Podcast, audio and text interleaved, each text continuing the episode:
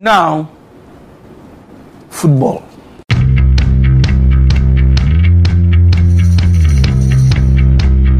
English Premier League.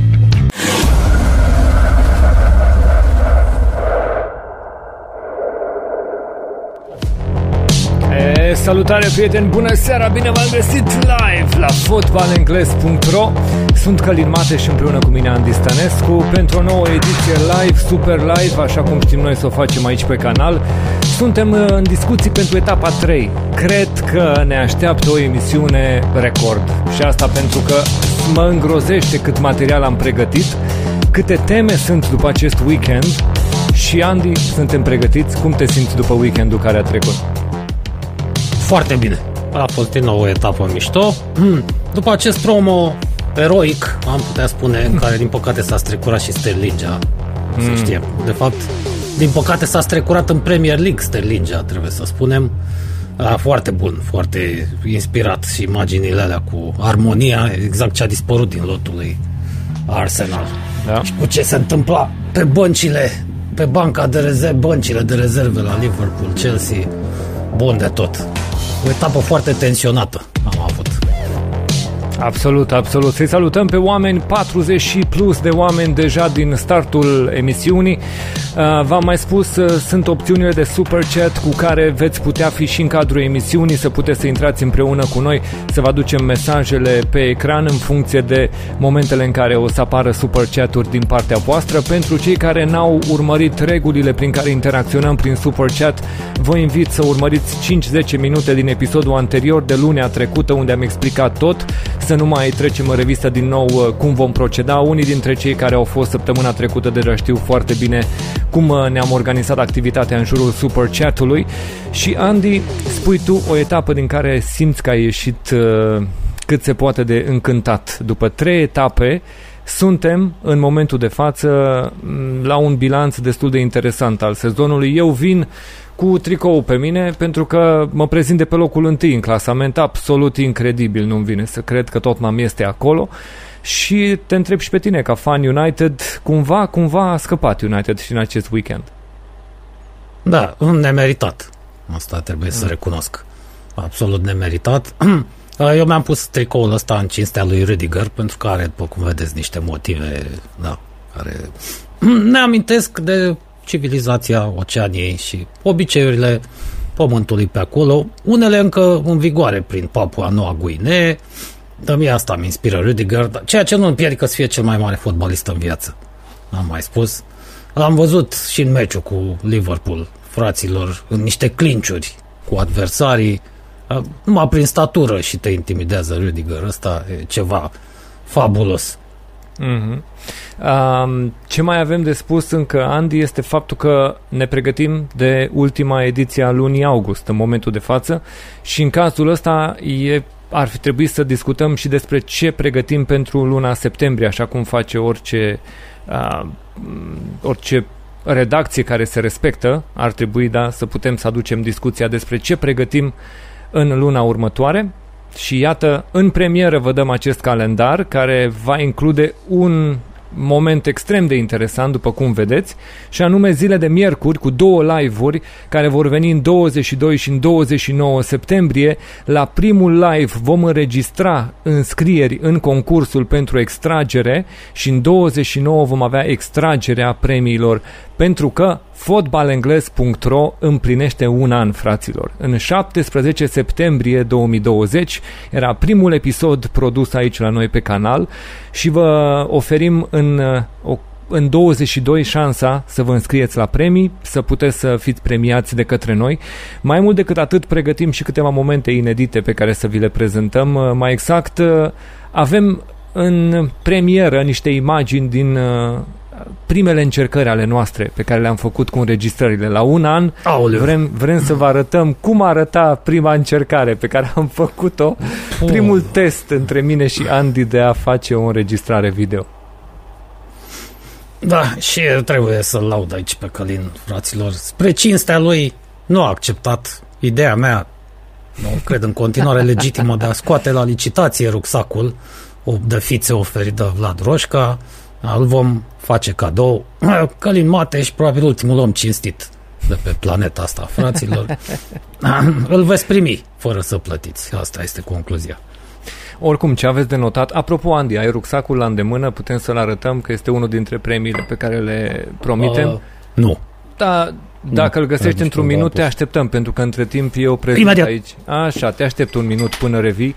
Uh, ideea este că ceea ce vedeți aici este un live pe care vi l-am promis în fiecare seară de luni, ora 19. Doar motive tehnice ne-ar putea ține departe de această programare, dar în fiecare seară de luni, vedeți live, este programat un episod pentru voi care va discuta fie meciurile care s-au jucat în weekend, fie cazul de săptămâna viitoare, în 6 septembrie, veți vedea ediția de pronosticuri, predicții ale noastre pentru noul sezon. Să putem, la fel ca anul trecut, să facem un bilanț după ce s-a închis fereastra de transferuri și să putem să vedem cum ar, cum ar arăta acest lucru. Andy, imediat o să arătăm și rucsacul, momentan doar să încheiem uh, partea de prezentare. Așadar, avem live-urile care vor fi puse luni la ora 19, cele două ediții aniversare, înscrierea în 22 miercuri și extragerea în 29 zile de miercuri, așadar pe final de lună să vi le notați dacă se poate în calendar sau să vă puneți ceva remindere, mai ales la înscriere, că la extragere și dacă nu sunteți prezenți, totuși e în regulă că deja puteți să luați premiu. Iar emisiunile de fantasy, ca de obicei, sunt condiționate de primul meci al etapei. După cum vedeți, avem emisiuni care vor fi în seriile de vineri, cu excepția celor situații în care avem primul meci vineri, acum este cazul în 17 septembrie, în etapa cu numărul 5, da? Atunci când vineri avem primul meci, după aia avem 6 meciuri sâmbătă, 3 meciuri duminică. Și în condițiile astea vom avea joi seara etapa de preview, adică emisiunea de preview pentru cei care joacă Fantasy Premier League. Andy, cum ți se pare programul? La muncă, bă, nu l-a întins mâna, așa s-ar spune după așa un program, pentru că într-adevăr vom livra în mod regulat de-a lungul lunii septembrie. Da, asta era și vorba bunicului care m-a crescut. El o spunea la pensie, foarte interesant. Da jucând table, stând pe scaunel la muncă, nu la întins mâna, când îi vedea pe alții plecând la serviciu, la muncă. Da, ă, programul e mult mai ușor dacă ne gândim la ce program am avut anul trecut. Special în iarnă, perioada aia, nu știu, vine din nou. decembrie. Vine din nou. În perioada sărbătorilor iar anticipăm că vine spectacol de meciuri înghesuite. Da, dar nu ca anul trecut. Erau, au fost meciuri în fiecare zi, vreme de vreo, timp de vreo 3 luni, cred în fiecare zi. Pur și simplu nu era pauză, nu mai știam. La un moment dat când s-a încheiat o etapă și când uh, noroc cu FPL-ul, cu jocul, că așa îmi dădeam seama când se încheie o etapă și când nu. Pentru că nu mai se amestecase totul. Acum va fi, măcar va avea logica firească a lucrurilor, chiar dacă mm. va fi încărcat. M-am uitat pe chat și văd că sunt câteva întrebări legate de acest program. În primul rând, de ce sunt 9 meciuri în unele zile? Acolo unde vedeți 9 meciuri în weekend, 7 plus 2 de exemplu, este sau 8 plus 1, este pentru că avem meci luni seara programat. Și în momentul ăla și emisiunea noastră se va închide înainte să, încep, să înceapă ultimul meci al etapei. Și unde vedeți 9 în mm. weekend înseamnă că mai avem un meci de jucat luni seara în etapă. Așa că, da, o altă întrebare era dacă vom face ediții de history sau discuție despre Championship. Sergiu ce ne întreba în această pauză internațională. Răspunsul este da și nu, adică nu despre history, ale va fi, vor fi doar în extra sezon, când suntem în perioada dintre sezoane, dar legat de Championship, nu acum, vom discuta predicțiile noastre mâini, săptămâna viitoare luni. În schimb, despre Championship vom vorbi sigur în pauza următoare internațională, în seara de luni, pe care vom dedica exclusiv Championship dar să se joace câteva etape în Championship și atunci a doua pauză internațională, cea din octombrie, va fi dedicată discuției despre startul de sezon în Liga a doua engleză. Așadar, programul cred că este destul de clar, plus uh, am insistat foarte mult să marcăm împlinirea primului an de existență și să oferim și această șansă de extragere cu premii. Andy, ultimele gânduri despre program și uh, împlinirea primului an de la primul nostru episod? Mai mă gândeam acum cu tristețe că s-ar putea să sărbătoresc chiar ziua în care am început sezonul trecut, nu știu dacă am calculat bine.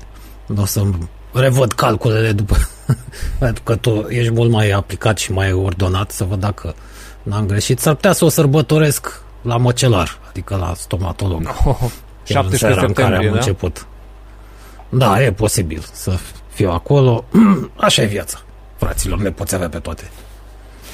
Uh, vă mai spunem încă o dată, super chaturile le așteptăm. Știți că este acea iconiță cu dolarul de lângă emoticoane jos, unde aveți chatul. Acolo pot fi mesajele voastre pe care să le aducem pe ecran în funcție ce trecem de la un match la altul și uh, vom discuta în pauzele dintre meciuri dacă avem întrebări sau dacă avem super chaturi din partea voastră, le aducem direct pe ecran. Altfel, uh, ceea ce mai avem de discutat, am trecut în revistă programul, cred că ar fi momentul să discutăm și despre uh, rucsac. Da, ia uite la acolo, că îl văd acum în imagine la tine. Fraților. Ia să vedem. Rucsac de fiți. Uite, uitați-vă numai câte buzunare are. Rucsac ah, original Euro 2020 de la uh, de la domnul Aici Ceferin este... primit. Da. Binecuvântat. Asta este Kevlar, să știți. Aha, așa. Numai bun să te duci cu el în Afganistan. Doamne ferește. Da, uitați-vă. Eu mă pricep, să știți. Puteți avea încredere, sunt specialist. Deci tu îl recomanzi, da? Adică pentru da, cei care ar face viața... și traseuri montane, tu ai recomanda acest rucsac. O, ăsta da. Ăsta da, fraților, e foarte gros, impermeabil. M-am uitat și înăuntru, să știți, în speranța că poate în fabrică i-a scăpat vreunea vreo bancnotă. Nimic. Bine, trebuie să mă credeți pe cuvânt aici, că n-am găsit. Dar chiar n-am găsit. În orice caz e un super rucsac. Asta e rucsac de 1000 de euro. Clar. Uh-huh. Spunem asta pentru Ilie Dumitrescu. Stau să dea fuga să cumpere. Mm. Nice. Peste 60, Foarte aproape bun. 70 de oameni deja cu noi pe live chat în momentul de față. Vă mai atragem atenția asupra numărului de abonați uh, și pe lângă acest rucsac pe care Andy l-a prezentat, sigur că vom oferi și un tricou original Premier League. Orice echipă veți alege, cine va fi câștigătorul va avea ocazia să își nominalizeze și echipa cu care vrea tricoul și orice echipă din Premier League susțineți, veți avea ocazia să câștigați un tricou original de joc Premier League al echipei voastre preferate. Așadar, moment uh, bun în luna septembrie să fiți alături de noi, să puteți să fiți uh, la live-urile noastre abonați pentru a putea ști când încep. Așadar, 1282 de abonări avem în momentul de față. Ne apropiem de a coborâ sub pragul de 700 până când la 2000 facem exact același lucru. Încă o extragere cu premii, încă un moment special la noi pe canal.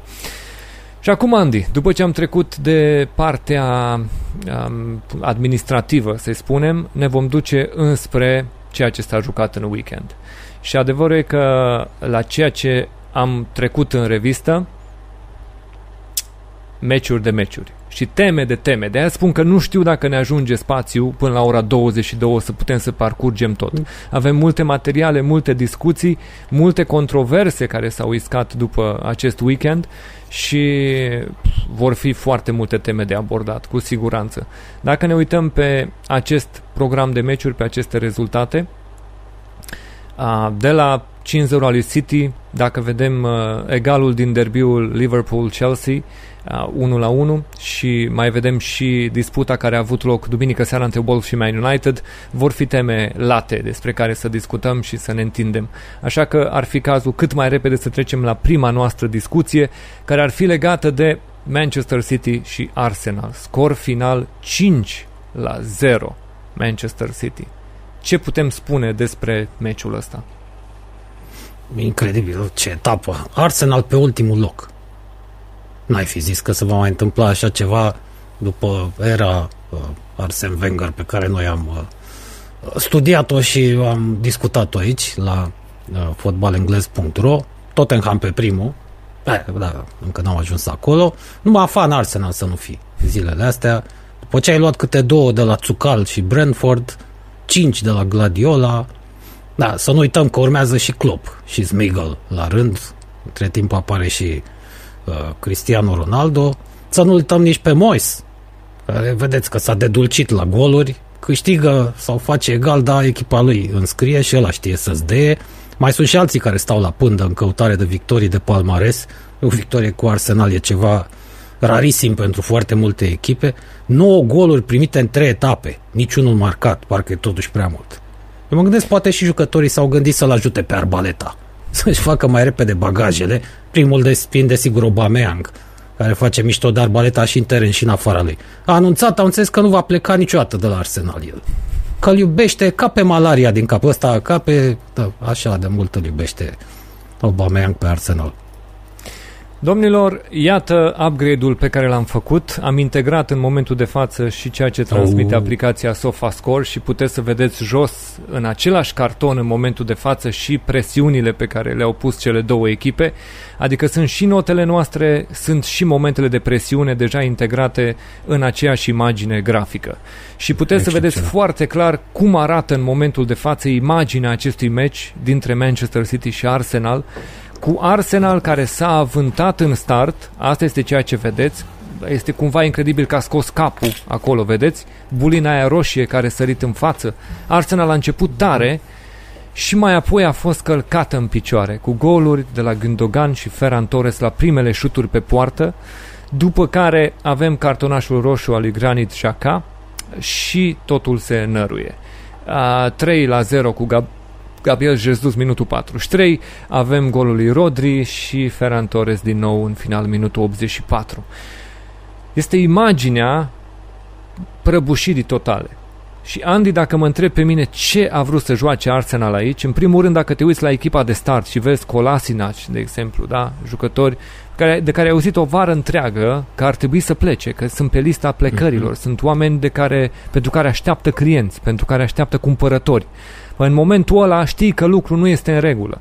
Absolut nu este în regulă. Apropo, a început să vină super chat să știi că primul a fost de la Marius Niculescu, o să-l punem imediat pe ecran, uh, dar nu putem să-i onorăm cererea. El bă- bănuiesc că este fan Arsenal și în super chat scria șpagă să nu pomeniți de City Arsenal.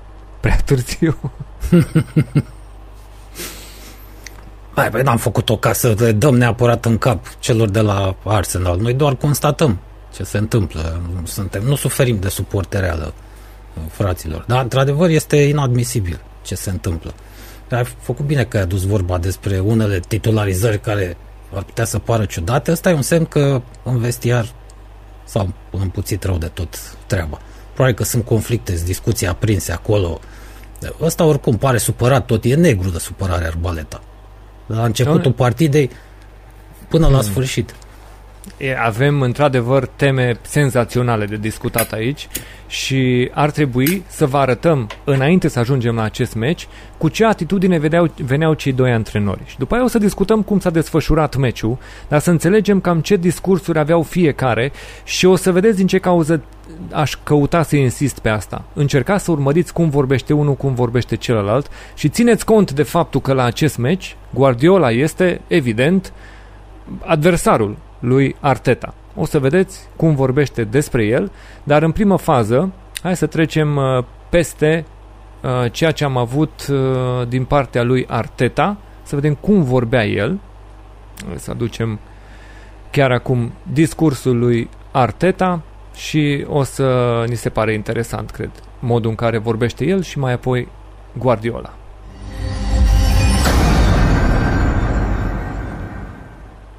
It would be great. It would be a massive lift to go out to Manchester against the champion and, and get the win. It will change, I think, the narrative a lot. It will help us on the table for sure because we need the points.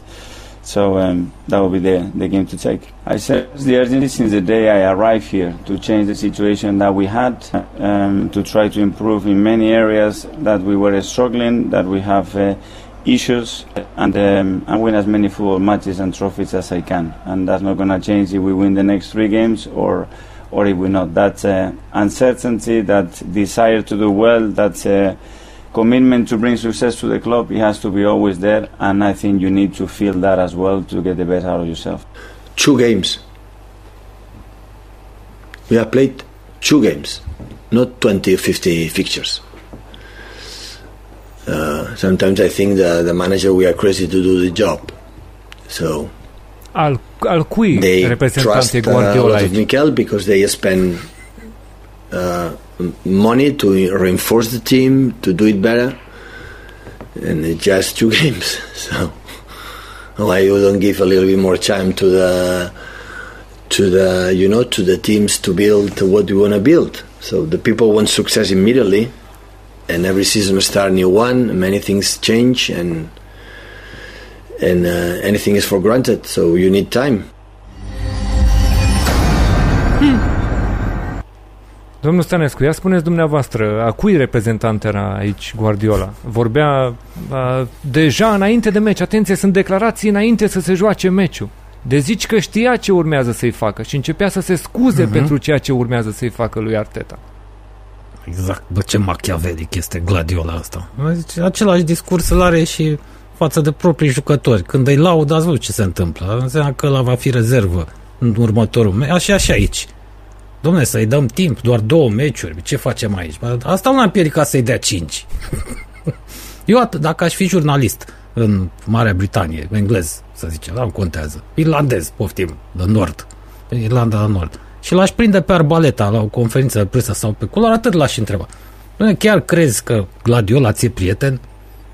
Ți-a recomandat jobul ăsta, te-a recomandat pentru jobul ăsta, știind foarte bine ce e acolo, știe toată lumea că la Arsenal, de la domnul Crunky e problema și că acolo e nevoie de o schimbare a conducerii mai întâi. Crezi că ți-e prieten după ce te-a băgat unde te-a băgat? Domnule, ai spune cu discursul ăsta și de fapt nu este încă momentul să poți să înțelegi cât de apăsat este acest discurs, pentru că o să-l vezi reluat și la finalul meciului. Este de asta am ținut să-l arătăm și înainte să se joace meciul, în conferința de presă dinainte de meci. Dar uitându-ne la aceste statistici, eu zic, modul ăla în care a început Arsenal și vezi acolo presiunea pusă de Arsenal, bă, este exact ceea ce iubește Guardiola să vadă. Mm-hmm. Uh, să vii, să te deschizi și să încerci tu să ataci și să dai goluri. Exact. Pentru că pe Guardiola nu-l preocupă faptul că tu vei da două, trei. El știe că dacă tu ești o echipă ce atacă să dea 2-3, el are șansă să dea 5-6. Cam așa își face el calculele, da? E mai preocupat de echipele care vor să scoată un 0-0 decât alea care vor să dea două goluri când vin pe Etihad. Acum ideea este că și cum a făcut echipa cu 5 oameni pe linia de fund, da?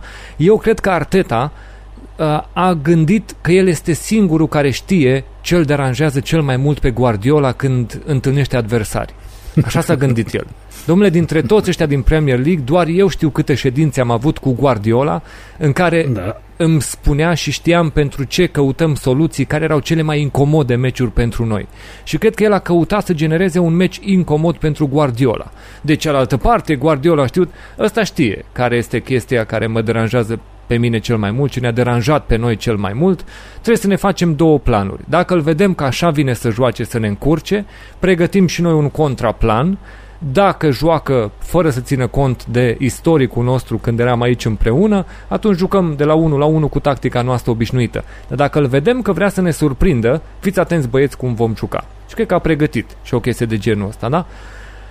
L-a terminat. În momentul în care a ajuns la careu, în momentul în care au început să pună presiune, tot ce a ajuns în careu a fost gol pentru City. Apărarea aia a fost de un amatorism incredibil la Arsenal. Nu pot da. să cred ce am văzut acolo în apărare. Eu știu, mai apoi faza cu Jaca o să fie ceva la care vom reveni când vom discuta despre alt da, da, da. din acest weekend, da?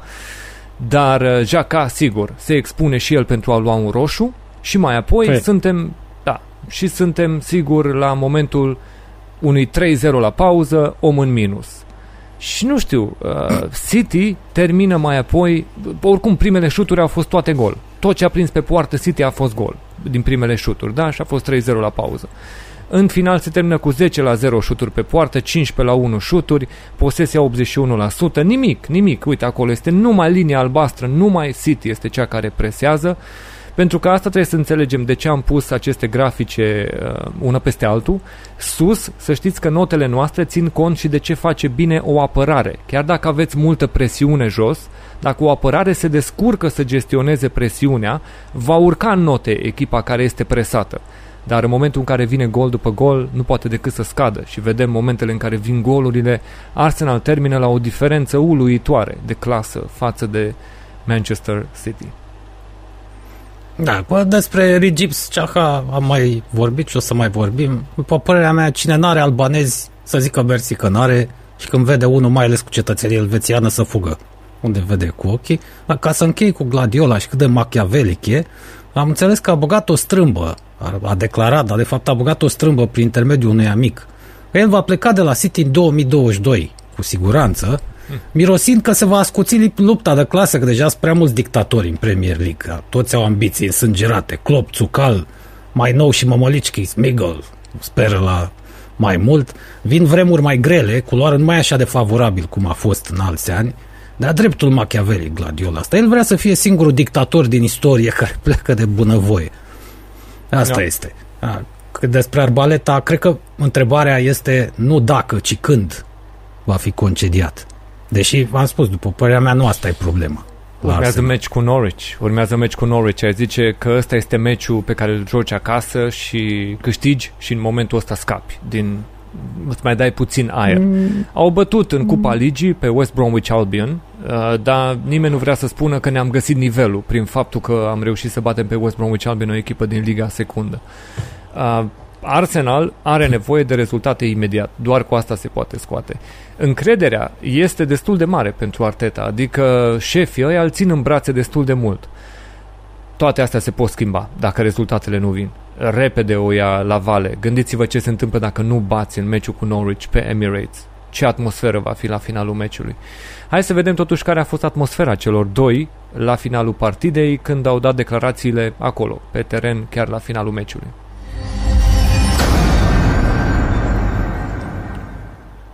we scored a goal and like uh, we didn't deserve it for the fact we didn't play to that good to score goals.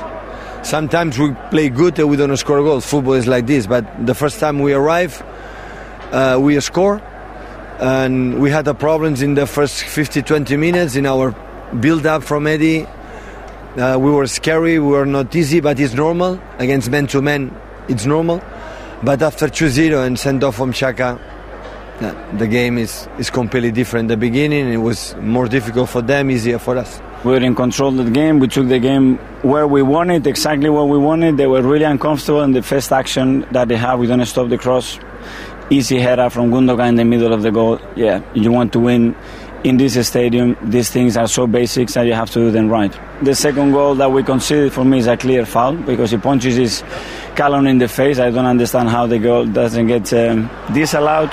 And uh, once we conceded after the red cards, you know what is going to happen. An excellent manager. I can tell you because I, I know him. I work with him. I know with him. Suntem tot acolo, da? Cu aceleași tipuri de declarații. Excellent manager, I work avocat. with him, I know him.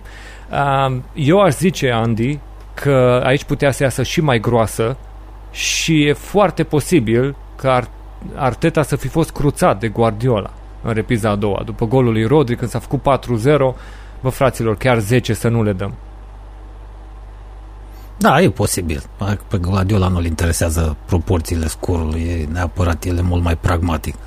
Dom'le, omul ăsta ar fi făcut o carieră strălucită și în uh, justiție, dacă s-ar fi făcut jurist, uh, și în politică. Aveți ce discurs are. Și cum își urmărește uh, țelurile, obiectivele și cum știe să întoarcă discursul. După el e o apărare a lui Arbaleta în continuare, scuzându-se practic. Uh, a câștigat. Da, e incredibil. N-au avut um, și un pic de milă până la 5-0. Hai să mai urmărim. S-au dus în sala de conferințe de presă și care au fost discursurile și acolo.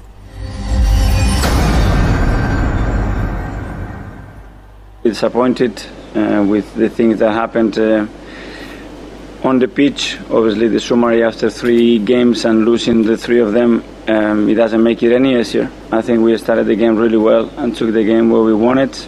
Uh, we were really competitive, but in the first action, Ball is wide, we don't stop the cross, we don't deal with the runners and defend the box well enough. If you do that here, it's impossible to win a football match. There's so many basic things that um, have to be done better. Arsenal are too big to be bottom of the Premier League, that what you're doing may, may have good ideas, but it's just not working. What, what do you say to people inside? I don't think today is the day to talk about any process. Today we have to talk about the results, um, what happened on the pitch, and um, and that's it. Still believe that you can get results from this group of players.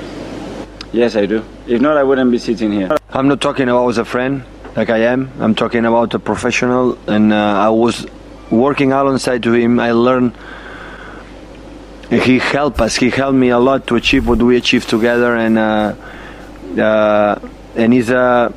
I learn a lot, and few people I feel that uh, he teach me many many things. Like uh, we can use it right now. What we are now right now, Man City as a team, is thanks to him for the job he has done. But we cannot forget he's playing with. Uh, I said before, like five or six players are injured. Thomas Party, Ben White, and um, m- many of them. And when that's happened, it's more and more difficult, you know, uh, to to to settle. So, and the start is difficult when you play. You face Chelsea, the best team in Europe, and because they were champion and, and the last champion of the Premier League, we are there. So, it's, with many injuries, not easy. So uh, I don't have any doubts. He can have a good result or bad results. My opinion about Mikel is beyond beyond the people can can can imagine. So that's why it's he's so strong. He will recover. He will analyze, and I'm pretty sure he will be back. Uh, he will be back on track. We cannot replace him. Pă, fraților, da, a luat o razna și chat văd uh, comentariile oamenilor de pe chat. După așa ceva, nu se poate, mă. Dar niciodată, voi ați mai văzut undeva, uh, de asta v-am spus că v-am dat ce s-a întâmplat înainte de meci, uh, v-am dat efectiv să se vadă ceea ce s-a vorbit înainte să se joace meciul și să vedeți câte declarații în nota asta au fost după meci. Bă, fraților, aproape singurul lucru cu care poți să îl scuz pe Guardiola ar fi că el își caută o scuză pentru care l-a dat în Premier League pe Arteta. E ca și cum da. se scuze el față de Premier League că de sub mâna lui a ieșit acest om care are aceste rezultate. Și ne spune tuturor să avem răbdare, că nu e ca și cum el șlefuiește un talent atât de penibil cu rezultatele pe care le are acum Guardiola. Dar altfel, nu există nimeni, dar nu există nimeni să vorbească așa despre un manager din prima ligă și dacă stăteau la bere sau mergeau la femei împreună, nu știu dacă așa putea să vorbească cineva despre altcineva, un manager rival în prima ligă engleză. Da, deci mai avea, practic asta ne-a spus, că uh, rezultatele obținute de Manchester City sub Gladiola, toate trofeele cucerite, uh, felul în care joacă, totul li se datorează lui Arbaleta. Dacă nu era Arbaleta, nu era nici Gladiola. Gladiola de la Arbaleta a învățat, vă, fraților. Asta ne explica el acolo, zic, băi, asta e ceva, ăsta ne, ori ne ia de proști, ori într-adevăr are pusee dintre astea de politician, a, nu se poate abține. E și scuză în asta că el l-a recomandat, bineînțeles. Mm. Bun, ultima temă. Ba, mai avem, de fapt, încă o temă, două de atins, dar una dintre ele este faptul că City a ratat ținta unui atacant central. Și da, văd pe chat că se discută în voie bună despre tot. Da, un, o temă este și faptul că sunt șase puncte asigurate pentru City în condițiile astea când se întâlnește cu Arteta în meciurile cu mm. Arsenal, dar altfel mai este tema ratării unui atacant central în vara asta. Până acum, sigur, mai este timp până mâine, să vedem dacă până la deadline atinge ceva Guardiola, dar în momentul de față Kane este o uh, țintă ratată, Cristiano Ronaldo o țintă ratată și uh, discuțiile este dacă vor aduce ceva sau nu. Așa că hai să vedem cum a atins această temă Guardiola, atacantul central care lipsește de la Manchester City după acest meci.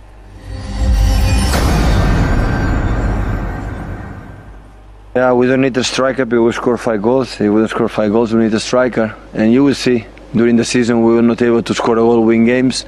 How many people is going to say that we need a striker? That's why in our transfer market we didn't buy a striker. We tried, but sometimes not possible. And the team is fantastic squad. All I can say thank you to Chiki, to Farhan, for all the people working in the scouting department for the day one until today, for the players they gave it to me they know me. I never ask one player. They are not convinced to do it. So we try it. Sometimes happens, sometimes don't. And um, the squad is is really good. And and yeah, very pleased for the result. Deci, păreri? Adevărul e că nu are nevoie City. Cel puțin așa apare. A, ați văzut. De Grealish a preluat bagheta dirijorului din spatele, era să zic vârfului, dar nu e niciunul, la City, mă rog, în spatele. De fapt, nu e nevoie de atacanți. Deci Gladiola a reușit să obțină ceea ce visau unii politicieni în secolul trecut. Omul nou, care este și țăran, și muncitor, și intelectual, în cazul lui și fundat, și mijlocat, și atacant. mor de ciudă, bă, și Lenin și Stalin uitându-se la echipa lui Gladiola. Ei au omorât zeci de milioane de dușmani ai poporului și n-au reușit să creeze omul nou. Uite că a reușit Gladiola, un nou tip de fotbalist care face de toate. Ea nici nu s-a agitat, am impresia, dar bine, nu o să recunoască asta. Să iau un vârf. Da, uh, foarte, foarte ciudat discurs la final. Uh, mai e o temă pe care ar trebui să o atingem. Situația lui Benjamin Mendy, despre care a venit doar un comunicat sex scurt din partea lui Manchester City, care a spus că sub uh, acțiunea unei anchete de poliție, Benjamin Mendy este suspendat de către club. În realitate, sau cu detalii mai multe, este vorba de o multiplă acuzație de viol la adresa lui Benjamin mm. Mendy uh, și vorbim despre trei cazuri, Andy. Primul dintre ele având loc anul trecut uh, și continuând cu încă două situații care au adus reclamații pentru Mendy. Adică nu s-a făcut nimic și nu s-a publicat nimic și nu a fost suspendat pentru că încă era vorba de o suspiciune și nu era vorba de arest, ceva, da, doar o acuzație. În vreme ce în momentul de față chiar vorbim despre uh, arest din partea poliției și una dintre victime, unul dintre cei care au, fetele care au depus plângere, este minoră, sub 18 ani. Și ce putem vorbi despre Mendy în momentul de față? Știu, sigur că vorbim și despre justiția care trebuie să aducă un verdict până la urmă, dar pf, da, greu de găsit comentarii. Se pare că poliția chiar are un caz împotriva lui. Dacă s-a ajuns până aici, e groasă, e serioasă problema. Nu e ca la Maguire care a scăpat bazma curată când a vrut să îi dea șpagă judecătorului, pentru că l-a atacat niște albanezi, mă rog, pe sorsa pe nepotul, pe nu mai contează, acolo Miconos. Uh, nu primul, nici ultimul fotbalist, din păcate, am mai spus noi, că mulți fotbaliști, dacă n-ar fi existat sportul ăsta, ajungeau infractori recidiviști cu acte în regulă. Ce să um, mai comentăm? Încă o ultimă temă de atins. Aubameyang, capitanul echipei, a spus la finalul partidei, el a fost unul dintre oamenii care au mers la interviu, el a spus la final că echipa trebuie să aibă mai mult curaj, să aibă mai multă personalitate, să joace cu mai multă voință. El este capitanul. Mm. Deci studioul BT Sport a reacționat imediat, spunând, tu ești capitanul, adică tu trebuie să fii primul Fii. care să găsească metoda prin care vestiarul așa este pe teren. Um, meciul cu Norwich devine absolut vital în momentul ăsta, etapa 4. Dacă e să mai arunci o glumă, ai putea spune că este un meci de 6 puncte pentru Norwich în momentul de față. Da? Să nu aruncăm da. atât de multe glume, pentru că până la urmă e greu de crezut că Arsenal se va zbate într-o astfel de situație. Dar 1954 a fost ultimul an în care Arsenal a pornit cu trei înfrângeri sezonul de campionat în primele trei etape și situația arată nasol pentru că poziția ți-o dictează. Este Arsenal care n-ar trebui să se confunde cu o asemenea situație.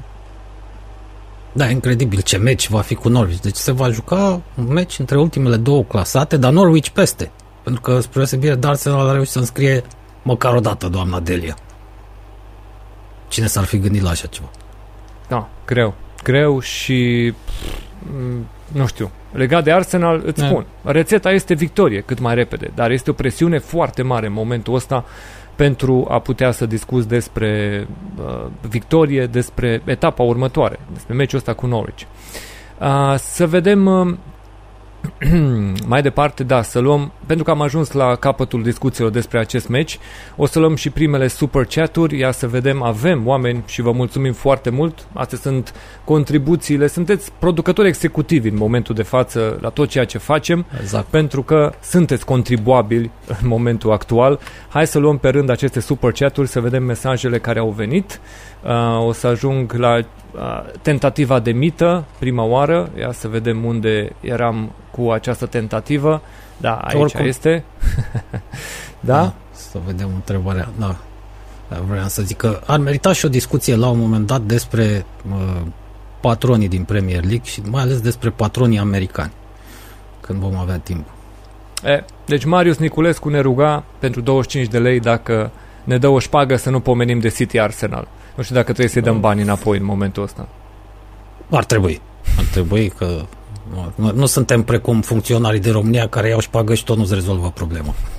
Da, adevărul este pentru Marius, da? Uh, din acest moment mai rău nu se poate. Adică mai jos de atât nu se poate.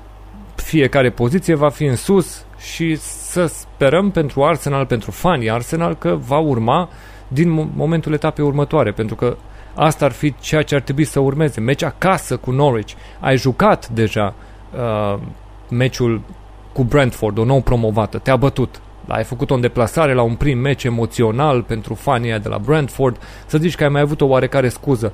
Pe Emirates, acasă, cu stadionul plin, cu toți fanii lângă tine, n-ar trebui să fie scuze să nu poți să bați Norwich. Așa că nu avem foarte multe de, de adăugat aici decât trebuie să vină ceva foarte repede. Foarte repede din partea lui Arsenal. Uh, N-ar merita... vedem... Da? Arbaleta are nevoie acum de sprijin din vestiar. Adică un jucător, nu cred că va fi Aubameyang ăla, e un mă de gură, dar e Chiulangiu, un jucător care să uh, preia responsabilitatea asta de a fi șeful vestiarului și să le, să-i tragă pe ceilalți după el, bă, treziți-vă, indiferent uh, ce sentimente avem față de manager, față de conducerea clubului, uh, dacă, hai să nu ne facem de râs, suntem totuși la Arsenal, adică cineva care să ajute și din interior, mm. că altfel e foarte greu. Mulțumim uh, Mircea Felecani, ne-a trimis un super sticker, n-a avut uh, vreun super chat, însă 20 de dolari din partea lui, mă rog, 19,99, excepțional. Știm din Statele Unite, salutăm uh, audiența noastră din Statele Unite, o vedem și în statistici că apare acolo în procente dintre cei care ne urmăresc din afara țării. Uh, apoi avem uh, Florin Popovici uh, cu 10 euro, super chat, mulțumim Florin. Mai departe 5 lire din partea lui One, super chat. Da, uite, oameni care pur și simplu au vrut doar să contribuie la munca pe care o facem și v-am spus, totul merge înspre ceea ce vrem să întoarcem spre voi. Acest program, acest canal trebuie să crească, acest canal va aduce foarte multe planuri pentru voi și ne vom dedica în continuare la fel de mult și apreciem cât de mult vine și din partea voastră spre noi în momentul ăsta. Uh, Vlad Alexandru era următorul super chat. Vlad Alexandru ne-a spus care e cota să vină Big Sam la Arsenal din etapa 5. Dai un pronostic? Ar fi culme. Vreau să cred totuși că nu va exista problema asta. Ca Arsenal să se bată la final să scape de retrogradare. Big Sam să mai stea și acasă. Că ne-am săturat de el. Dar de fapt, nu ne e simpatic când îl vedem în studiouri, v-am spus. Pe la Skype, pe la BT, mai ales dacă se nimerește lângă o doamnă sau domnișoară, Vezi cum salivează acolo în decolteuri. N-are niciun fel de jenă, nu se ferește. Acolo vrem să-l vedem pe Big Sam. Cota este mică, să știi. Adică, nu, cota este mare da. să vină. Șansele sunt mici pentru Big Sam. Uh, și asta pentru că Crăciunul trecut ne spunea că doamna Allardyce l-a cam luat la rost că pleacă de sărbători de acasă. A făcut-o pentru West Brom, a retrogradat cu ei, a bifat-o și pe asta, că a bifat și el prima retrogradare din uh, istoria lui de management. Până acum nu retrogradase cu nimeni, așa că oarecum nevasta cred că îi dă cu poșeta în cap și spune, dar nu stai odată și tu acasă? Ce mai vrei păi, să faci? Ți-ai distrus și mie... recordul, gata, ce mai stai și tu acolo? Ce ne lipsește? Exact. Și ăla spun, ce mie cine îmi pune da, ventuze? Da, ceva, stai mă, avem destui, stai cu minte acolo. Da, doamna Allardyce a avut grijă de el, că altfel Big Sam, cum e și consumator, probabil ajungea într-o situație nefericită. Mulțumim Marius Dragodan, 10 euro super chat din partea lui. Hai să vedem dacă mai avem uh, vreunul. Nu cred că am ajuns la zi. În momentul de față suntem la curent cu aceste super chaturi. Vă mulțumim. Puteți să continuați să le trimiteți. La următoarea pauză le aducem în discuție, dar cum v-am spus, încercați să fie pe temele de discuție pe care tocmai le abordăm, ca să putem să rămânem uh, în actualitate, să nu sărim la discuții care vor veni ceva mai încolo în emisiune. Uh, mai era o discuție de aici despre acea fază de potențial fault în atac la golul 2. Au întrebat și oamenii pe chat, te întreb și eu pe tine dacă tu crezi în uh, teoria pe care o spuneau cei din studioul BT Sport, da, poate să fie o discuție, dar anul ăsta s-a abordat o altă linie și da, uh, acolo Chambers este omul care riscă să nu îi se dea nimic și adversarul să scape la poartă. Își asumă riscul ăsta, nu îi se dă fault și adversarul se duce și dă gol. Da, în sec, uh, era să zic în secolul trecut. Cred că în ediția trecută puteam să purtăm discuția asta. Acum, cu noua manieră de arbitraj, să vedem cât de consecvenți vor fi arbitrii, bineînțeles. Noi știm că ei au uh, duble măsuri de obicei. Dar nu neapărat pentru că ar fi suporteri ai cuiva, tot, toată lumea ține cu o echipă, pur și simplu, pentru că așa vor. La sezonul ăsta se pare că mai rău să discutăm, pentru că așa se arbitrează. Și Arsenal, ce spui? Își revine la etapa următoare, avem momentul în care vor reuși să bifeze primele trei puncte. Este meci cu Norwich acasă. Vine Puki să facă Doamne, un trebuie. mare meci, să, să intre în colaps toată suflarea fanilor Arsenal. Nu cred că biata doamnă Delia are vreo șansă. Au tăvălit-o și o vor tăvăli toți. Nu cred. Totuși Arsenal va reuși să câștige cu doamna Delia. Sau măcar în cel mai rău caz să scoată un egal. În cel să mai rău caz, dar nu cred să câștige Norwich. Trecem la meciul următor.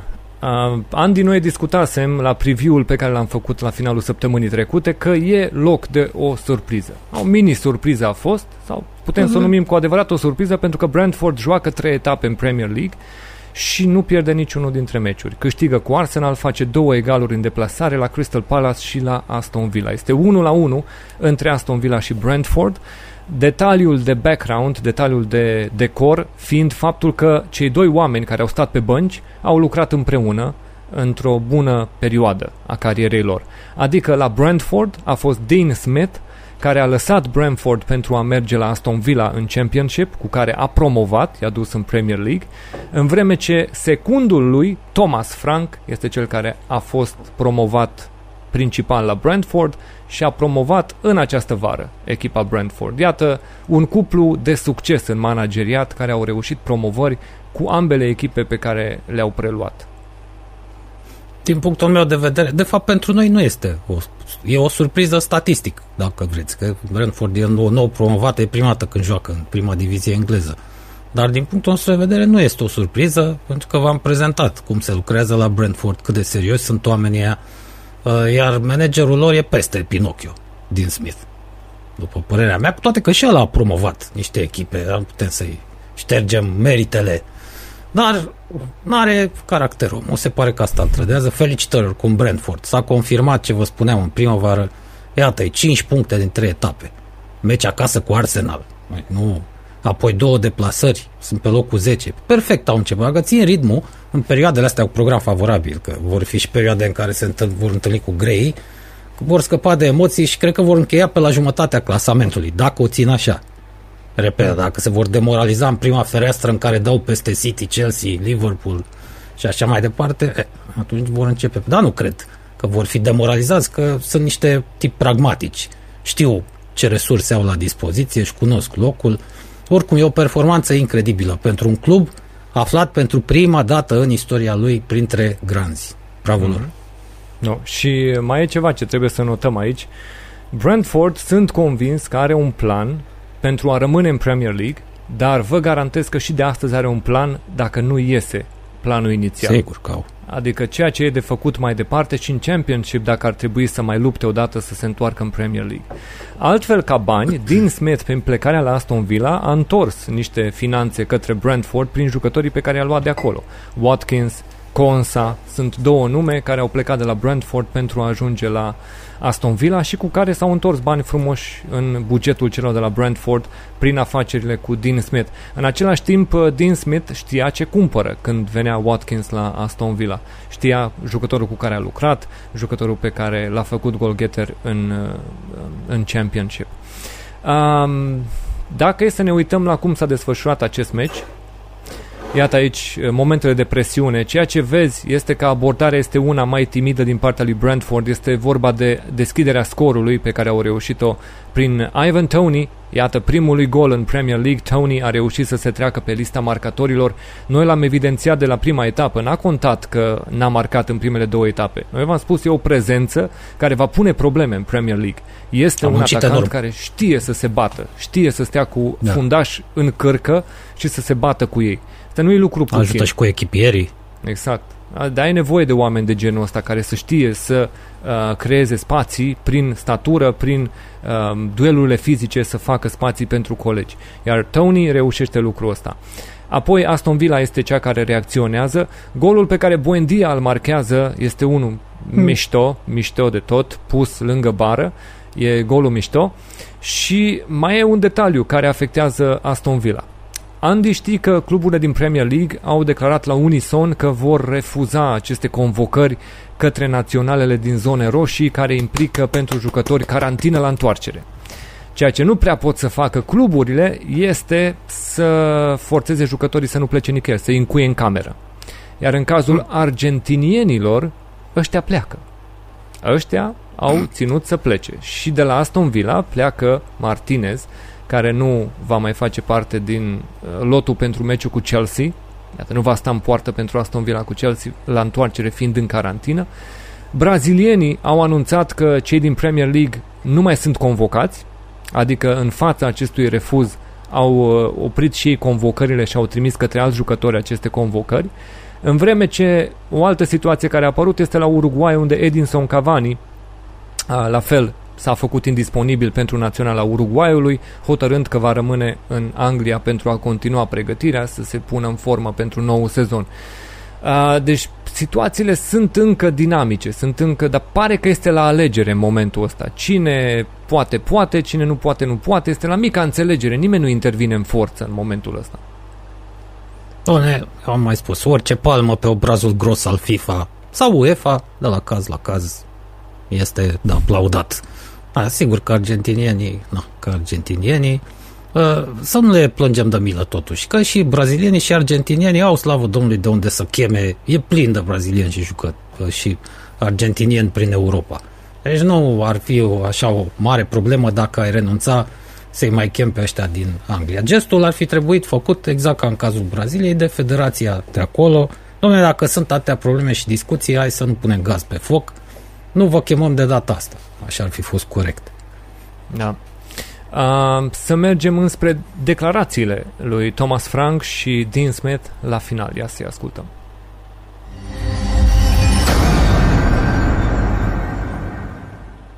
maybe we just lack the final third quality and composure. Again, uh, there's a pattern uh, from the last two games. I like us to be even more brave, even even even better, um, and I think we have more to go there. Is that a psychological thing? Do you think these players in the Premier League? Yeah, I think you are right. I think it's a bit of that because I constantly my message before every game at halftime we go for the win. You know, we like to we need to play forward. We need to attack because I believe there's more points points in that over over time. Um, so maybe there can be some in that. Okay, we've got a point. We're away from home, difficult place. So I, I, probably just need to keep reinforcing it. Brentford, I think they scored all three goals from set pieces this season, so we certainly knew the threat. And I was disappointed with the way we conceded the goal. Um, but considering you know that wasn't the 11 I picked yesterday and we trained with. Um, you know we've got to be, got to be satisfied with the point. Dean Smith pare că se cam joacă cu focul, Andy. Adică el nu cred că înțelege uh. miza acestor transferuri pe care conducerea le face, sute de milioane cu Grealish, el, da, să fim mulțumiți cu un punct, bla bla bla, mă rog, ok, dacă nu o să stea bine în clasament, se poate strica repede treaba la Aston Villa. Pentru că acolo se fac niște pariuri pe sume mari. Sunt salarii mari, sunt transferuri mari, îi se va cere la un moment dat rezultate. Nu mai este suficient, rămânem în Premier League, terminăm în top 10 și iese bine. Încet, încet, clubul ăsta trebuie să înceapă să pună probleme pentru locuri europene. Sigur că da. Repet, Birmingham este al doilea oraș al Angliei. Este un oraș românesc. După cum știm, Peaky Blinders români acolo. Știu. Da. Ci orașul nostru, practic, al românilor și bineînțeles că suntem alături de ei. Eu sper să plece Pinocchio de acolo. Nu are stofă să-i scoată, să-i urce, să-i ducă mai sus în clasament. Merită și orașul ăla, până la urmă, niște rezultate, o participare mai consistentă prin cupele europene. Prin, nu zic neapărat Champions League, dar măcar Europa League, să te duci și tu până în primăvară, nu poți cu Pinocchio ăsta. Ăsta Păi e și obsedat, el, el duce un război cu FPL. Nu știu dacă v-ați prins. Am trecut a fost aia cu Grilish. Am trecut peste. Ok, nu mai e Grilish la tine. Dar acum o face cu alții. La fel, aceeași tactică. Are o problemă cu FPL că auzi că joacă și fotbaliști. Incredibil acest Hai mă, că nu, nu, pur și simplu nu sunt buni de joc. Ce vrei să spui? Că nu-i bagă intenționat? Nu păi nu, dar întreabă de, de ce. Numai să, vezi că aceeași tactică, îl, îl întreabă reporterul. Cu tărică uh, poate juca, cum să nu? Ăla e la spital deja. Da, un altul, în altă situație, dacă e titular, el zice, nu știu, să vedem dacă va juca. Dacă... Deci tot timpul are tactica asta. Dar care e problema mă, dacă spui despre un jucător? Da, da e apt de joc. Adevărul da, ne fric... bazăm pe el. Da, fricoșenia asta de care noi vorbim, într-adevăr a fost prezentă. Adică Domnule, o să discut eu să văd de ce se află faptul că Grealish va lipsi. Minun de genul ăsta avea el abordări în sezonul trecut. Trebuie să văd de ce a răsuflat informația asta. Auleo, când a auzit da, care legături cu Fantasy Premier League, că de acolo au început Mo. să răsufle. Da, da, nu, așa nu se poate. S-au și schimbat regulile, să știi. Pe acolo au început să apară niște chestii de background după episodul ăla, să nu cumva să se mai mm. afle înainte uh, nimic. Numai pentru că Dean Smith se temea că lumea, nu, nu, Aston Villa nu mai poate câștiga, domnule, pierde puncte dacă lumea știe exact, da, că Grealish nu va juca. În fine, Incredibil. Aston Villa va... Asta screde șef de agenție de spionaj. El nu realizează că e manager de fotbal. Nu știu, dar în orice caz va trebui să scoată puncte și să urce în clasament pentru că aici e nevoie de ambiție mai mare la Aston Villa. Acolo se fac investiții pentru uh, mai mult decât Sigur. a rezista încă un an în Premier League, cu siguranță. Uh, mergem înspre meciul următor, Andy, dar înainte hai să vedem dacă au mai venit super chat-uri, să luăm... Uh, da, mai avem un super chat, hai să îl aducem. Oricum, mm. da? tot respectul pentru Tony și pentru colonelul Bună Ziua, pentru golurile lor și golul Tony frumos, al colonelului Bună Ziua mai frumos că ăsta a tras de la distanță mai mare de poartă, două șuturi chiar englezești. Așa ne place să vedem. Măcar câte două, trei meci șuturi pe meci, chiar dacă nu intră toate în poartă. Da, și felicitări tocilarilor că sunt așa de obraznici, nu se tem de nicio echipă. Mulțumim, mulțumim Eduard Bursuc, 20 de dolari, contribuția din partea lui. Vă apreciem, vă spunem încă o dată, toate aceste contribuții intră în contul viitorii, viitoarei noastre dezvoltări și ne dau baza pentru ca ceea ce noi facem să fie tot mai mult tot mai prezent, tot mai des și să ne apropiem încet încet spre următorul pas în dezvoltarea canalului. Sunt semnalele de care aveam nevoie să știm că suntem pe direcția bună și vă mulțumim foarte mult că ni le dați. Suntem la zi, da, apropo, Ștefănuț Alexu mă întreba, da, sigur, este tricou cu Spurs. Da, ăsta este. Da. Ăsta e tricoul, este modelul sezonului în care am jucat uh, finala Champions League. Da, nu este ăla verde pe care îl purta Lucas Moura când a dat gole de la Amsterdam, dar este din generația acelui tricou, tricoul din sezonul finalei Champions League. Um, hai să vedem. Dacă mai lăsa și pe mine să organizez licitația, contribuiam și eu cu ceva. Poteam niște bani. uh, meciul următor. Brighton-Everton, scor 0 la 2. Rafa Benitez, o să-l vezi și în imagini, semnează deja autografe, face poze cu fan Everton, 7 mm. puncte din 3 meciuri pot să-ți aducă un nivel liniștit de popularitate între fani și se mai estompează emoția anunțului oficial că acest nume greu al istoriei lui Liverpool preia pe Everton. Cu 7 puncte împaci destul de multă lume din nou posibile. Da, mai vorbim în sezonul următor, că știm evoluțiile, evoluția echipei, uh, echipelor pe care le antrenează Prafa Benitez și ce prostii face ulterior și cum începe să pună rău cu jucătorii. În meciul ăsta, cred că motoul ar fi trebuit să fie Prafa să fie noroc să ai, adică noroc la programare. Cred că a înjurat capul Ancelotti de, de toți ființii și Dumnezei văzând, totuși ce noroc că a avut Prafa Benitez la programări. A un început de sezon totuși favorabil, cu Satan, cu necuratul, poți să dai gol. Nu e meci ușor, ce vrei să spui? Păi da, măcar poți să înscrii, adică să te ții și tu. Mm-hmm. Aproape, deci s-a ținut foarte bine. Și cu Brighton n-am cum asta, că nu sunt uh, suficienți bani. S-a investit în echipă, dar nu suficient cât ar fi meritat uh, Harry Potter. Așa că a, a avut bulan. La începutul ăsta prafa, locul lui nu m-aș entuziasma și nu m-aș apuca să semnez autografe. Stai să vină meciurile alea, știi tu. Uh, avem multe detalii de discutat aici, pentru că într-adevăr a fost un meci care a dus evenimente și pe lângă cele obișnuite, dar în prima fază să vedem notele acestei partide, să vedem cam cum s-au mișcat echipele. Ia uite aici, uh, destul de strâns, după cum vedem. Și ceea ce vezi și din presiunea care se pune în meci, vedem jos, momentele de presiune pe atac, Brighton este, Brighton este echipa care pune presiune. Primele 20 de minute, 30, ai fi zis, da, Brighton este echipa care plimbă mingea, ține posesia, este în control și va găsi doar drumul spre gol până la urmă. Problema este că dincolo la Everton sunt oameni cu talent. Sunt oameni care pot, prin calități individuale, să rezolve meciuri acolo unde încă Benitez caută și jocul de echipă, adică e nevoie încă să-l scoată individualitățile pe lângă ceea ce el construiește ca joc de echipă.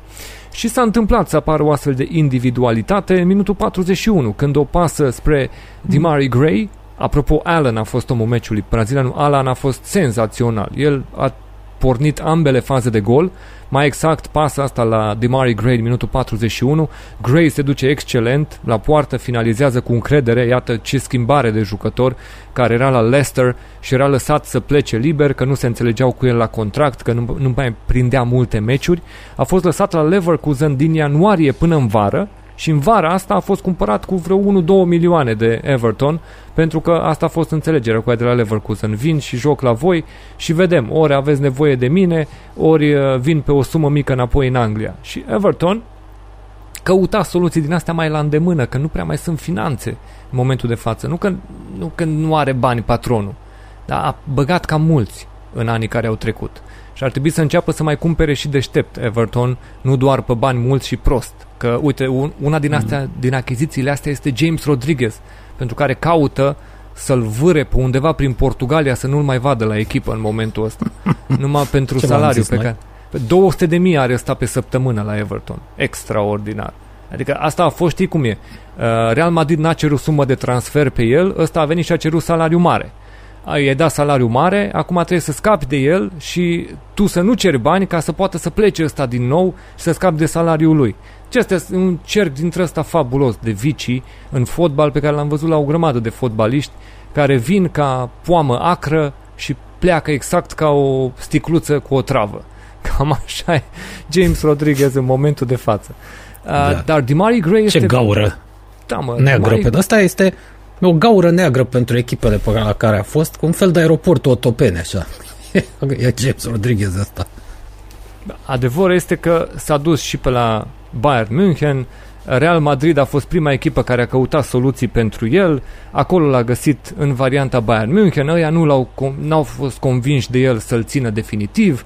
Da, situația a degenerat mai apoi ca Real Madrid să-i dea drumul numai să ne mai plătească salariu. Everton a sărit pe el imediat că era Carlo Ancelotti și a zis, auleo, luăm un uh, James Rodriguez, zici că l-ai luat pe Michael Jordan în momentul de față, așa l-a adus. E, aici este o mică da, deci Capo i-a făcut acest serviciu lui Flocea Perez. Da, a luat pe a luat-o pe loaza asta de James Rodriguez, după care ce să vezi, cine a ajuns antrenor la Real Madrid?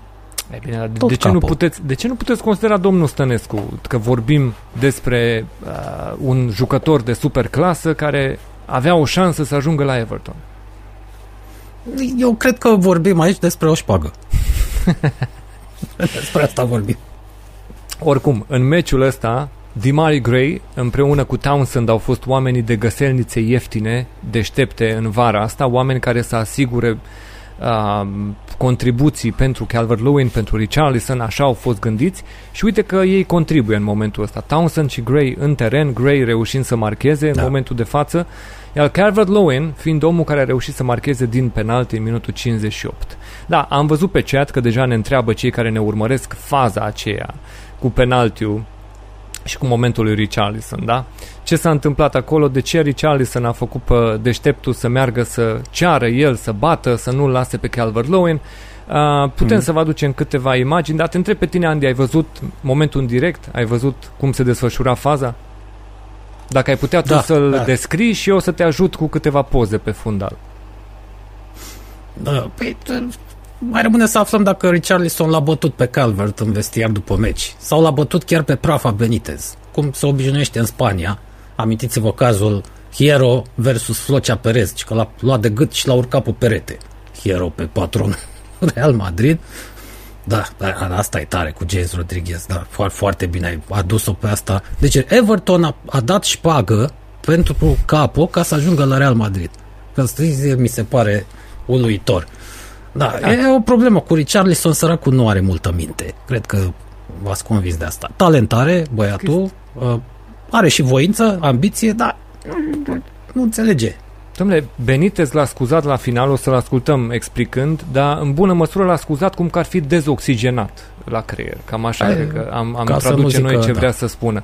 Dar el spune că pentru că n-a avut pauză omul. A jucat în Copa America, a jucat la Jocurile Olimpice, a venit fără pauză aici și în fine, ideea este, față uitați-vă la fața lui Calvert-Lewin, care a bătut penalti etapa trecută și ne-a spus tuturor că da, a discutat cu Rafa Benitez și managerul i-a dat uh, dreptul de a bate penaltiurile de acum încolo pentru Everton. Ce vedem aici? Se dă penalti pentru Everton, Richarlison arestează mingea, o ia așa în brațe și priviți fața lui Calvert-Lewin. Ca și cum, the fuck, man? așa? Uh, cel care a fost faultat a fost capitanul echipei, Coleman, care se zbătea acolo după ce a obținut penaltiu. Când a văzut ce se întâmplă, a sărit din zbatere și s-a dus să-i lămurească pe ăștia. Adică uitase, terminase uh, numărul lui pentru a obține penaltiu mm-hmm. și a trebuit să se ducă să pună presiune să lase ăsta mingea. Acum, cred că a fost ceva confuz în comunicarea lui Benitez, sau cel puțin confuz în traducerea mesajului la Richarlison. Pentru că Benitez a spus, băi, eu le-am spus că dacă avem două penaltiuri, primul bate Calvert-Lewin și al doilea îl bate el. Păi dacă Richarlison a înțeles, tu ai bătut meciul trecut și acum bat eu. Exact. Mm? Mm? O explicație pra- da. O explicația este alta, fraților. În Brazilia, la brazilieni în general, la echipele lor și la echipa națională și la ale de club, bate penaltiul ăla care dă mai bine cu pumnul. Aici, ca să știți, în caz că nu știați asta. Cine dă mai bine cu pumnul, ăla bate penaltiurile. Și Richarlison, așa, el a venit de la uh, japonez după ce a jucat în Naționala Olimpică a Braziliei, se, se obișnuise iar cu stilul ăla, Domnule, aici exista o, pe, o posibilitate să vedem prima oară când se dă un roșu pentru lovirea unui coleg. Uh, nu era exclus. da, să... era mișto. Da. Adică ăia de la Brighton, ei nu aveau nicio implicare în conflictul care se desfășura pe teren și cred că stăteau doar departe să nu cumva se bage la mijloc să le dea câte un roșu de fiecare parte, știi, în cazul în care îi prind pe ei la mijloc.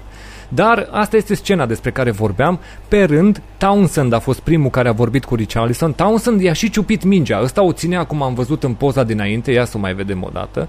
Așa. Și când a ținut-o așa la subțioară, Townsend s-a dus și i-a băgat așa degetul, și a aruncat-o din mână. Pune-mă mingea, du-te, du-te luați-o, gata. Ăsta s-a enervat, că a fost imediat lângă el capitanul, Coleman. Bă, lăsați-mă, da, luați mâna, bă, de pe mine, luați, bă, mâna de pe mine. A venit brazilianul lui, da, Alan, în spate să discute în portugheză cu el, să-l lămurească, nu știu, ceva să-i spună, să-i promită sau să-l amenințe cu ceva clanuri mafiote uh, din Brazilia. În orice caz, Richarlison a trebuit să fie calmat pentru a se duce, dar a fost calmat numai uh, cu condiția ca să nu se mai apropie de el colegii, să-l lase în pace, că el e supărat, bosunflat. Și acum mai era discuția doar, ok, după execuția penaltiului, pe care sigur trebuie să discutăm câtă presiune a fost pe Calvert-Lewin să și bată acel penalti după scenele astea, nu? Adică el să ia mingea, să o pună la 11 metri și să bată între toate înjurăturile din spatele lui Richarlison și toate strâmbele și tot, nu știu, toate flegmele pe care putea să îi le arunce Richarlison pentru decizia asta, dar el, bineînțeles că a bătut și a reușit să marcheze. Și după ce a reușit să marcheze, asta este imaginea cu Richarlison în spate, bucuria lui Calvert-Lewin și Richarlison fiind printre primii care s-au dus să-l felicite pe Calvert-Lewin pentru golul marcat. Nici nu știu cum să interpretăm momentul ăsta, dar a fost de un uluitor senzațional. Nu vă grăbiți să dați cu pietre în brazilien, totuși că la Naționala României, într-o vreme, prin anii 70, 80 chiar, că așa se stabilea cine bate penaltiul la barbut.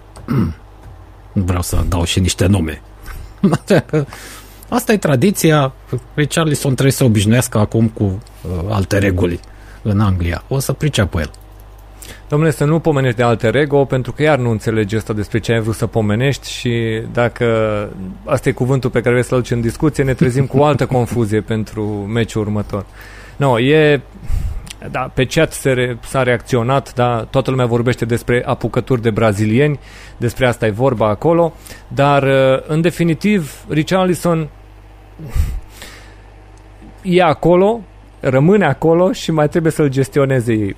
Să nu cumva să devină o problemă pentru Everton, pentru că talent are, dar, domnule, la tărtăcuță, nu știu ce să zicem legat de Richarlison, pentru că ăsta pare și genul care nu e în stare să zâmbească niciodată, nici măcar când dă gol. Eu nu știu, de, nu știu ce fel de apucătură de fotbalist e ăsta, dar Are talent, dar par, parcă joacă încruntat toată viața lui, toate meciurile pe care le joacă. Să vedem uh, cum au abordat subiectul Rafa Benitez, sigur cum a gestionat el acest moment și uh, ce am spus și Potter despre acest meci pierdut.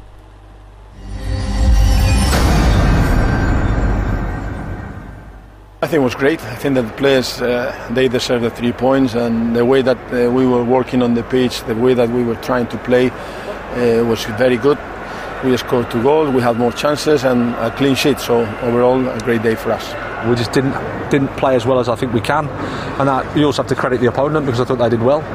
Uh, and on the uh, over over the course of the game, they were the better team and deserved to win. How do you manage the situation over the penalty? There was a bit of discord. Richarlison wants to take it in the end. Dominic Calvert-Lewin took Very it. simple and joint because we won uh, three points. Uh, uh, and Dominic is the, the first uh, penalty taker. He's the second. He knows, but uh, obviously he wants to score goals, and it's normal. Da, da, da. Obviously he wants Da. to score goals, so it's normal. A încercat Rafa să spună exact, uh, să susțină ipoteza ta, că mm. poate nu m-am exprimat eu bine. Și ăsta a înțeles că un gol bate la un gol uh, bat eu, Richarlison. Dar uh, vedeți că acest incident a estompat un altul, după părerea mea, mult mai grav petrecut la începutul meciului. Tentativa de omor la ungurul Trosar. A? Oare cum se face că între toți cei prezenți pe teren, ți-am zis eu, tocmai un ungur a încasat un balon în mufă. Nu vi se pare totuși suspect? Domnule, Hai ăla a să luat vreo vorbim două despre lovituri. asta. Primele 15 minute a fost numai pe jos, săracul Trosar, a fost Păi, perpelit, întors pe toate părțile. Dar uh, nu cred că de Adică- acolo a venit naivitatea De ce lui tocmai cu Brighton. unguru? Da. Eu mă așteptam să intervină Victor Orban aici, cineva, dar mă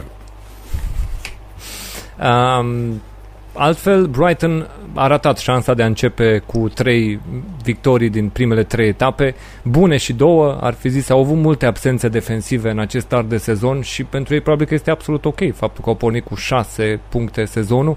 Eu i-am dat drept o echipă care poate să fie surpriza acestui uh, sezon, numai pentru faptul că Mhm. nu e greu să mai pună ceva în plus față de ce au făcut anul trecut, au loc de unde să urce și poate să fie o echipă care să ne surprindă, să nu aibă atât de multe probleme cu retrogradarea cum a fost în sezonul trecut.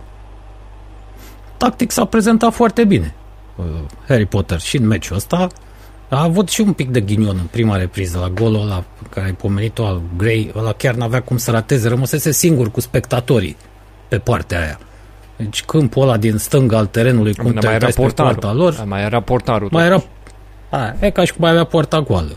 mai era și Webster acolo, care a fost unul dintre spectatori la acea fază. Specta, păi asta e.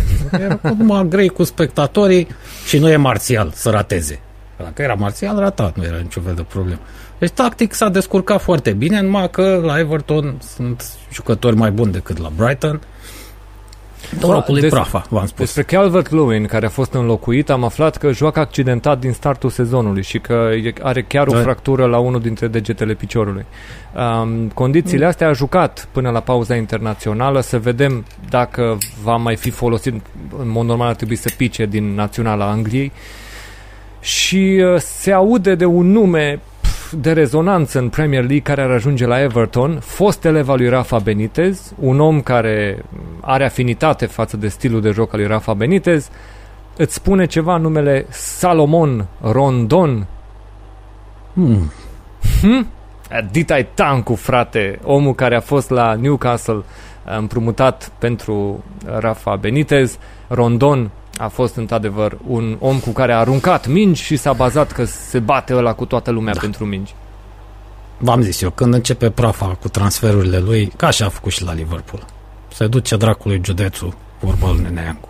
Hai că mai aduce dintre ăștia Dumnezeu a La fost anul în o Asia, să a fost vedeți prin scandal. China. A fost prin China, Bun. acolo a jucat. Dacă a fost în China, Bă, da, poate să fie încă o găselniță din asta ok. Adică un om de lot pe care să-l folosești când alții nu-s disponibili, de ce n-ar fi ok?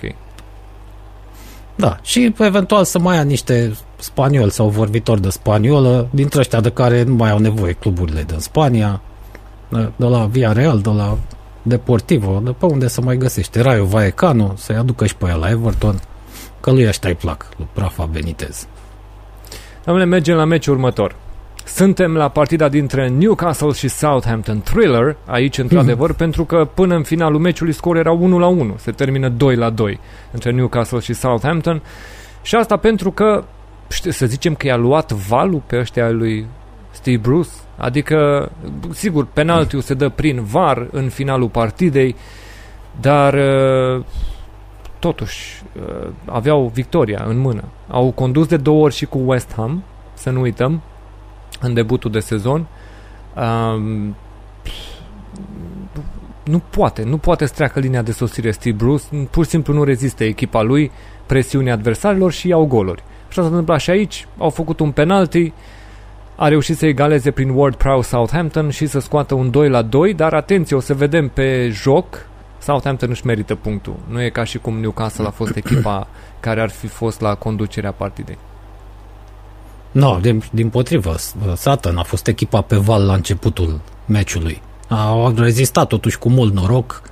Gazdele, chiar dacă au deschis scorul, au avut vreo două sau trei ocazii oaspeții.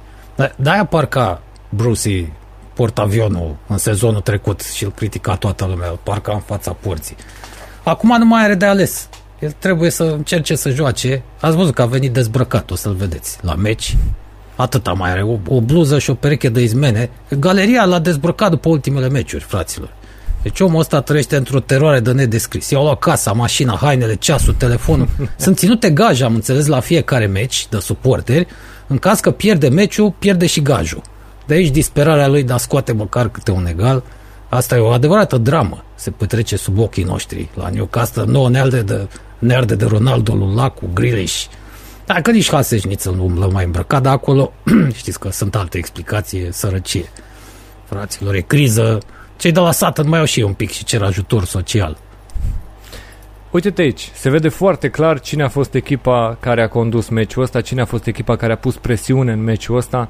Southampton ar fi fost îndreptățită să spună că dacă nu ieșea nimic din partidă, efectiv era o mare nedreptate. Au avut uh, presiune, au avut conducerea, inițiativa în acest meci, în bună măsură, și da, puteau să se trezească bătuți pe final cu acea reușită din finalul partidei. Golul din prelungiri, mai apoi la ultimele faze, la ultimele secvențe, a făcut să termine 2-2 într-un mod oarecum echitabil. Da, nu știm cum s-ar fi întâmplat dacă ar fi reușit ei să deschidă scorul, cum meritau. Nu știm cum s-ar fi terminat pe Steve Bruce, poate rămânea și fără izmenele astea. Până la urmă, inevitabil îl send maximum, fraților. Lucrurile păreau să meargă în direcția dorită, dar un fault în care o i-a mâncat victoria lui Brucey. După cum s-au desfășurat lucrurile, am fi tentat să spunem că rezultatul e echitabil, dar de fapt tot oaspeția zice și eu că meritau mai mult. Mm. Până la urmă s-au ales și cu un punct. N-a fost o tragedie pentru nimeni. Să ascultăm cum uh, justifică uh, evoluția din acest meci cei doi antrenori, să vedem ce ne spun Steve Bruce și Ralph Hasenhüttl. Sigur, Hasenhüttl înțelege că a fost oarecum echipa mai bună din acest meci, da? O să-l ascultăm.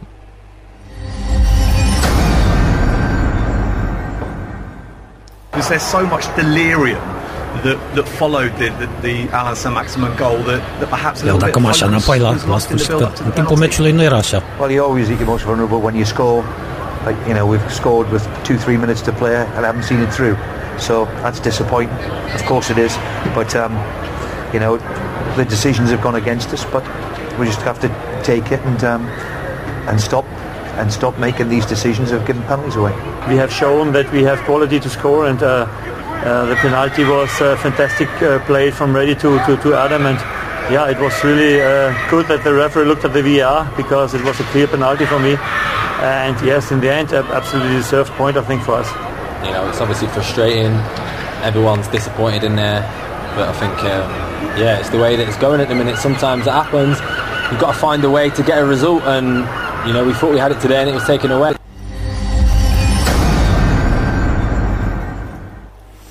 Impresii? Da, Casliu. Da, în, timpul, în timpul meciului era într-o nu știu să spun ce era aia. Mai eu, un pelancă, ceva și la sfârșit i-au dat totuși cămașa. Nu i-au dat și sacul. Că n-a bătut. Dar i-au dat. Pentru un egal i-au înapoiat cămașa. Da, da, oricum, uite, vezi, chiar capitanul Asta a e făcut impresia. penaltiul, adică a fost o intrare prin alunecare la disperare la Adam Armstrong, chiar acolo la faza de final. La Sells a făcut penaltiul, Ward Prowse, celălalt capitan, l-a bătut. Este un 2-2, Hasenhüttl are nevoie de puncte pentru că e subțire la Southampton treaba și are nevoie să poată să scoată ceva. Uh, livramentul ăsta e tot mai bun, l-am văzut și în meciul ăsta punând uh, minci pe tavă. Genepo ăsta, mamă ce ratări a avut Genepo, de care am vorbit și săptămâna trecută, am spus că este acest titirez care nu poți să înțelegi, zici că e un fel de cum- ca un fel de hoverboard dintre ăla care te duce, știi, uh, așa, dar ai, ai pierdut telecomanda. Nu știu unde Dumnezeu se duce. Ca un fel de dronă pe care nu mai poți controla. Ăsta este Genepo și a, deși Livramento i-a livrat într-adevăr o pasă pe tavă, nu știu unde a dat. E, N-ai înțeles nimic din ce a jucat Genepo încă o dată. Poate că totuși la un moment dat va începe să știe unde-i poarta, să dea și goluri, dar frustrant, frustrant pentru, pentru Hasenhüttl. Și a marcat Eliu Nusi. Eliu Nusi ăsta e, e un alt renegat de, trimis prin Scoția, cum a fost ăsta de la Brighton, Shane Duffy, și ăsta a fost trimis împrumut în Scoția, acum a dus înapoi, a reușit să marcheze și alte lucruri notabile de la acest meci, cum am spus, Saints mai aproape de gol, se vede foarte clar din imagine, este echipa care a fost mai aproape de gol și în final drama asta al ultimelor minute a rezolvat soarta meciului. Să vii din Scoția în Anglia, e ca și cum te-ai mutat din micro ăla din Galați în cartierul primăverii.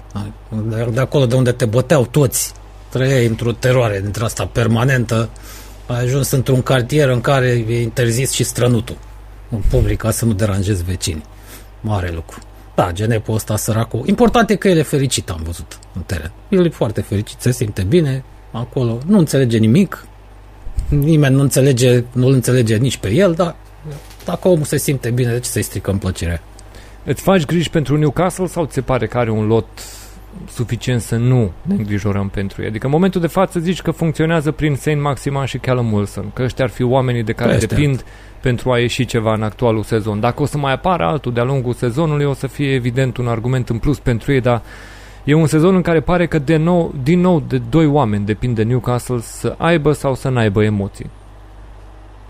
Da, se pare că atâta se poate. Eu îmi fac griji pentru Brucey să nu apară la iarnă tot în cămașă. Să, să frig așa când dă declarații la sfârșitul meciului. Îi iau ăștia tot. El se încăpățânează să rămână acolo. Poate, cred că e și un pic inconștient. Azi, nu cred că se va sfârși bine. La un moment dat trebuie să se întâmple ceva nasol. Pentru că nu, se, nu, nu e seriozitate acolo la nivelul conducerii. Uh, o să mergem înspre o altă partidă unde am fost aproape să vedem că lucrurile se reglează pentru principala bucătăreasă din Premier League, adică puteam să vedem puteam să vedem primele uh, puncte în clasament pentru Norwich sau primul punct măcar, dar n-a ieșit pentru ei nicicum. Uh, Norwich și Leicester uh, termină cu scor final 1 la 2. Brandon Rodgers scapă cu această victorie după ce a fost egalat, mingea a fost în poartă, dar arbitrii au decis că portarul nu vedea bine mingea, chiar din perspectiva unui adversar, da. Da. Cantwell, care era pe direcția loviturii de cap a lui McLean după corner, cap al lui McLean și totuși uh, pe direcția portarului Cantwell în poziție de offside nu, nu atinge mingea, nu are nicio influență asupra fazii, decât că blochează privirea portarului și golul se anulează, rămâne 1 la 2. Păi noi am mai vorbit despre asta. Portarul trebuie să fie stăpân acum, mai ales acolo, în zona careului mic. Dacă tu stai ca o plăcintă, zaci acolo, bineînțeles că o să apară un adversar la un moment dat. Să-ți ia fața. Dar Poate să te și împingă, dă-te bă mai încolo, că mă încurci, eu știu. A- Asta este problema. Am zis că doamna Delia săraca își va ridica fustele și în fața Brendei. Norwich a venit în Premier League ca de obicei, doar ca să aibă de unde pleca vorba bătrânilor. Dar întrebarea este cine nu va reuși să o tăvălească în toate pozițiile pe doamna Delia. Doar că așa pare acum, că numai cine nu vrea nu, nu o bate pe Norwich. Păcat de orașul ăla medieval, v-am zis. Mi-ar plăcea să Mm. trăiesc acolo. Dar da, să nu ții cu echipa locală, că uite ce se face. Uh, și totuși, au reușit să se plaseze peste Arsenal în clasament. Au dat în sfârșit un Au luat mai puține. Adică, da, au luat, și-au luat mai da. puține. Și-au luat mai puține. Au pierdut, dar au și marcat Maica. Da, pentru că au luat și 5 de la City, dar până la urmă au reușit să stea mai strâns în alte meciuri și să nu fie chiar echipa de pe ultimul loc. Um, oricum, a, să trecem în revistă și super stake-ul lui VS Leo, 15 lei, mulțumim Leo și suntem la curent, suntem la momentul live și la curent cu toate super chaturile tuturor încă o dată. O să le mulțumim și la final celor care au trimis super chaturi de-a lungul emisiunii. Uh, Norwich cu Leicester cumva s-a legat de acest moment și dacă e să ne uităm la cum s-a desfășurat meciul, puteți să vedeți foarte clar că momentele ultra periculoase au venit din partea lui Leicester, când vedem și vârfurile de presiune acolo, dar și Norwich a avut destul de multe momente, adică în multe momente Leicester a fost anonimă și vedeți presiunea lui Norwich, care a forțat, a încercat, a făcut ce a putut și totuși a sfârșit prin a nu scoate acel punct de care au fost aproape, văzând mingea în poartă pentru 2-2. Păi și Brenda e fricoasă. După ce Bețivanul de Vardi a deschis scorul, a lăsat-o un pic pe doamna Delia să-i dea cu poșeta în cap. Mm. Mișcarea n-a fost decât parțial reușită. A obținut penaltiul ăla, dar a venit și golul anulat. Uh, dar nu e relevant totuși episodul. Vorbim despre Norwich până la urmă, nu despre finala Champions League dintre Chelsea și City. Mi-a plăcut golul 2 al celor de la Leicester, iarăși reconfortant să vezi reușite de tipul ăsta în zilele noastre cu fotbal mărunt și înghesuit. Uh, românul, practic, că e român, că e din, de pe lângă Birmingham, am înțeles, Albrighton ăsta, uh, un românaș de al nostru a tras exact ca un mijlocaș de top. Mie îmi plac, astea îmi plac, șuturile astea de la distanță. Astea sunt, uh, după mine, cele mai spectaculoase. Domnule, golul 1 pe care Leicester l-a marcat, ăla lui Vardy, a fost după o cursă a lui Ricardo Pereira, ce a speculat ce a făcut Brandon Williams împrumutat de Manchester United de la Norwich. Ăsta a dat o pasă înapoi, mm. pur și simplu a lăsat pe toată lumea interzisă. Ricardo Pereira a țâșnit pe lângă Gibson, a trimis în fața porții și Vardy a reușit să marcheze. Excepțional Ricardo Pereira, dar din păcate s-a accidentat din nou, să vedem dacă nu este ceva din nou nasol, pentru că știm cât timp a lipsit portughezul din echipa lui Leicester. Ricardo Pereira a trebuit să fie înlocuit de Timothy Castanie. Altfel, este Vardy, acest argint viu, care odată marchează pentru 1-0, după aia dă pasa de gol pentru Albrighton uh, pentru golul 2. N-are vârstă, nu? Uh, o să vedem ce declară și Albrighton după meci. Îmi spune că, da, este cu fiecare an ce trece, tot acolo e Vardy, nu, nu simți că se întâmplă ceva. Da, în prima parte a sezonului, vă reamintim. Prima parte a sezonului, Vardy muncește, dă goluri, dă pase de gol, e foarte bun, după care vin sărbătorile de iarnă când hernia, știți cum e, tot felul de lucruri se întâmplă în Vardy și nu mai face nimic în teren. Ne-a obișnuit cu stilul ăsta. Mai puțin în sezonul ăla cu Claudio Ranieri, că de-aia l-au și dat afară. După ce au luat titlul, că cu ăla a fost nevoit să muncească tot sezonul. Asta nu prea a plăcut. Um, mai departe să ascultăm declarațiile lui Daniel Farke și a lui Rogers la final.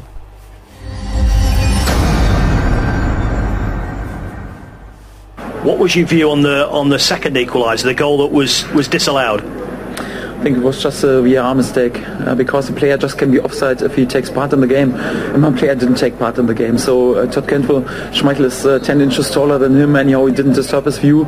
He was just standing in front of him. He didn't uh, disturb his movement to make a save. And I tell you what, if the cross comes or corner comes in and uh, just Kenny McLean is all alone against Schmeichel uh, in the box, he wouldn't even be able to to save it anyhow. A three o'clock kickoff at Carrow Road with the sun shining is always a difficult game to, to come to. But now we, we showed great resilience, especially towards the end. Um, after going in front, the players had to dig in, and then throughout the game we had uh, we had moments of quality, and uh, the two moments of quality won us the game.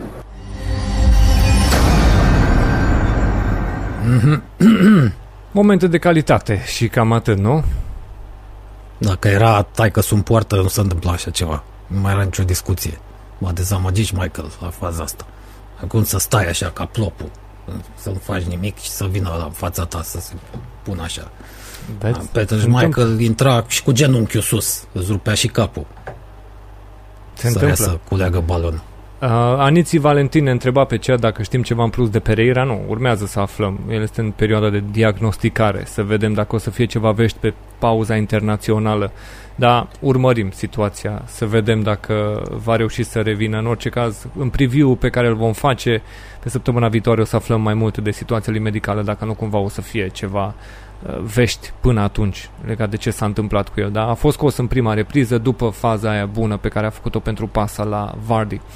Uh, Norwich Arsenal se va duce pe Emirates. Norwich și am mai vorbit când am pomenit de Arsenal despre miza acestui meci. Crezi că pot da lovitura? Puki, prietenii lui? Nu cred. Și cu managerul ăsta arată exact ca băiatul ăla care aduce ceapa la restaurant, legumele pentru doamna Delia. Nu, nu, nu, ar fi culme. Culme.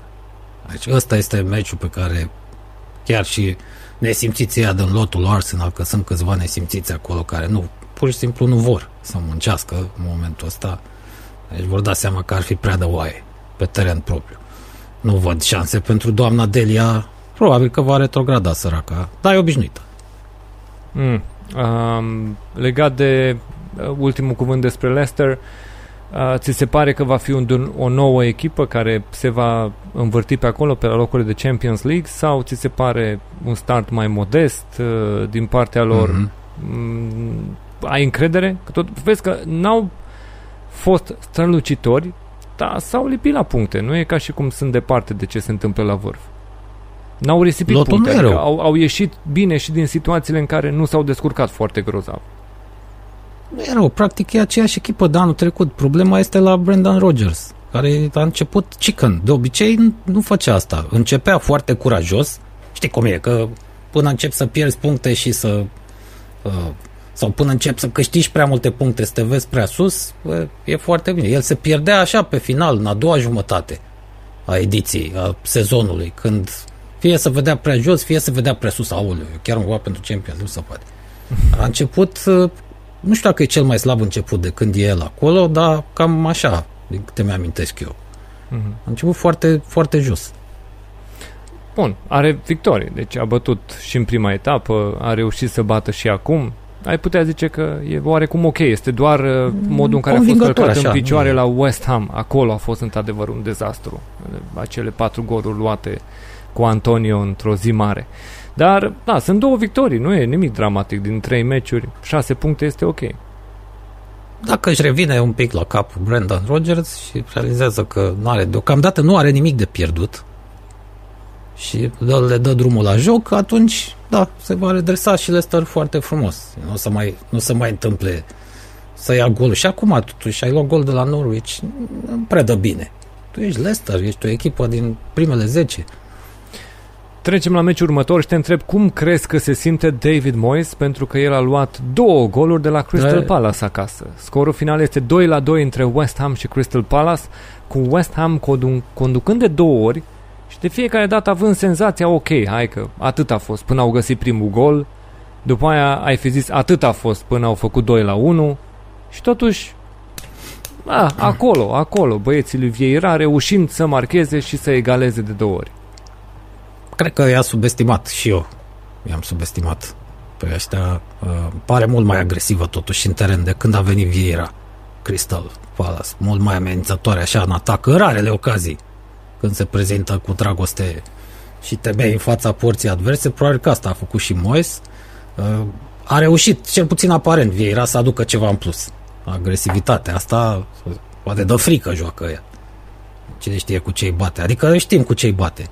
Vieira în vestiar. S-a distrat la început. Antonio cu Fornal, ăla, a, a fost amuzant. Un doi ăla, Antonio, într-o prima fază aproape cum s-a mișcat. Aia a fost gol Abia, mișcat. abia după aia. Da. Uh, a egalat Con Conor McLeod ăla, sau cum îl cheamă. Și Conor scenariul s-a Gallagher. repetat și Ții în a minte doua. că l-am pomenit Da, pe așa, ăla. Gallagher, Am vorbit, da. am vorbit de el în emisiune. Ți-am De zis că e Muritaurul. una din achizițiile care pot să aducă ceva în mijloc. Nu s-a descurcat Da, da, da. rău în uh, meciurile Foarte bine jucate chiar. la West Brom. Foarte bine în partida asta. De fiecare dată el a egalat. Deci a fost un meci între Antonio și el. Ai și-au împărțit frățește punctele concitadinele, ca să nu se supere nimeni, în afară de cei de la Arsenal. Toate echipele din Londra, vedeți că mai fac ceva. marchează, mai strâng puncte, numai tunarii nu fac nimic. Cred că asta a fost, i-a subestimat un pic Moise. Hmm. Uh, vorbeai de uh, Gallagher, vorbeai și de combinația asta pe care a făcut-o Fornals cu Antonio. Ceea ce poți să vezi este că West Ham a apărut așa o echipă care turează. Mm, mm, mm, mm. Vezi, auzi motorul așa puțin turând, dar mereu oprit de Crystal Palace. Vezi, un vârf oprit, un vârf oprit și după aia un vârf din nou oprit și până la urmă vine după acea fază, au avut nevoie cei de la West Ham să găsească un moment în care greșesc ca de la Crystal Palace ca să-i prindă dezechilibrați. Pentru că altfel părea că nu se descurcă atât de bine încercând să-i desfacă. Uh, Palace a fost groaznică ofensiv în prima repriză, adică eu n-am văzut nimic din combinații pentru ei în prima repriză. Ceva jalnic, absolut jalnic, este pustiu, pământ, modul în care Crystal Palace a atacat în prima repriză. Uh, n-au avut șuturi, în schimb, cei de la West Ham. Uh, focusul celor de la Palace a fost pe Michael Antonio, că dacă ăsta nu face nimic, West Ham probabil că nu face nimic, așa s-o fi pus problema Vieira, dar l-au scăpat la acea fază de care pomeneai tu. Pentru că acolo, într-adevăr, combinația aia pe care a reușit-o Antonio cu Fornals, șahmat, rapid s-a făcut 1 la 0 și se năștea deja diferența asta de, uh, de, de calitate dintre cele două echipe, găsea și uh, Uh, reușita, dar a fost 0-0 la șuturi pe poartă până în primele 30 de minute. No, pur și simplu nu se trăgea nimic pe poartă în acest meci. Ben Rahma a fost ters dintre cei remarcați pentru West Ham în startul de sezon. De data asta Said Ben Rahma n-a mai fost printre cei uh, atât de senzaționali. Uh, însă ne. mai apoi gafa lui Dawson deci pentru că vorbim de gafe pe care le-au făcut cei de la West Ham. Dawson a făcut gafă, i-a făcut periculos în, periculos în premieră pentru uh, cei de la Crystal Palace la poarta lui Fabianski. Golurile lui Antonio și Gallagher au apărut astfel din nimic, din absolut din nimic. Este golul, sunt goluri care au venit cumva, ok, ia uite că s-a nimerit și au ajuns în poartă, dar după faze care n-anunțau atât de mult, numai un contraatac sau reușita lui Gallagher de minutul 58 nu erau faze anunțate de cursul meciului în aproape deloc. Și pentru Michael Antonio a fost golul 50 în Premier League, cele mai multe din istoria clubului West Ham United, vreun jucător care să marcheze în era Premier League, sunt în dreptul lui Michael Antonio. West Ham când s-a făcut 2 la 2, uh, pentru că Gallagher reușește repede să marcheze după o altă înghesuială în careul lui West Ham, când s-a făcut 2 la 2, West Ham zici că a rămas blocată. Ceea ce vedeți este o tentativă de presiune, dar vedeți că nu mai urcă deloc. Vârfurile de presiune nu sunt deloc la nivelul altora din timpul meciului, da? Și în prelungiri, șocant pentru mine a fost să văd că echipa care ataca era Crystal Palace, nu era West Ham. Da. Bă, în careul propriu erau cei de la West Ham. Și, da, uh, asta este ceea ce s-a petrecut în acest meci, în care Michael Antonio a avut o pasă slabă spre final de meci, minutul 94 scăpaseră spre poartă și da, a pasat slab Michael Antonio și asta a fost istoria meciului. Um, un pas greșit, ai zice, pentru West Ham, dar dacă te uiți la posesie, n-au reușit să fie superiori în posesie, șuturi pe poartă au no. adus doar 4 la 2, expected goals n-au fost pentru ei, calitatea șanselor create n-a fost de partea lor, deci un meci de care sigur n-au cum să fie foarte mulțumiți cei de la West Ham și Crystal Palace poate lua puțină speranță din evoluția asta. Asta lipsea la Crystal Palace, un pic de să bage cineva frica un pic în ei. De fiecare dată când sunt conduși, ăsta pe margine schițează gestul că scoate cureaua de la pantalon și gata, imediat se trezesc. Da, la final mâncau jar acolo încercând să scape cu viața gândindu-se la ce așteaptă. Uh, iar ăștia de la West Ham s-au uh, moiat așa, sau uh, bosuflat când au văzut că se galați, nu se așteptau. Chiar vreau că nici eu nu mă așteptam, nu știu cât se așteptau ca uh, uh, ai lui Vieira să scape uh, bazma curată de pe London Stadium sau cum îi zice. Uh-huh. Uh, să vedem declarațiile celor doi actori, Mois și Vieira la final.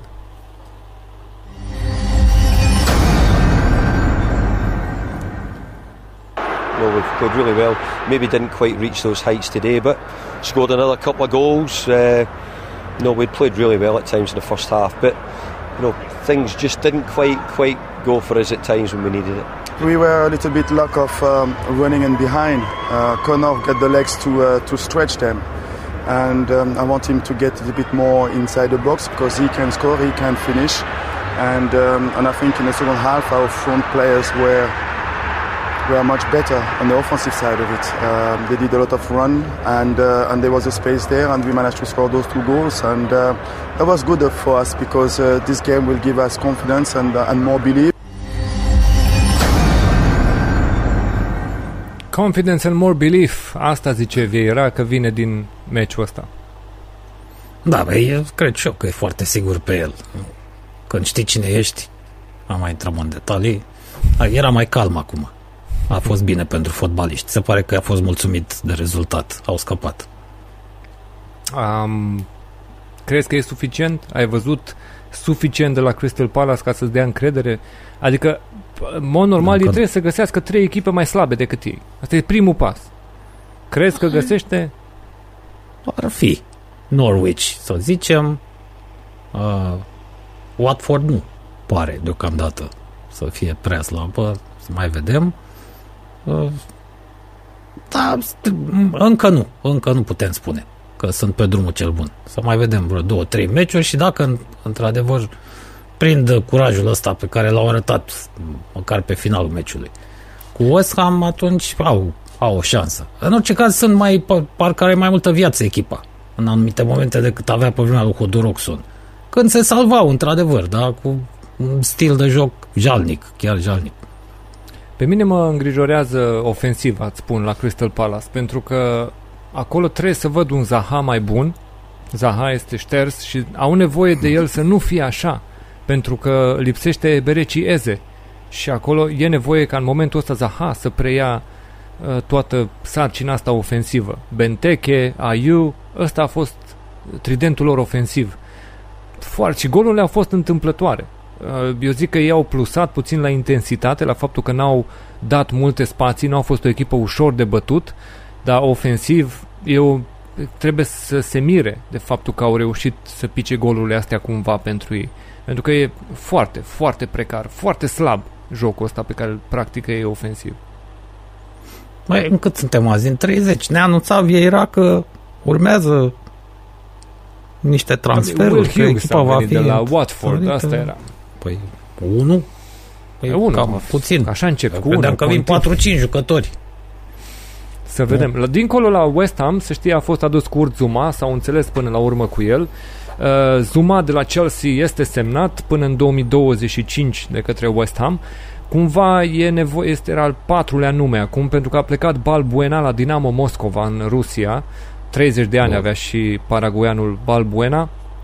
Iar acum uh, erau trei oameni pe linia de fund pentru West Ham rămași. Ăștia doi care joacă, Ogbona și Dawson. Dar Ogbona are 33 de ani, Dawson are 31. Rezerva Diop are 24 și uh, vine cu 26 de ani Kurt Zuma. Cumva între opțiunile astea se va face probabil o trecere ușor, ușor, schimbat de linii, dar deocamdată nu știu dacă după startul bun, după sezonul trecut, va mișca foarte mult Mois. Dacă pică goluri, la fel cum au picat în etapa asta, poate că va încerca să schimbe ceva, dar a luat gol în fiecare etapă, nu e ca și cum ar fi scăpat fără gol. Da, eu am o soluție pentru Crystal Palace, foarte bună. Le lipsește, ui, Pogba ar fi bun. Pogba, domnule, trebuie un playmaker acolo. Da. Mai ce ar face Vieira cu Pogba? Ah, ce mi-ar plăcea să văd asta. să mergem, Andy, spre adevăratul derby al etapei, capul de afiș, meciul dintre Liverpool și Chelsea uh, sâmbătă seara, în care cred eu că am putea vorbi despre o repriză de fotbal și a doua repriză de luptă. Este parte din motivul pentru care episodul nostru poartă numele Red Battle, asta și pentru că e legat de Arsenal, despre bătaia pe care au luat-o uh, cei în roșu ai lui Arteta, dar în același timp vorbim de bătaia pe roșii, cartonaș roșu uh, pentru Chelsea și Liverpool, The Reds, oamenii în roșu care n-au reușit să spargă barajul lui Tuchel o repriză întreagă pentru a câștiga acest meci. Deci până la urmă rămâne 1 la 1 între Liverpool și Chelsea. Chelsea, v-am zis că e o echipă extraordinar de greu, aproape imposibil de bătut. Amintiți-vă că primul lucru pe care l-a făcut Sucal când a preluat-o anul ăsta a fost să pună la punct defensivă. Asta e primul lucru care îl interesează, să nu ia goluri, să ia cât mai puține. Mulți au zis meciului ca bala pensionarilor, răutăciști, desigur, referindu-se la... V-am zis că asta e soluția pe care o va alege Klopp la început. Trioul Salah, Firmino, Mane. Și cu asta a mers, dar nu e ieșit până la urmă că a trebuit să-l scoată pe Firmino, am înțeles că ceva probleme. Mm-hmm. Uh, și tu ai zis că vor juca închis și așa a fost. Doi giganți care stăteau la pândă, așa, în așteptarea momentului în care unul dintre ei se împiedică. Da, ori la o fază fixă, ori pe contraatac. Puțin să știi peste așteptări, au pornit puțin mai avântat, aș zice, n-a fost chiar așa de mult stat la cutie. Chelsea a apărut mai mult echipa care așa venise să stea în expectativă, dar Liverpool nu s-a dat la o parte, a venit, s-a dus peste ei în startul meciului. Întâmplarea a fost ca, deși au făcut asta, să fie ei care încasează golul. Dar până acolo, așa cum am făcut la fiecare um, meci pe care îl abordăm ca de titulatură mare, ne uităm și la ce vorbeau antrenorii înainte de meci. Să putem să vedem cum abordau acest meci, care era atitudinea pe care o vedeați din cele două tabere și să vedem cum vorbea Klopp înainte de această partidă și apoi vom trece și la Tuchel.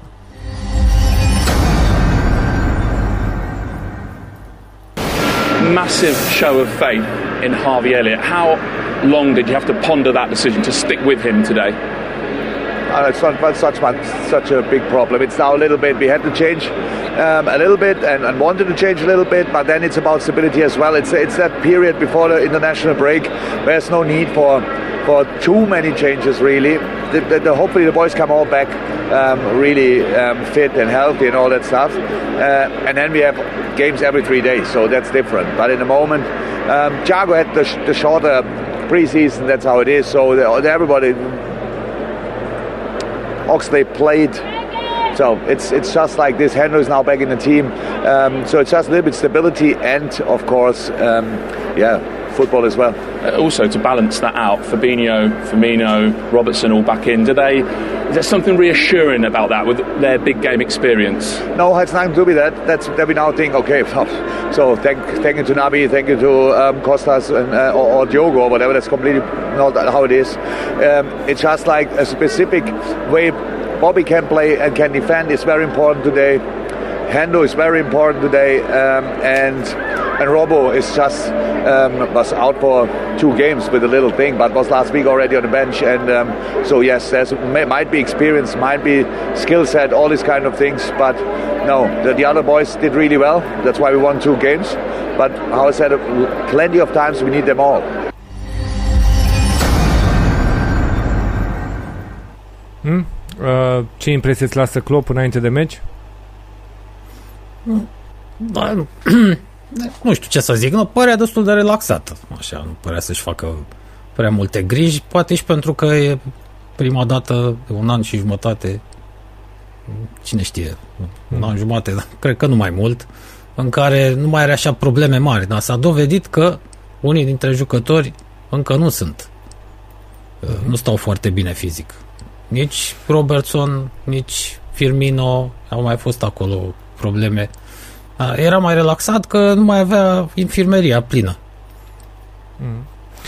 să-l vedem pe Tuchel vorbind înainte de meci. The, the challenge you faced today at a packed Anfield is among the hardest yeah. in Europe. Yes. Will it tell you a lot about what you might be able to achieve this season? After the game, and during yeah. the game, well, let's see. I mean, it's still the third. It's still uh, the third um, match of the season. So there will be no champion after this match, and there will be no one relegated after this match. But um, you need to face the challenges when they when they occur. And right now, this is, is always tough in Premier League to play and to play especially away games. But honestly, I can just repeat it. If you are at Anfield and this full crowd, and Van Dijk is back, and they have uh, all their guys they want to have on the pitch, then you know that when you're at one of the toughest places in Europe to play football, and it's, uh, it's a fantastic uh, effort and a fantastic test for us. You won in March and played really well that night. What, yeah. what was the key that evening, and what from that night can you take into today? The key was the performance against the ball, with the ball, off the ball. The, um, we were very encouraged. We adapted very well to the to the fluid attacking from from Liverpool. We anticipated the deep runs very well from Mane and and, and Salah we were spot on on, the, on that day, and we have to be uh, today again if we want to have a chance to have a good result. So the focus is on a, on a top performance. You mentioned Virgil van Dijk already. Are you, even you as a manager, excited for that head-to-head battle, Van Dijk against Lukaku? Well, I think everybody's looking looking for that, and, and we are we are like obviously uh, have the best places to observe these kind of challenges. This is what uh, Premier League is all, uh, all up about. Both of them are very physical players and, and uh, still with a huge impact to their teams and uh, big personalities, so fun to watch. Ce mi se pare mie când îi ascult pe amândoi înainte de meci, dintre ăștia doi mai flămând mi se pare Tuchel. De, și Klopp mm. mi se pare puțin mai obosit, puțin mai uh, rulat, puțin mai trecut prin toate și care, da, e ok, ne descurcăm, știm cum e, da, e ok, știm ce avem de făcut, este un meci, este, mă rog, dar la Tuchel vezi că rumegă și mușcă din fiecare întrebare pentru a oferi răspuns și că e energie peste energie la Tuchel. Asta este ceea ce mi se pare puțin diferit. Păi e firesc, pentru că ăsta e totuși prospătură. Premier League e foame de trofee, pe când Klopp a reușit în sfârșit, după atâta secetă, să aducă titlul pentru Liverpool. A câștigat și Liga Campionilor, sigur că a câștigat-o și Tuchel. La, la Klopp, practic, și-a îndeplinit obiectivele pentru care a fost adus la club. Și, în primul rând, să recucerească trofeul, să facă din Liverpool din nou o echipă uh, foarte sigură pe ea și pe ceea ce reprezintă și pe locul pe care îl ocupă în fotbalul european. Ăsta e încă la început, vrea, vrea să demonstreze, dar și el totuși destul de relaxat. Eu am înțeles de la ambii cam care, cam cum au privit ei meciul ăsta. Domnule, e al treilea meci al sezonului. Uh-huh. Până la urmă, la noi e un capă de țară, o luăm așa mai ușor. Cred că au fost mulțumiți amândoi cu egalul. După cum ia uite, ia uite cum au rulat în acest meci cele două echipe. Dacă e să ne uităm mai în detaliu pe acest carton al desfășurării meciului, Ceea ce vorbeam mai devreme a fost că, într-adevăr, Liverpool a fost echipa care a pornit tare.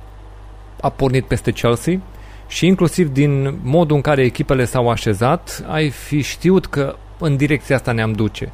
Chelsea părea pregătită cu trei oameni ofensivi să joace la speculație, restul oamenilor erau pentru a bloca ceea ce Liverpool intenționează să construiască dar în flancuri apăreau aceiași doi oameni care oricând pot deveni oamenii de creație și oameni ofensivi, adică Alonso și Rhys James. Deci susținere exista pentru Chelsea.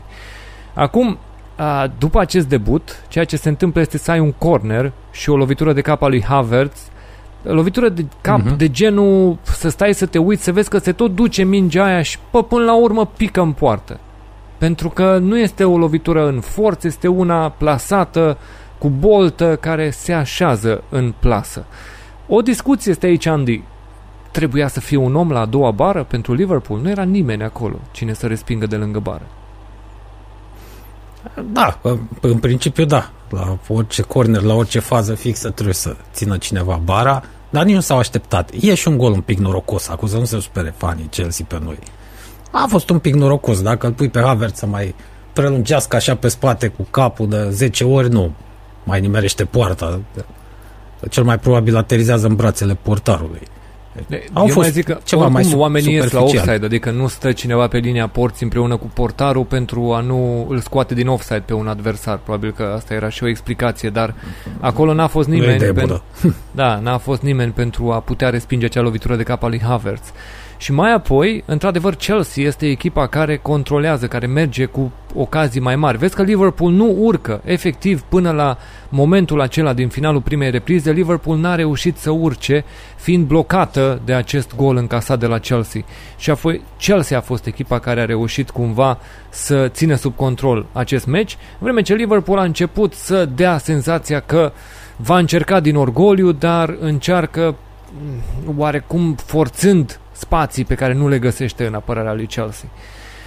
Vine momentul dinaintea pauzei, când avem acea centrare ciudată, Matip reîntoarce mingea, apropo, Matip a fost o catastrofă, catastrofă da. în prima repriză, nu mi-a venit să cred modul în care juca Matip și atenție că Lukaku știa ce face.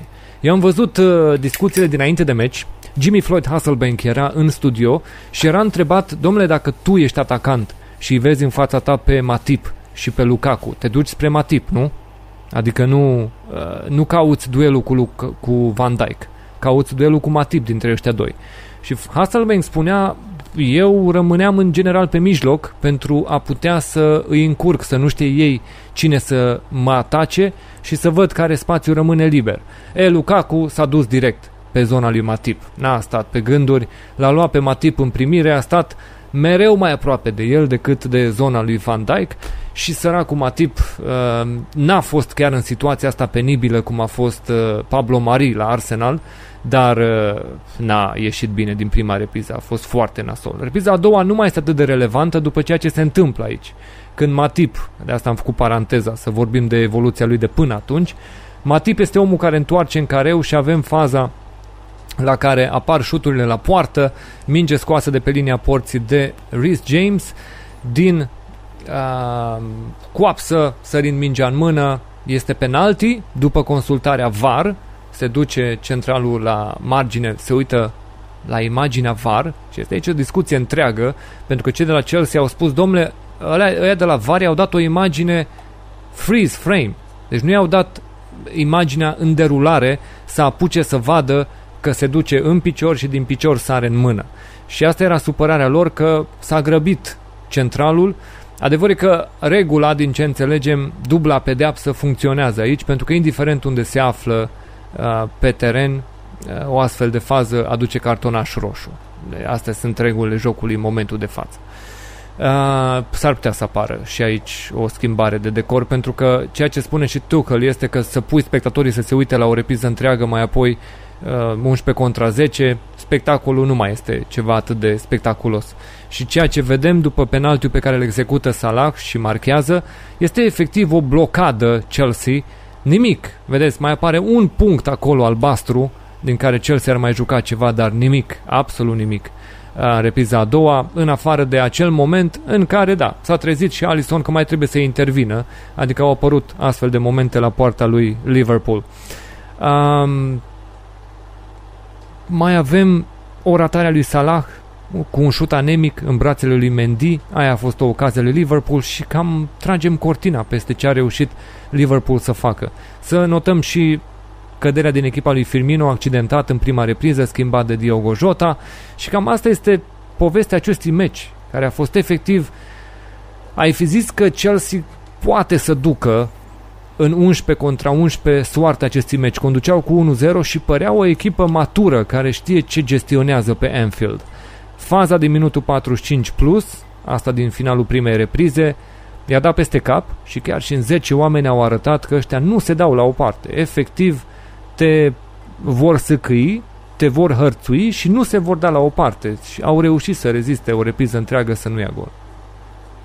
Da, e o echipă foarte greu, foarte greu de bătut. Pare cumplit de greu să le dai gol. Uh, celor de la Chelsea, foarte bine a, a pus defensiva la punct Sucal. Foarte bună observația aia cu uh, Lulacu. Lulacu, fraților, uh, poate știți, ați mai urmărit cariera, uh, nu e genul de jucător superficial. Iar dacă uitându-te la el ai zice că mai degrabă e interesat de uh, fish and chips decât de Uh, fotbal. Nu, ăsta urmărește meciurile, deci în afară de ce îi spune antrenorul, se mai pregătește și el. Uh, și uh, nu întâmplător, cred și eu că nu întâmplător, a ales să-l atace pe, uh, pe Matip. Da? Lulacu însuși ne-a mai spus pe la conferințele de presă că îi place să umfle pene, să dea mare, că el se pregătește și urmărește cu atenție adversarii, vrea să știe totul despre fiecare adversar, despre fiecare jucător în parte. Uh, Uh, au fost mai multe probleme pentru Liverpool. În primul rând i-a dat planul peste cap uh, accidentarea lui Firmino, faptul că Robertson încă nu e în formă, a comis-o uh, și asta de câteva ori. Matip a greșit și el. A mai fost Mane, care, să mă iertați, dar a fost ciment. Mie mi se pare că el este în continuare problema în atacul Liverpool. Foarte multe pase greșite, foarte multe driblinguri nereușite, pierde multe mici la marginea careului advers. Cred că am numărat vreo 7 sau 8 atacuri promițătoare ale gazdelor făcute praf de Mane. Mi se pare tot ego- egoist și un pic irresponsabil ca în sezonul trecut. Cel puțin așa mi se pare, dar Klopp știe mai bine ce are de gând să facă. Um, da, am zis că poate nu, nu i-ar fi stricat lui Klopp două prospături așa, dar nu chiar prospături, mai consacrate. Iertați contradicția în termen. La mijloc și uh, în atac. Măcar să mai pună un pic de presiune pe, uh, pe Mane să-i, să-i vină mintea la cap. Mie mi se pare că nu, nu s-a uh, nu și-a revenit. Uh, Țucal sigur că a fost pe val după marcarea golului, cât pe ce să-i mai perpelească vreo două lui Alison. Uh, da, de, uh, deliciul a fost făcut însă de faza aia uh, cu penaltiul. Bambilici de careu, sărea mingea din capete, picioare, bară, mâini. Nu vrea, domne, să intre în poartă. În cele din urmă s-a lăsat cu firesc totuși, cu penalti, că așa se întâmplă la fazele astea de bambilici. La un moment dat, fie unul dintre uh, apărători și o bagă din greșeală în poartă când sare mingea așa iurea, uh, când se întâmplă mișcarea asta browniană balonului, fie face careva un hands, Acum că și penalti și eliminare, sigur că aici e de discutat, era să leșine că l-a arătat pe Țucăl atunci, pe bancă, când a văzut că și ăsta i s-a dat planul peste cap. Deci, una peste alta, uh, amândoi antrenorii s-au văzut cu planul de jucat, cu planul uh, pe care și-l făcuse fiecare uh, pentru meci. Și mi s-a, dar mi s-a părut totuși că n-au consumat foarte multă energie. Nici Liverpool, nici Chelsea două echipe mari, așa, care fac încă economie de energie, exact ce spuneau la început, foarte bine că ai dat pe declarațiile alea. Domne, stai că suntem la început, e doar etapa a treia, mai avem mult de câștigat, multe meciuri de jucat. Adică nu mi s-a părut că au pus uh, tot meciul presiune pe adversar și au dorit să câștige mai presus de, de orice. Cred că au fost mulțumiți cu egalul. Mm. Uh, mai e ceva, un element de noutate pe care îl aducem din această ediție și o să continuăm să-l aducem și în momentul în care revenim după pauza internațională. Ia uite, Andy, sper că o să fii uh, impresionat de această adăugire grafică a noastră din acest moment. Mm. Este ceea ce se numește average position în timpul unui meci. Pentru meciurile mari, pentru ceea ce este derby al etapei, vrem să putem să vă prezentăm și așa ceva. Uh, și dacă e să facem imaginea puțin mai mare, să puteți să o vedeți mai clar, este poziția medie ocupată de, mijloc, de oamenii lui Klopp de-a lungul meciului. Și asta înseamnă presiunea de 11 contra 10. Doar doi oameni au rămas cu poziția medie în propria jumătate la Liverpool până la final de meci. În rest, toți titularii, sigur aici nu apar și rezervele, dar oamenii care au început meciul toți au avut poziții mai înaintate de la mijloc în sus. Asta a fost presiunea asupra lui Chelsea vreme de o reptiză întreagă ce a dus la media asta de poziționare în timpul meciului. Van Dijk și Matip, dar în rest toți oamenii în sus. Ceea ce este de remarcat din nou este rolul lui Firmino, pe care îl vezi atât cât a stat în teren, aia a fost poziția lui medie în timpul partidei. Acolo este locul lui Firmino, în medie când stă în teren, cam aia este zona în care funcționează. Și în rest, sigur, poți să vezi uh, Alexander Arnold, Robertson sunt deja în zonele lor obișnuite, iar din cei trei de la mijloc, Fabinho, Henderson și Elliot, da, pe Elliot o să-l vezi cel mai avansat om, omul care contribuie cel mai mult pe faza de atac. și asta e la început. Mai are, de, mai are mult de muncit. Până să devină într-adevăr un jucător care să-și ajute echipa, dar nu sunt mari surprize, cam pe acolo stau jucătorii pe care deja îi, îi, îi cunoaștem. Dar uite cât de important este Matip, să nu, să nu prindă o zi prostă. Mm. Tot, flanc, tot flancul ăla e ținut de el, el este ultimul zid de apărare al echipei. Dacă ți-a greșit, te-a curățat. Și să mergem să vedem cum a arătat Chelsea la final, pentru că vă dați seama cam cum trebuie să arate o astfel de variantă care are doar apărare Ia uite. Doar, Rudiger aici. doar Lukaku și puțin Mount rămâne peste mijlocul terenului. Singurii oameni care au mai putut să contribuie la ofensivă, dar în rest, Rhys James și Alonso, de care am vorbit, că ei apar acolo, Havertz este omul care în funcție de cum merge jocul, ori blochează, ori creează. Dacă jocul într-adevăr Mhm. este pe ofensiva lui Chelsea, Havertz va fi un om periculos. Dacă Chelsea trebuie să se închidă, Havertz ajută la acest proces. Este utility man, aș spune eu, omul cu adevărat util pentru ceea ce pregătește Tuchel în timpul fazelor de meci. Kante și Jorginho sunt acolo la închidere. În rest, în spate, Aspilicueta, Christensen și Rudiger. Dintre ăștia trei, Aspilicueta fiind omul care ar avansa cel mai mult. Cum ți se pare adăugirea asta din uh, materialele pe care și așa le tot pregătim pentru emisiune, dar adăugăm mereu detalii în plus? Excelentă. Uitați-vă, de exemplu, putem să înțelegem multe. Uh, Rudiger, pe partea lui, este singur. E, stai N-are așa nevoie de puțin, nicio- stai așa puțin, că vreau să te ajut cu încă ceva. Să te surprind să te arăt că și așa am reușit să facem ceva în plus. Ia uite, avem această desfășurare care îți pune și jucătorii unii peste alții să înțelegi cine în, funcționează în zona cui. Și acum poți să tragi concluziile legate de cine cu cine se atacă în timpul meciului. Deci, uitați-vă la Rudiger cum ține singur tot flancul ăla. Fraților, nu are nevoie de niciun Trei fel de oameni. ajutor. Eu Da, cum vă zic, ăsta Alonso e mare. pierdut. Alonso a fost depășit constant acolo în banda aia. Da. Bă, nu contează. Pe- Pot să vină 3, 4, 5 peste Rudiger. Nu. Nu are absolut nicio importanță. Atât de, de important este omul. Ăsta e unul dintre cei mai buni fundași pe care i-am văzut în ultimii ani, cred că în ultimul deceniu. Dar trecând peste toată boșcăria legată de cum arată și cum se comportă, nu, e mare. E mare și la Jorginho, propriu și Jorginho la îl figurat. ajută mult. De acolo trebuie să coboare mult Jorginho să-l ajute. A fost cu trei oameni acolo. Pe Elliot l-a blocat destul de mult Jorginho. A încercat cât mai mult să strângă în zona aia.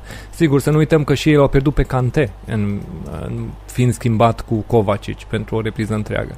Deci, Genul cumva, ăsta de Chelsea meci, a da. rezistat. Da, n-a fost chiar atât de important că l-au pierdut pe Cante, că Chelsea n-a, n-a, nu și-a propus să domine în acest meci neapărat. Da, mie asta îmi place. Da, confirmat despre Rudiger. Băi, Sunt foarte siguri pe el. Da. Nu, nu, la el nu este înghesuială ca pe partea cealaltă, mm. lăsați-mă bă, că știu eu ce am de făcut. Vreau Și să sunt ne niște spuneți- imagini din timpul meciului fabuloase cu Rudiger, cum își bloca adversarii, fraților. Da. Vreau să ne spuneți uh, pe chat uh, cum vi se par aceste prezentări grafice, pentru că intenționăm la meciurile mari ale etapei să putem să vă aducem o astfel de reprezentare. Pentru că, tactic vorbind, noi v-am vorbit de multe ori despre uh, identificarea echipelor pe merit, că, prin ceea ce joacă. De-aia vă arătăm note, de-aia vă arătăm cine pune presiune, să putem vorbi pe concret cine joacă fotbal și cine nu. Iar asta este o reprezentare grafică a modului în care echipele se prezintă, poziționarea medie. Da, ăsta nu este un meci în care să poți să iei totul uh, 1 la 1, pentru că este un meci în care Chelsea coboară mult pe fondul omului în minus și media lor de poziționare în meci automat este mult mai defensivă. Nu vezi mulți oameni care trec de mijlocul terenului în medie pe tot meciul. Dar altfel, de la voi așteptăm să ne spuneți dacă astfel de analize sunt apreciate, dacă vi se par că ajută înțelegerea meciului, pentru că noi intenționăm în felul ăsta să vorbim să facem, ce, să punem presiune pe televiziuni, să vă ofere și ei astfel de analize, să înțelegeți oarecum ce se întâmplă într-un meci de fotbal, nu doar părerile fiecăruia de gen, a, mie mi se pare că rămâne o echipă mare, dar o echipă bună, are jucători valoroși, generalități din astea de 2 lei. Da, este foarte bun planul ăsta, tactic pe care îl vedem, adică așa ne putem confirma sau infirma părerile. Așa că e, eu zic să ne ținem de el că e binevenit. Am mulțumim, mulțumim pe chat, vedem Flavius Gorcea, vedem Lucian Standolaru, Darius Virian, Ovidiu Ro. Da, oamenii apreciază noile eforturi pe care le facem și da, facem cu echipa pe care o avem, să știți, la fotbalenglez.ro, uh, fără toate departamentele din spate care să ajute pe prezentare grafică și ce vreți voi. Să știți, aici e pasiune cât de mult se poate. Uh, Să mergem, Andy, să ne uităm acum la ce spun la finalul meciului acești oameni, pentru că Sigur că vor exista tensiuni de fiecare parte, cei de la Chelsea ar putea considera că gestionau meciul, că dacă rămâneau 11 contra 11, au rezistat eroic, au oarecare satisfacție din faptul că n-au cedat în repriza a doua, iar dincolo, uh, Liverpool este echipa care n-are ce să comenteze. A primit o decizie care clar a lovit la temelie în ce pregătise Chelsea și chiar cu acea decizie n-a reușit să câștige. Cumva Liverpool trebuie să-și găsească scuzele nereușite și să treacă la și altele acest meci și să se concentreze pe meciurile următoare, nu? N-a ieșit, repet, n-a ieșit rău până la urmă. Ai făcut egal cu campioana Europei, chiar dacă ai fost pe teren propriu, ceilalți la fel. Oamenii am jucat cu Liverpool, care a fost și ea campioană acum uh, 2 ani sau nici atâta n-au trecut. Uh, eu de asta zic că n-au motive să fie nemulțumiți. Ambii pot acuza pronia maică. Pentru că și lui Klopp i s-a dat peste cap planul că iar s-a întâmplat cu Firmino, Robertson găfâia pe acolo, n-a fost. În cele mai noi asta e departe de Robertson. Își va reveni și o să-l vedeți din nou pe Robertson ăla. Mm-hmm. Adevărat, Klopp la fel cu uh, eliminarea, ambii pot acuza chestia asta, mm. au scuze. Nu e vorba că n-au, au. Să-l ascultăm pe Aspilicueta, cel care a fost uh, real implicat în tot, în discuții cu arbitru, cu Klopp la final, cu Sky Sports, pentru că e Aspilicueta, da? omul preferat al lui Neapiții. Hai să-l urmărim vorbind la finalul meciului.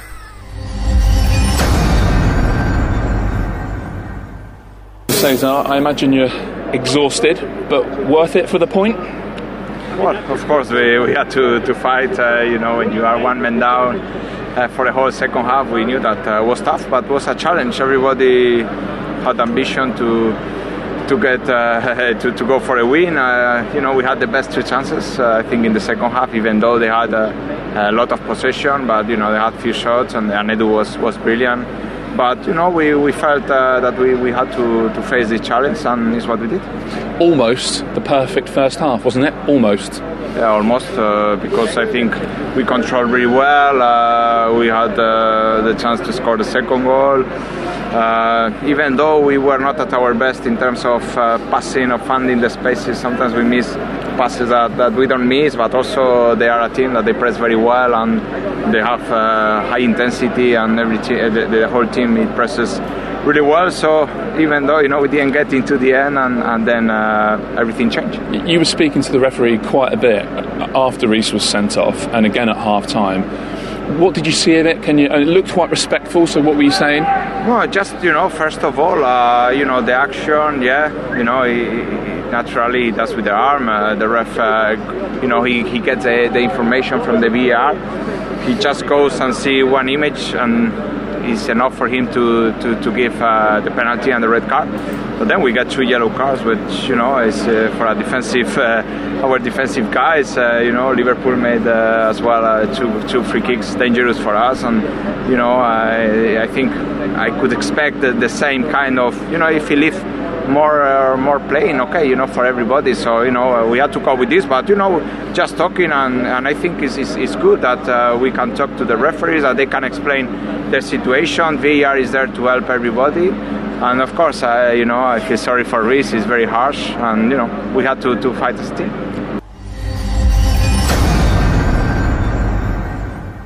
Domnule, supărați, dar nici nu prea. Adică, da, supărați, dar am ieșit bine până la urmă, am rezistat până la final. Nu-l mai lăsați pe băiatul ăsta să vorbească. De ce? Cred că ziceai că vorbește neapiții. You know, you know, you know, you know, you know, you know. Dă un milion de ori. Exact cum aș pieta, a, a, a fost un meci uh, bun, nu? Uh, mm. Ne-am prezentat bine, nu? Uh, și adversarul s-a prezentat bine, nu? Așa și asta. You know, you know, you know, you know, you know.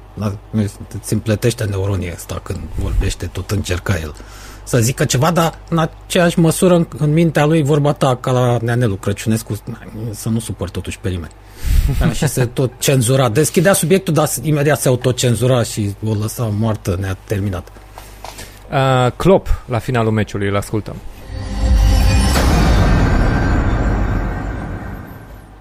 A really exciting game. As I saw a really exciting game.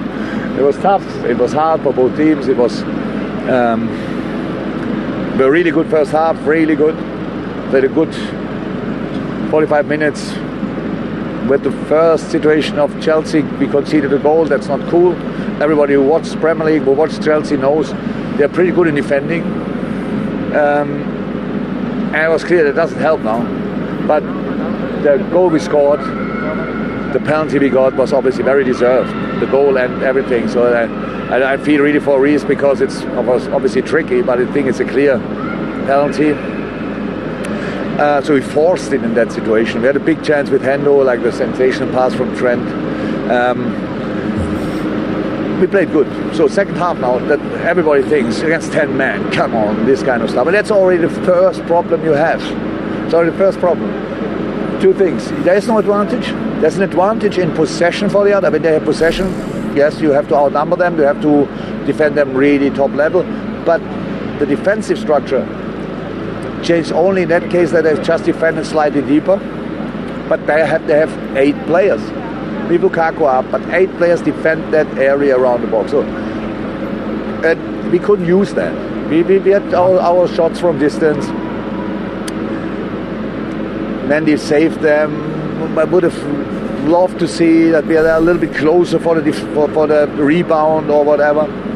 Um, but again, it was a good game, high intense game, and Chelsea is now not uh, even the first half we played 11-11 it was not that Chelsea now is like three class better than us or whatever what you could expect after all the things what happened we played a good game I loved, I love the intensity I love the atmosphere we created all together with the people in the stands and on the pitch yeah and Chelsea deserved the draw and we got a point as well, so better than before. So, do you actually wish they'd kept 11 men on the pitch?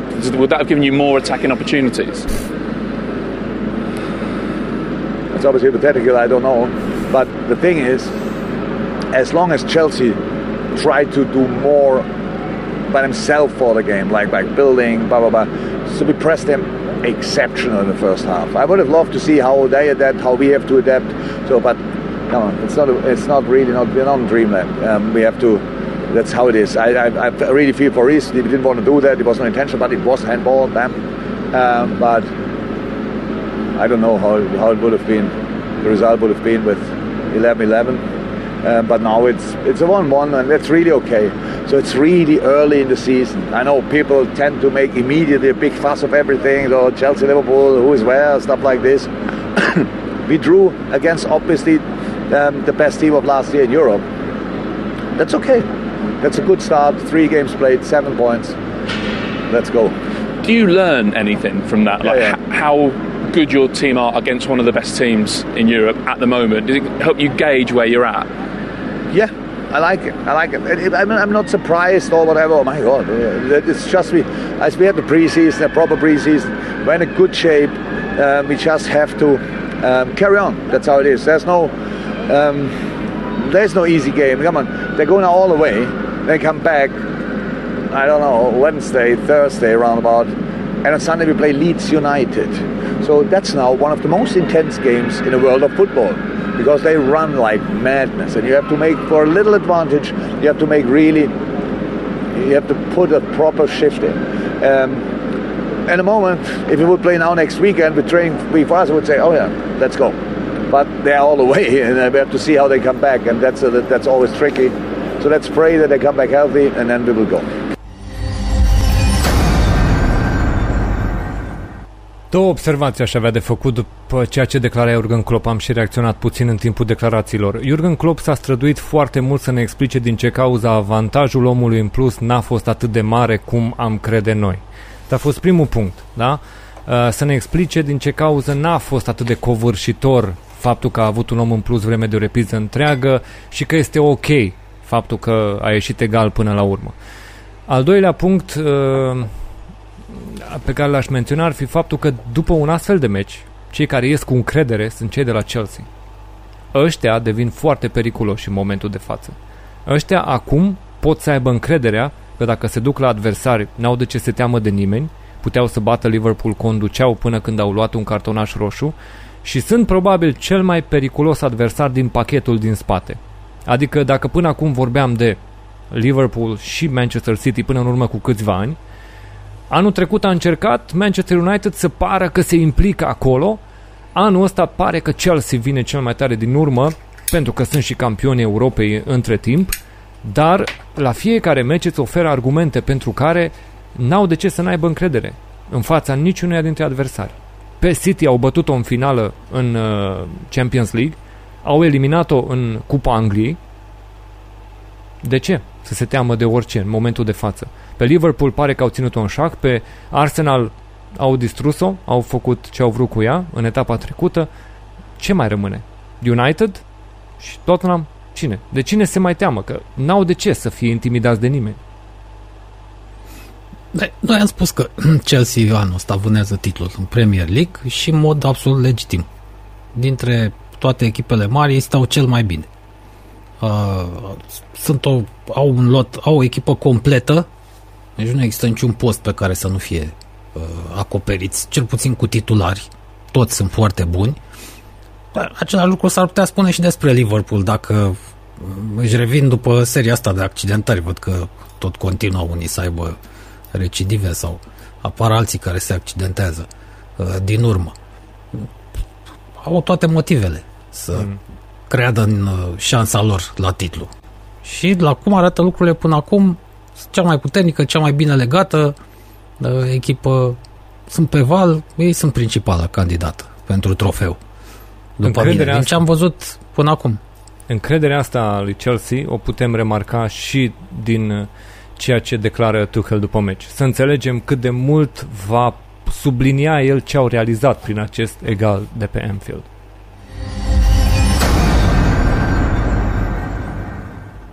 Be any harder to challenge us than, than going one man down and taking N'Golo Kante off at the same time at half time at Enfield? I don't know. And playing towards the cup, having Liverpool playing towards the cup.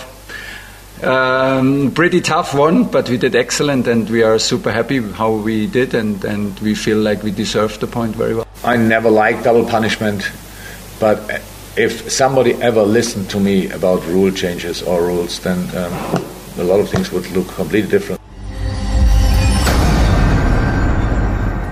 A fost un comentariu lui Klopp la final uh, pentru a discuta despre decizia asta împotriva lui Chelsea.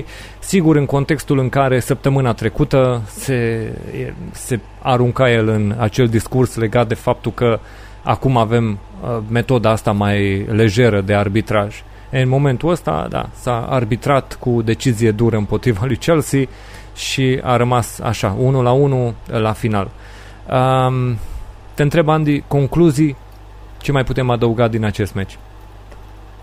E bine pentru ambele echipe. Pentru Chelsea că s-au menținut în graficul lor, asta și-au propus să nu piardă, să câștige cât mai multă încredere pe măsură ce trec etapele. Pentru Liverpool, care vin după o perioadă uh, foarte grea, pe care au avut-o în sezonul trecut, uh, până la urmă au motive amândoi, ambii manageri să fie mulțumiți. Sigur, a ieșit mai bine pentru Chelsea. Să joci pe Anfield și să scoți un egal e un rezultat mai bun, da? Nu e o tragedie nici pentru Liverpool. În momentul ăsta Chelsea pare cea mai bine poziționată echipă, dar suntem încă în bloc start. Mai vedem.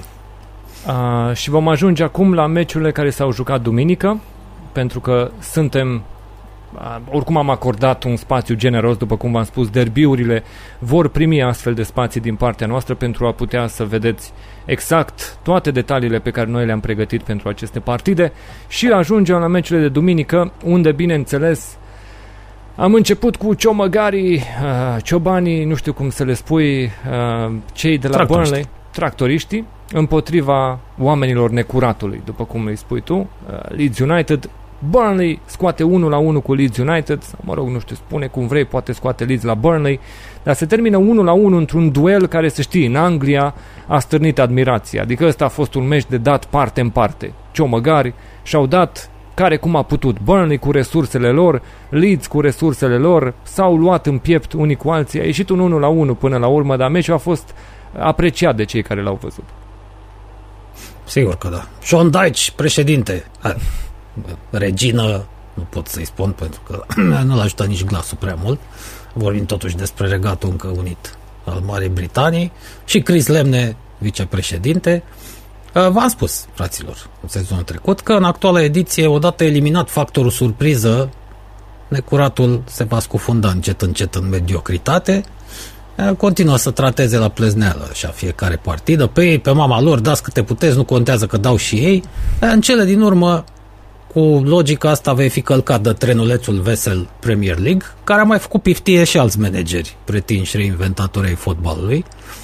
A fost norocos noi necuratul, că a egalat din singura ocazie clară pe care a avut-o în repriza a doua. E adevărat că au avut vreo două, trei în prima repriză, hai să zicem că meritau uh, egalul. Burnley a avut una mare și bună, transformată tot după un bambilici dintre ăsta de careu.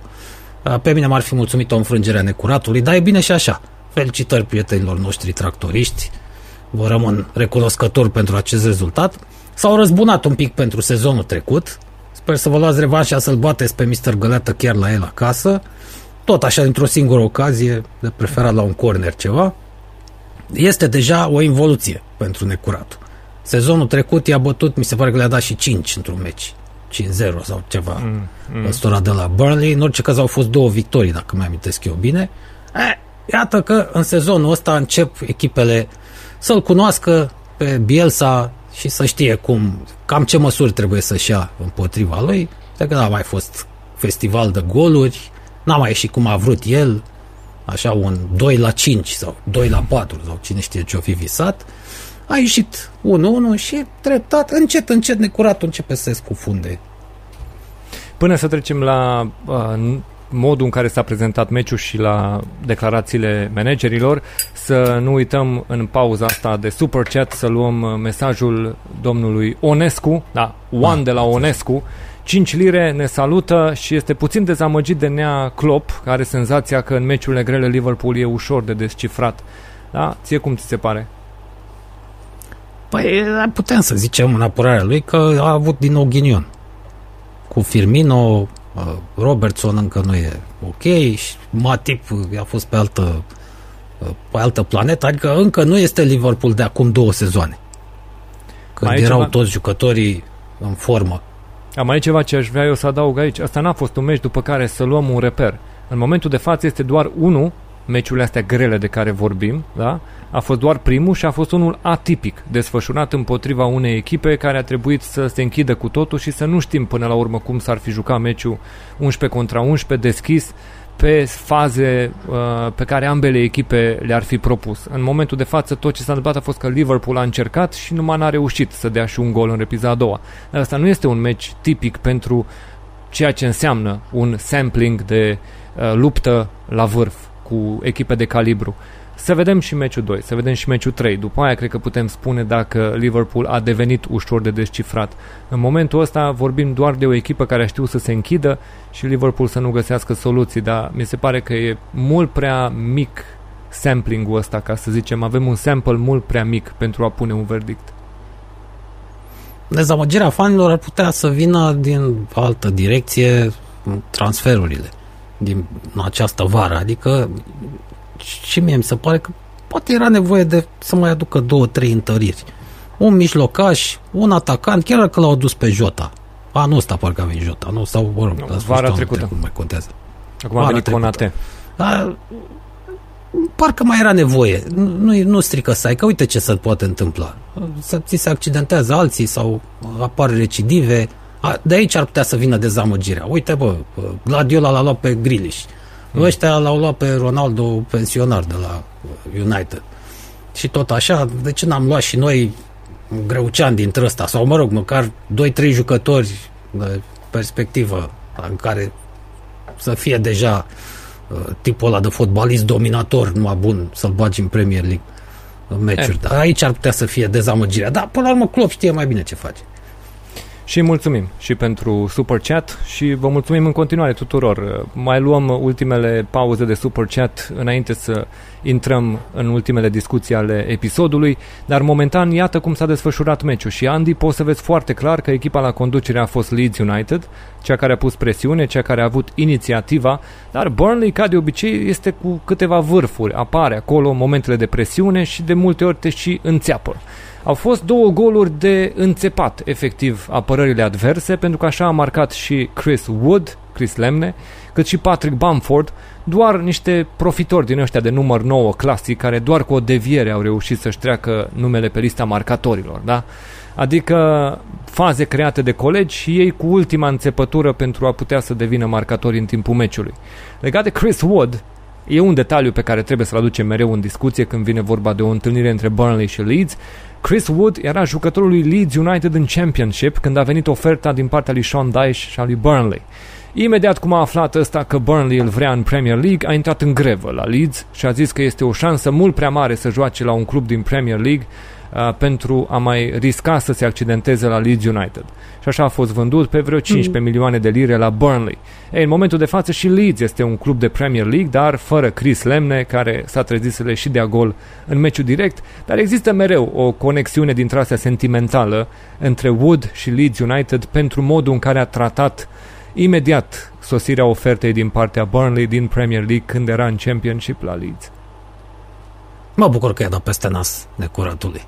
După cum se vede și în acest grafic. Nu era, nu era antrenor meciurile... Bielsa atunci, era mai mult mai de mult nu era a Bielsa? plecat. Ah. A, a plecat de mult Chris Wood la, la Burnley. Atunci îmi pare rău pentru cei de la Leeds, pentru că am spus n-am absolut nimic cu Boltenii Angliei clubul ăsta, e un club mișto. A avut și o istorie mișto și într-un fel mă și simt oarecum vinovat pentru ce s-a întâmplat în era Ferguson. Știți mm. voi atunci cu Cantona, cu Ferdinand. Uh, În orice caz, vedem din grafic că nu mai e ca în sezonul trecut. Nu mai ies meciurile cum ar fi vrut Bielsa, adică să vezi o electrocardiogramă așa, cu suișuri și coborâșuri la fiecare fază, da. Un haos dintre la total, să nu mai știi care echipă domină, că asta e plag lui. Dar să se deschidă ceilalți, să lase pe el pe contraatac, minutul și contraatacul, așa ar plăcea lui Bielsa. Ia uite că au venit de hack ăștia de la Burnley și încep să-i vină de hack cu toții acum l-au învățat. Au învățat și ce că apărarea lui Leeds nu e de, una de invidiat, au învățat și ce slăbiciune are în apărare. La fazele fixe, acolo trebuie să insiști, că ăștia de la Leeds sunt praf. Și de asta vă spuneam, va avea un sezon mult, mult mai greu. Să vedem declarații și o să-l vedem și pe Chris Lemne dând declarații la final.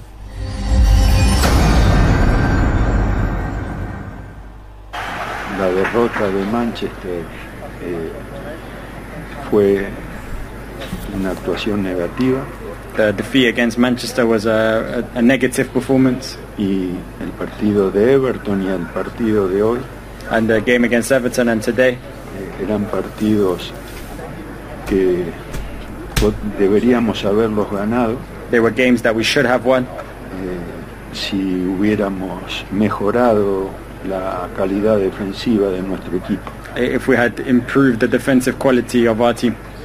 It's very difficult to play against team like, teams like that that are really physical and make it hard for you to play. Um, but no, I think we did well to come back um, from behind a goal and come out with a with a job today I think we're pretty pretty resolute. I thought, you know, they opened us up a couple of times on the break, which they can, um, but defensively I thought we were decent, and we, you know, they get a goal out of nothing really. You know, a trip, a, a, stumble, a, a, bounce, you know, the wrong way. That can sometimes happen, but no, mentally and physically we're in good shape. We created chances. We worked hard. Um, our shape was fantastic. Um, defensively solid and, and, kept a good lead side to a very minimal opportunities, and uh, not many people can say they do that. Perfect, mm? de acord cu Sean Dyche. Au dat un gol de nimic. Că a fost singura lor ocazie în a doua repriză. Cei de la Leeds. Da. Bine mm. zis. Mm-hmm.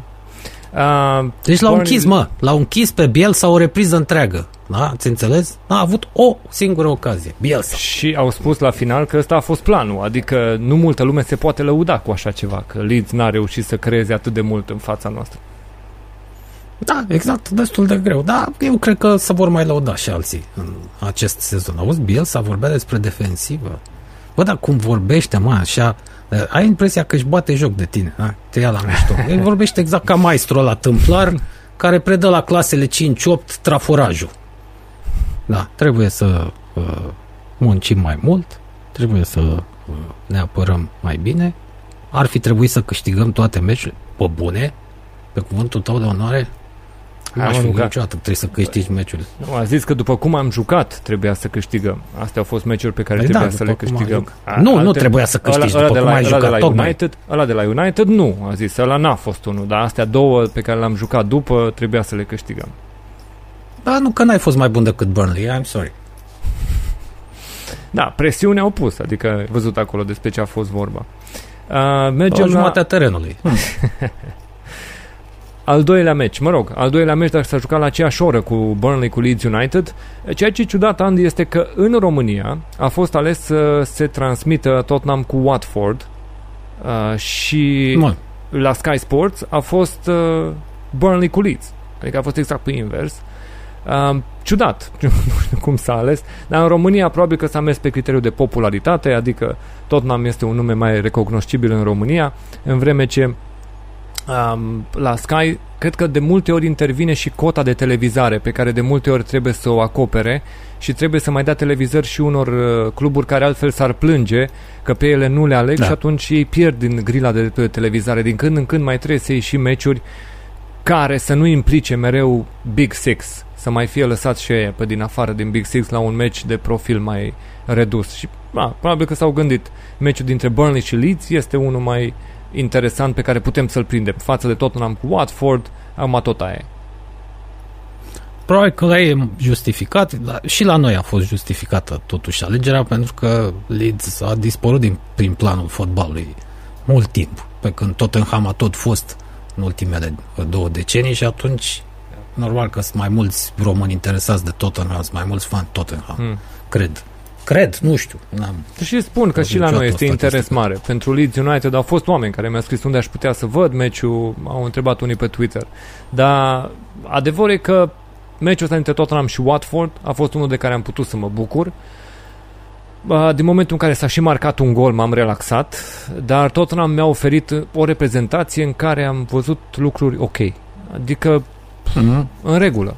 Nu mai văd catastrofele defensive. Adică, deși jucăm cu Davinson Sanchez și cu Dyer, bă, nu știu ce se întâmplă, că nu mai gafează ăștia. Ba mai mult, am văzut curaj la Sanchez, am văzut că a luat adversari pe piept, că a reușit să iasă primul la minge, să nu, se, mai- să nu mai fie ăla temător care este luat mereu uh, întors pe toate părțile. Nu știu ce face, dar să știi că încep să am senzațiile pe care le-am avut cu Pochettino la Tottenham, când jucătorii devin mai buni pentru că se pune și muncește antrenorul cu ei. Le arată da. meserie, îi învață cum să fie mai buni. La Pochettino să știi că asta a fost o mare reușită. Jucători care au trecut la un alt nivel prin munca pe care a făcut-o antrenorul. De obicei, asta ți se poate întâmpla când antrenorul nu vine cu nasul pe sus, nu vine cu o mare firmă, cu un mare pedigree, pentru că ăia se bazează că jucătorii trebuie să fie suficient de buni încât să joace fotbalul la perfecție și el trebuie să vină doar cu strategia, cu așezarea, cu tactica pentru meci. Dar ăștia la alții sunt dispuși să lucreze într-adevăr la toate detaliile astea ca să-i facă pe jucători mai buni de la un meci la altul, se bage la munca de jos, să învețe execuții, să învețe cum să iasă, cum să devină mai buni în fiecare meci. Și spun, Pochettino cu asta s-a remarcat, cu faptul că a făcut jucători să treacă la un alt nivel, să devină cu adevărat nivel de superstar, prin faptul că a muncit constant să devină mai buni prin interpretarea meciului. Ba, E doar începutul cu Nuno, dar dacă eu văd lucruri pe care nu le-am mai văzut la Dyer și Sanchez, ceva îmi face să cred că Mhm. vine din stafful lui tehnic. Da, păi până și Dyer, că bine ai zis, s-a mai dat pe brazdă. Mingea s-a lovit din nou de el în propriul cariu, dar de data asta n-a mai sărit peste, a a sărit peste poartă, n-a mai sărit la adversar. Cum ne obișnuise acest Ozymandias, terminatorul de puncte și distrugătorul de manageri. Uh, Dele Ali pare și el pe drumul cel bun, a, marchează, a marcat un gol etapa trecută, Eh, mai are nevoie de ceva timp, că era cât pe ce să-l distrugă și pe ăsta. Uh, Mourinho, cred că își sfârșea cariera într-un spital din Aberdeen, de Ali, dacă mai rămânea Mourinho un sezon, două, începe să-și revină region, uh, unul dintre puținii jucători spanioli sau vorbitori de spaniolă care îmi plac, chiar Mm. merită să joace în Premier League, mai rămâne să-și revină și pe partea ofensivă deocamdată. Harry Kane încă nu e să vede că nu prea s-a antrenat, dar a revenit la sentimente mai bune. Convins că va reveni și pe lista marcatorilor și bineînțeles Edson, Lionel, Sonaldo, Donascimento. Pe ăsta noi l-am descoperit, da? Nu, Nea Mircea Lucescu. Duce Tottenham pe primul loc în clasament după trei etape, marcând două dintre cele trei goluri ale echipei. V-am zis că e mare asta. E mare, bă. Ba, A execuția- ieșit în fața regimentului exact când era nevoie de el. El e numărul unu acolo la Spurs, îmi pare rău pentru Harry Kane. Hai Să vedem, poate să revină Harry Kane, să redevină numărul 1, depinde cum evoluează în actualul sezon. Oricum a fost primul meci de Premier League în care Harry Kane a fost titular în actualul sezon, asta după ce a fost folosit 70 de minute în meciul de Europa League mă rog, Conference League, mă scuzați, deja am început să pun Tottenham mai sus decât ne este locul. Nu, Conference League. Hai, Tot cam aia e, să știi. nu Așa e. Conference, acolo în preliminarii unde am reușit să întoarcem Pasus Ferreira, pe ăștia i-am bătut la Londra și ne-am calificat în grupe. Uh, Kane a jucat 70 de minute acolo, a reușit să marcheze două goluri și spunea Nuno Espirito Santo, eu dădeam 50-50 șanse să fie titular, dar într-adevăr a contribuit ceea ce a spus în conferința de presă Nuno, uh, declarând că pentru Kane cel mai folositor să intre în forma de joc este să joace. Și l-a băgat titular și l-a ținut tot meciul. Uh, acum să vedem dacă apare mai bun. Nu a apărut fresh, într-adevăr, a apărut că are nevoie de minute și de meciuri pentru a intra în formă. A ratat câteva momente bune și a tras și în portar dintr-o fază în care putea să marcheze. Ideea este că acest meci, la cum vedem și notele aici și presiunea pusă de Tottenham, să știți că eu așa vreau să văd echipa. Vedeți cât de puține linii galbene vedem în meciul ăsta?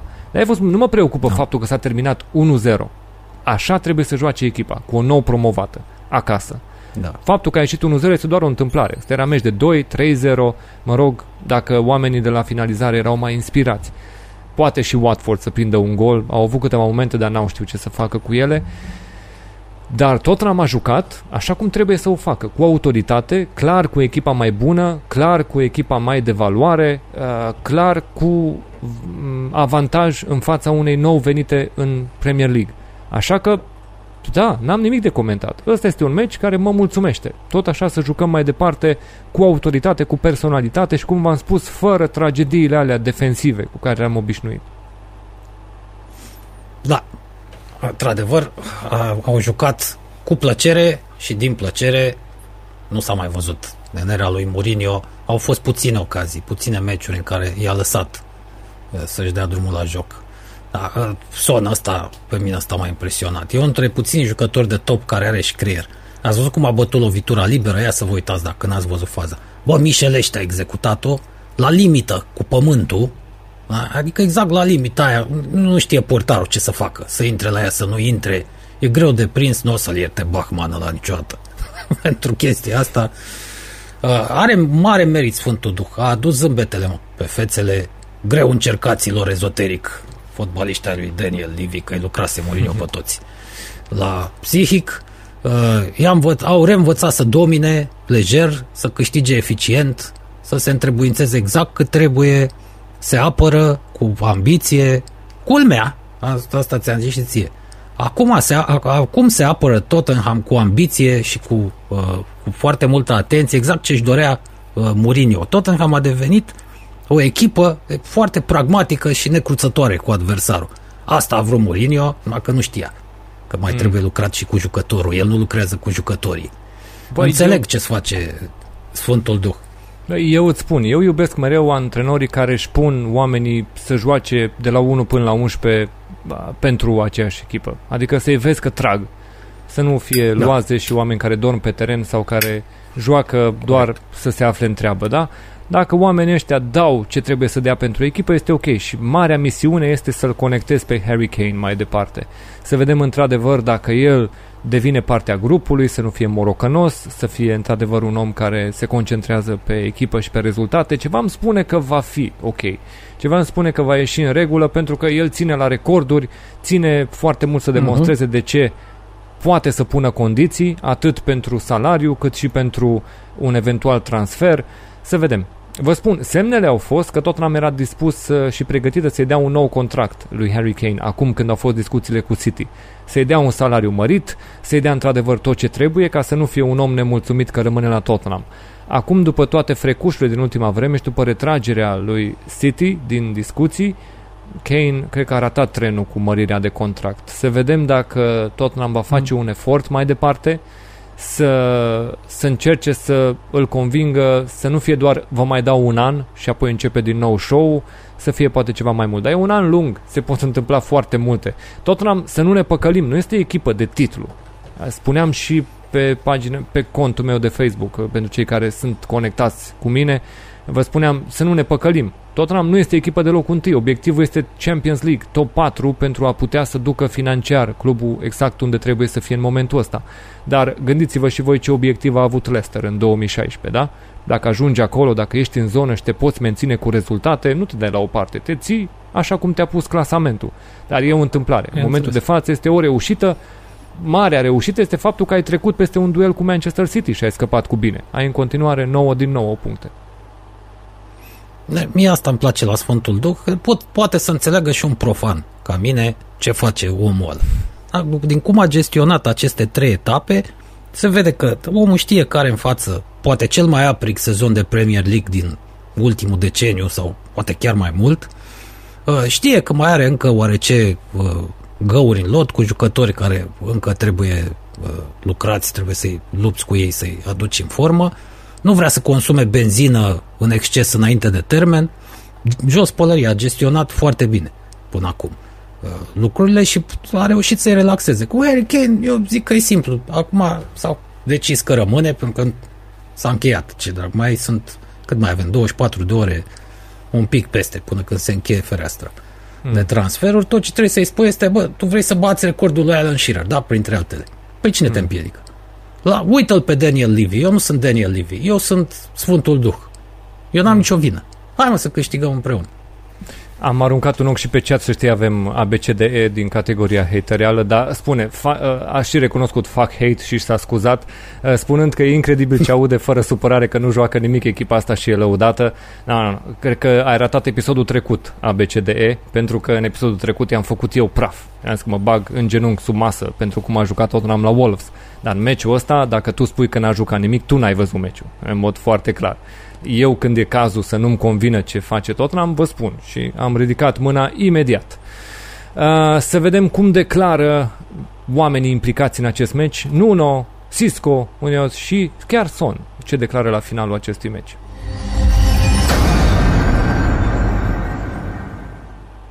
Nuno, three wins out of three. What a start for you. Looking good. Yeah, I think we work hard. We have been working very hard. The boys are being very committed to to to uh, an idea, to, to how we want to be, and we still have a lot of things to improve. We go behind, beyond our own limits when we need them, and this is what the boys did today. It was a tough game, a very tough game because Arthur was very organized, but when was necessary, we stick together and and we work for the team. So this is the spirit. You nearly got to half time at nil nil, and then Son took the free kick how frustrating was that for you? It's uh, you know what is the level of the player you have in front. I think we have the control of the game.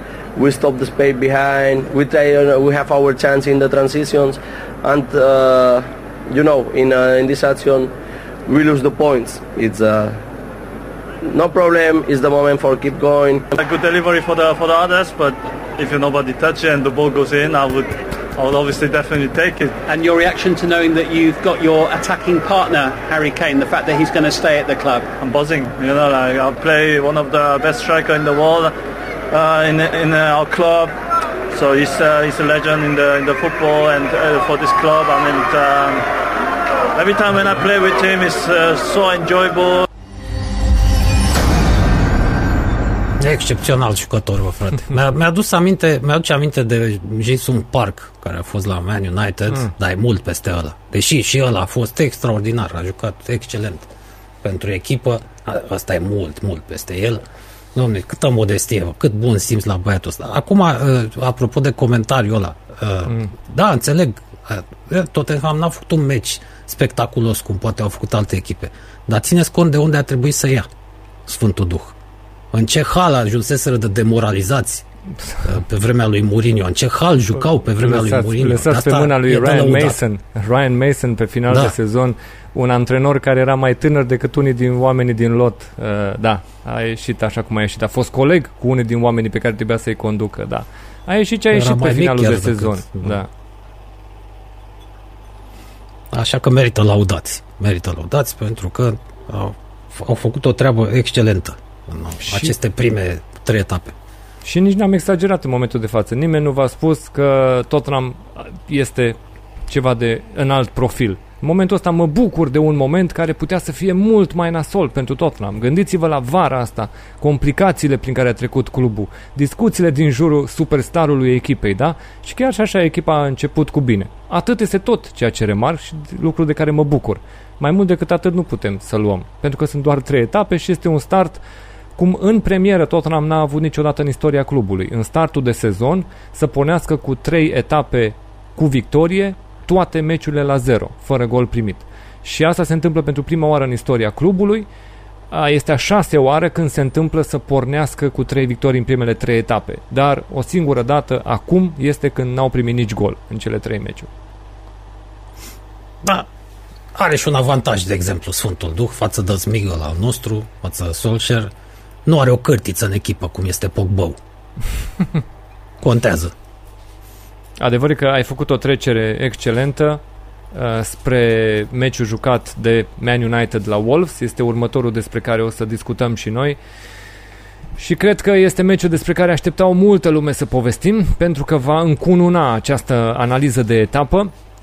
Uh, modul în care am avut victoria obținută de Tottenham la Wolves este una demnă de povestit. Pentru că, Andy, o să te las pe tine puțin să comentezi, după care o să intrăm în discuții legate de ce au spus unii, ce au spus alții și uh, cum s-a desfășurat acest meci.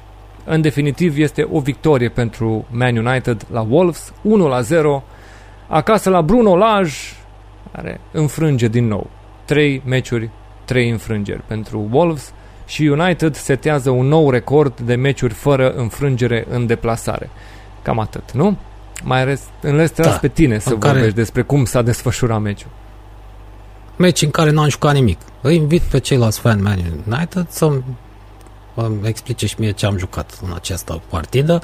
Uh, știrea principală ar fi că Hobbitul trăiește. Ultimul Hobbit în viață, singurul exemplar rămas pe planetă Podens, trăiește, a și intrat în teren. Dincolo a fost noroc cu basculanta, victorie prea puțin meritată.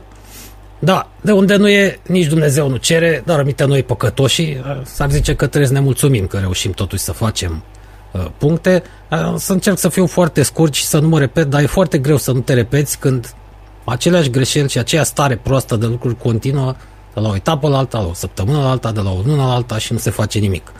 Din nou Pogba titular, el este de fapt și managerul echipei, bossul, Așiși de Rea, James, De Gea, Fred și Greenwood, uh, în continuare Van de Beek și Cavani pe bancă uh, la începutul partidei, deși ar trebui să fie titular. Da, știu, sunt scuze că ăla nu este încă pregătit, că la Van de Beek nu știu ce scuză se găsește, că e perfect apt fizic.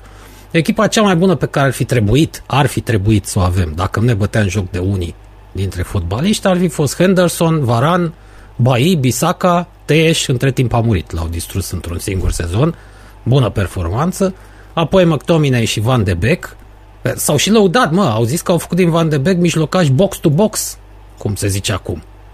Și oricum, McTominay, dacă ăla, ăla joacă un pic mai retras, îi poate permite lui Van de Beek să urce, dar tripleta Rashford, Bruno, Ronaldo și Cavani vârf, cam asta ar fi trebuit să fie echipa.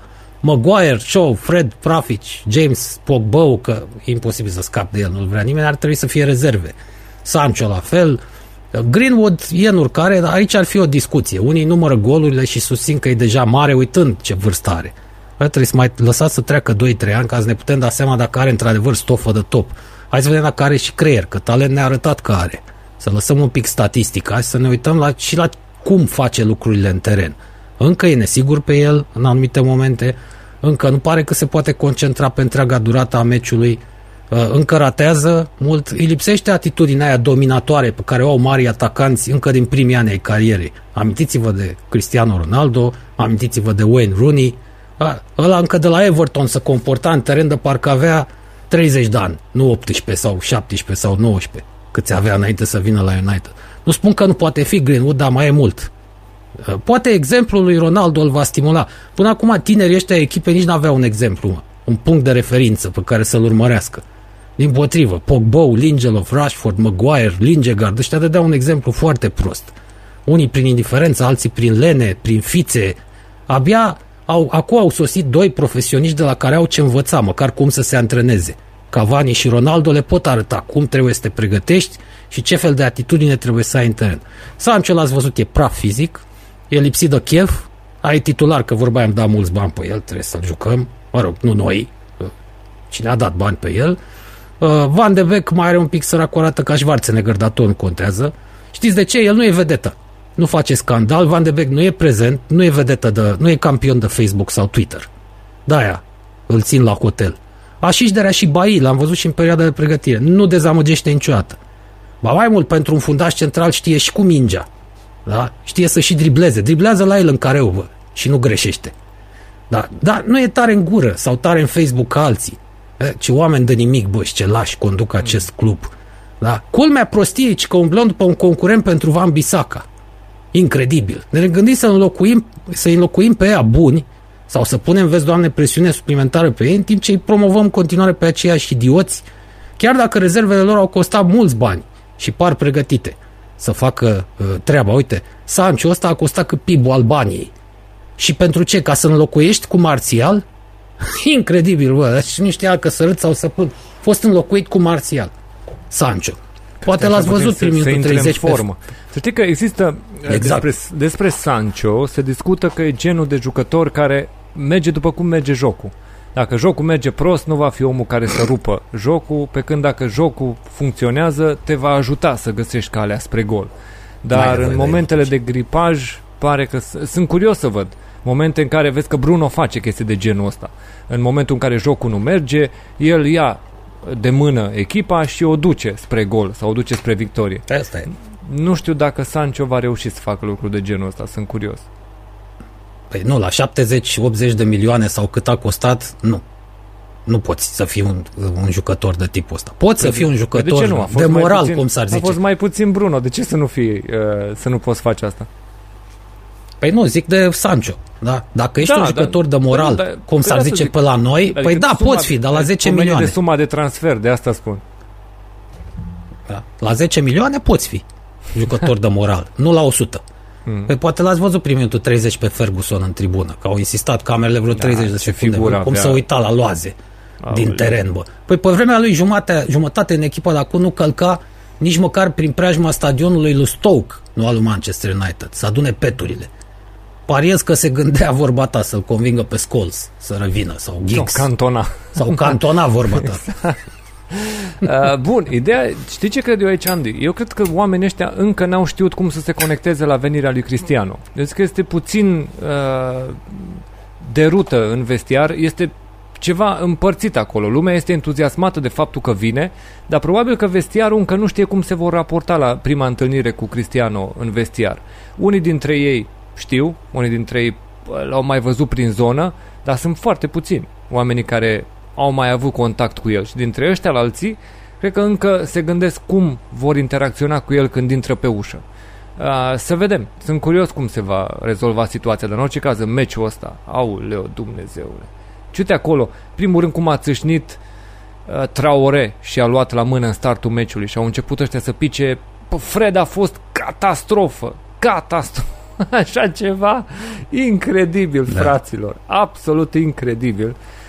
Um, în momentul de față, Fred a fost jalon pentru Adama Traore. Dar zici că l-a căutat. Nu știu cum zici că pe unde mergea, se uita după el unde e Fred, ca să pot să mai trec o dată pe lângă el. Absolut remarcabil ce a făcut.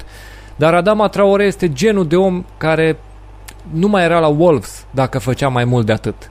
Din păcate, el numai atât face și de-aia este la Wolves în continuare. Am văzut o explicație care spunea că e, e prea rapid Adama Traore pentru a gândi și colegii lui în ritm cu el. Adică, adică e atât de imprevizibil încât colegii n-au cum să se Mhm. poziționeze după ceea ce urmează el să facă. Și de aia nu este Mhm. atât de mult în legătură jocul lui cu poziționările colegilor. Da, au avut niște ocazii. A, a, praf am fost în apărare. Varză și pe laterale și în centru. Portarul panicard. Până la urmă s-a scos de Hea, dar mai mult pentru că au șutat ăia în el. A avut bulan mare tot meciul. Asta Da. mi se pare o rușine. Să te domine o echipă precum Wolves, vorba ta, care are un singur fotbalist, nu știu, dar nu e fotbalist de top. A, tănculețul ăsta Traore, păi tu ai un lot care valorează de 30 de ori mai mult. E incredibil. Deci, în orice caz, uh, Trin sau ăsta a fost la fel ok, mi-a plăcut cum a fost, uh, Bun, da. dar United eu n-am înțeles. N-am înțeles, fraților, ce fel de fotbal trebuia să joace United în prima repriză. Și Wolves, v-am spus, am văzut tot direct în meciul cu Tottenham. Ăștia joacă. Este probabil una dintre cele mai bune echipe care joacă trei etape și are 0 puncte. Din foarte mult timp. Deci, fotbalul ăsta pe care l-au jucat ei, atacurile, uh, presiunea, uh, personalitatea în joc. Păi au înghesuit pe Tottenham și pe United, i-au făcut în genunchi să stea doar pentru execuție. Problema lor fiind că nu există cine să execute. Lipsește omul de execuție, atât tot. Da, niciun traseu de joc, nicio idee tactică la noi, nicio fază cât de cât lucrată, că îi lăudam pe aia de la Brentford, cu primul gol care s-a văzut la ei, da, pasa aia din lateral, călcâi, vine omul din spate și trage. Nu, la Manchester United nu se vede, nu știu ce fac la antrenamentele. Viteză de trotinetă, păi cum vrei tu o să te bați la titlu, cu viteza asta. Dar știi de ce? Știi ce joacă Manchester United? Pogba style se numește. Pogba ar trebui să fie playmaker de zic că el este manager. Pentru că mi-e greu să cred că ar fi de acord Smigel. Probabil că nu are niciun cuvânt de spus în vestiar în fața acestui Pogba, Ole Gunnar Solskjaer, pentru că al, altfel nu înțeleg cum să faci dintr-o putoare ca ăsta, mijlocaș de bază, chipurile ar trebui să alege de la un careu la altul, atenție, să ajute și defensiva, să dea și pase decisive, da? Ăștia chiar sunt ori. Pogba, v-am zis, joacă un meci din 10, în cel mai bun caz. Și în rest, se plimbă fericit pe teren ca să poată pune el poze pe Instagram după. Mizerabilă partidă făcută de Maguire penibil, James inexistent, Fred grotesc, oh, show James. dispărut complet. Da, deci a fost nicio idee, niciun plan tactic. A aruncat ăsta la sfârșit tot ce mai avea pe bancă la capitolul atacant și tot degeaba. El nici mm. măcar nu-și dă seama că nu acolo e problema. Cine să-i servească pe oamenii ăia din față? Sper să se schimbe cu Ronaldo situația și să devină ăsta liderul echipei. Deși aici Știi? managerul contează foarte mult când vine un jucător. Știi că e foarte posibil să fi fost ultimul meci al lui Daniel James la Manchester United. Păi s-a găsit, nu e. s-a găsit echipa care să-l ia de la Manchester United, pentru că odată cu venirea lui Ronaldo, el era omul și Sancho, el era omul care devenea disponibil. Cineva din față trebuia dat și Daniel James era una dintre variantele disponibile. El cu Lingard, de fapt, fac parte din segmentul ăsta de mijlocași ofensivi care puteau fi cedați. Și Daniel James uh, s-a înțeles cu... Hmm? Ghicești? Leeds United. S-a înțeles, habar n-am uitat. Hai, să se ducă, Michael. Uh, din informațiile ducă, online am, am avea informații că sunt undeva în zona 25 de milioane până în 30, ceva, nu știu, 20, mai mult de 25 de milioane de euro, așa că suntem în zona asta de preț și da, Marcelo Bielsa alia pe James, de care s-a interesat și vara trecută. Era curios dacă ar putea să fie luat sub formă de împrumut de la Manchester United, acum se pare că va fi un transfer definitiv. Oricum nu mai avea loc în echipă, adică nu știm dacă ieșea ceva din el sau nu ieșea ceva din el în cele din urmă, pentru că nu avea unde să joace și cu cine. Dar Până și golul a picat absolut întâmplător. A fost o fază de aia încălcită, fault evident al lui Pogba, rămas nesancționat și ăsta micul Greenwood a tras cât de tare a putut, n-avea, n-avea cui să-i paseze. A început, a ridicat capul, s-a uitat, a tras. A văzut că n-are cui să... Nu mai venise nimeni în care mm. după el. Deci la nota 3 pentru întreaga echipă aș da eu. Mai puțin Varan, apropo să nu uit. Trebuie să laud pe cineva. Bă, nota 10 în primul mm. meci de Premier League, fără Cam greșeală. mult a plăcut? Varan. A dat și pasa de gol. Fără greșeală. Lansarea pentru Greenwood. Uh, a fără fost, greșeală a jucat. Știu, acolo cred că la... Ba nu, cred că uh, la faza dublei parade a lui De Gea, el a fost cel depășit în aer de Saiz dacă bine rețin. A, asta se mai, se mai poate scuza, că așa Maguire e depășit asta era, de, de că asta mă pregătisem să spun în... că a fost un meci foarte bun al lui și am văzut o singură dată când l-am simțit depășit în aer la Saiz. Saiz care este un tank din punct de vedere a jocului aerian. Acolo s-a urcat peste vara. Individuală. Da. Uh, legat de finalizator de care vorbeam la Wolves, uite că a sosit un om. Este vorba de un ce să spunem, un concetățean, hmm. un conațional al lui Hyun Son, este vorba de Hwang, Aha. sud-coreanul Hwang, care vine de la Leipzig Mai și semnează atacant la Wolves pentru a le oferi o soluție în plus uh, lui față de Jimenez. Că în continuare cu Jimenez se caută soluții. Deci Hee-chan Hwang este omul care a venit la Wolves pentru a oferi o nouă variantă ofensivă. Mi-am să aminte ce zicea nu Otmar Hitzfeld. Cum îl chema pe Uh, că, pe Gus Hiddink. Gus Hiddink, care la un moment dat, mai țineți minte, a antrenat și Naționala Coreei de Sud când s-a jucat turneul la final în Corea de Sud și Japonia, cu scandalul, cu Italia, cu... Uh-huh. Și zicea despre Corea de Sud. Pe mulți am făcut milionari acum. O să vedeți ce iese din Corea de Sud. Păi, știu că a avut dreptate. Uh-huh. Poate îl vedem și pe ceană ăsta făcând carieră în Premier League. Și acum să ajungem la momentul decisiv al meciului. Mă rog, decisiv pentru că United care a reușit să marcheze din acel moment bun pe care l-a avut, dar totul este precedat de momentul lui Pogba cu duelul la Ruben Neves. Este vorba de momentul în care Pogba preia mingea cam lung, din preluare sare și este genul de intrare pe care jucătorii o fac când și-au făcut mingea prea lung, adversarul intervine primul și tu poți să intri în el. De obicei, când adversarul intră primul și tu ai ratat mingea, este roșu. Așa s-a dus. Este vorba de modul în care s-a interpretat la Jaca, revenim la primul meci despre care am discutat, uh-huh. City cu Arsenal, multe alte meciuri la care s-a uh, jucat și s-a arbitrat la fel. O astfel de intervenție, care o vedem aici, modul în care intervine Pogba, dacă Iau. nu atinge mingea, Uite-l, mă. Dacă nu, dacă nu este la minge, este pe adversar, și Neves este omul care simte că, da, la piciorul lui a ajuns Pogba acolo. Este contact, este contact cu talpa înainte. De multe ori, dacă ai, dacă ai atins mingea și te-ai dus peste minge pe piciorul adversarului, uh-huh. este roșu. Și e ciudat modul în care aici s-a interpretat. E fault clar, nu intră în discuție. A fost fault. Faza trebuie oprită. Asta Neves mai face un pas și poate că asta este uh, parte din problema da, aici. A, pentru că nu cade din prima și nu se vaită, da? Face un pas și după aia se uită spre arbitru și cade. Spune, ăsta m-a luat pe mine, nu vezi că m-a luat pentru că a văzut unde se duce mingea. Mingea sare la Varan, care îl lansează pe Greenwood și acesta pătrunde în bandă și dă gol. O să-l vedem pe Bruno Lage care spune că jucătorii lui Wolves, Marsal mai exact, în banda stângă, îi cerea lui Greenwood să dea mingea afară, lucru pe care l-a făcut și Wolves pentru United în prima repriză când li s-a cerut să dea, să dea mingea afară pentru că un om căzut. United a pătruns și a dat gol, a făcut 1-0. Asta este momentul controversat. Tu cum îl caracterizezi? Pentru că mai apoi o să ascultăm și studioul Sky vorbind despre această intervenție. Este fault clar. Deci până să ajungi să discuți despre culoarea cartonașului, că trebuie dat și un cartonaș aici, este fault clar. Eu nu spun asta pentru că am ceva cu Pogba, ci pentru că așa este corect. A fost fault. Și da. nu am meritat. Chiar n-am meritat golul care a urmat după faza asta. Trebuia să se termine 0-0, poate chiar victorie pentru gazde. Ce ne-a făcut Tănculețul a, a, și nu numai Tănculețul. Am avut noroc că au ciutat la faza aia, a fost o dublă ocazie, au Uh, nu, prima dată au șutat în Dehea, a doua oară, da, a avut un reflex. A întins mâna stângă și a scos-o Dehea atunci, trebuie să fiu corect.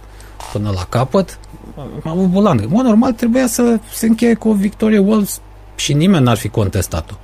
Hai să vedem ce ne spune uh, studioul Sky.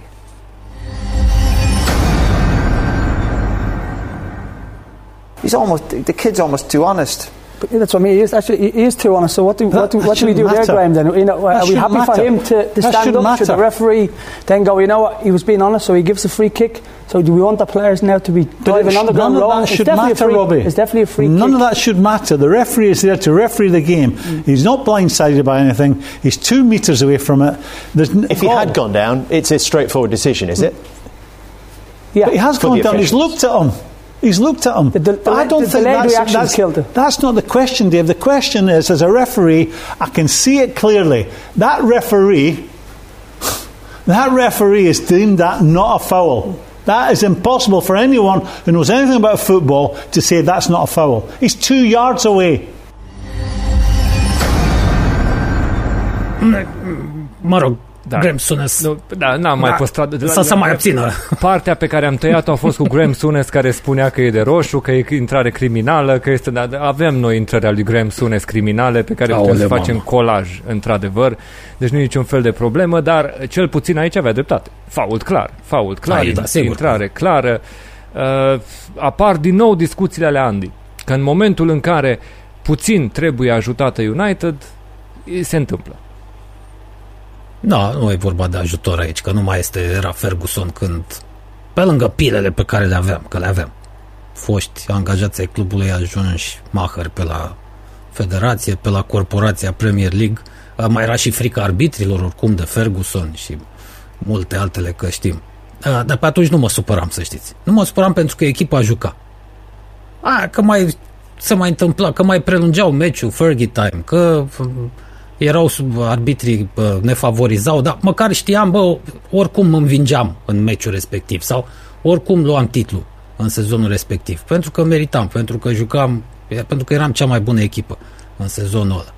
Da, acum ce scuză să mai e? Nici nu joci nimic, asta mai e și favorizat asta de atât arbitru. de prost ai jucat în meciul ăsta, să vezi un astfel de moment care te ajută, e, asta e, frustrează mai mult fanii ai altor echipe, cu siguranță. Nu mai vorbesc de oamenii lui Wolves, care deja joacă al câtelea meci în care joacă bine și în continuare primesc numai Da, pedepse. nasol. Hai să-l ascultăm pe Neveș, care este cel mai emoțional om după acest moment, pentru că el face tot ce e de făcut. Își dă jos uh, jambierele, arată urma, arată tot ce face. Ce mai putea să facă omul ăsta să demonstreze că a fost prins de talpa lui Pogba? Să-l ascultăm.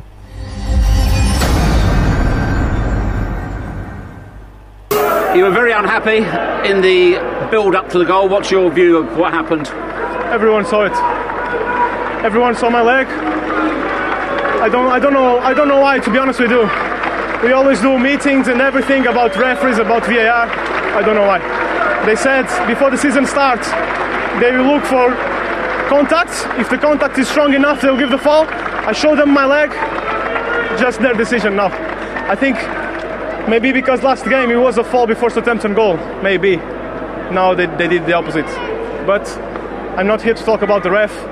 Everyone saw my leg. I showed to the ref. I showed to the, the, the assistant ref. So I cannot say anything more. That's, that's their decision. Was there a delay in the contact and you going down? Yeah, of course. Because when I when I asked I asked the ref why he did it. I was delayed because I didn't know where the ball is going. But so if the ball stay there, I need to react. But when I saw the ball going away, I went to the floor because it hit my leg. And I said that to the ref after the game. He said, "You both go to the ball." And I said to him, "Yes, we both went to the ball." But I was the one who touched the ball.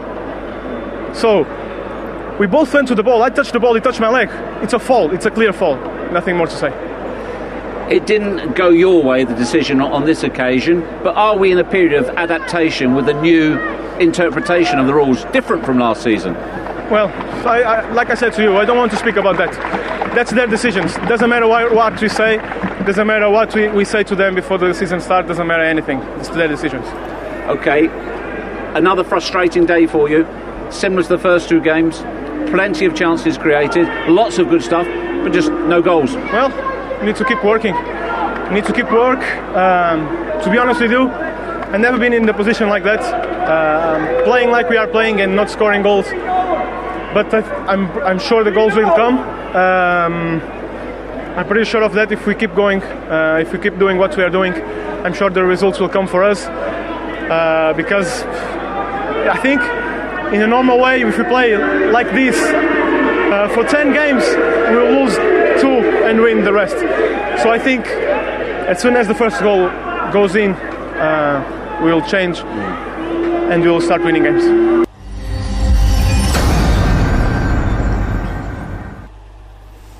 Da.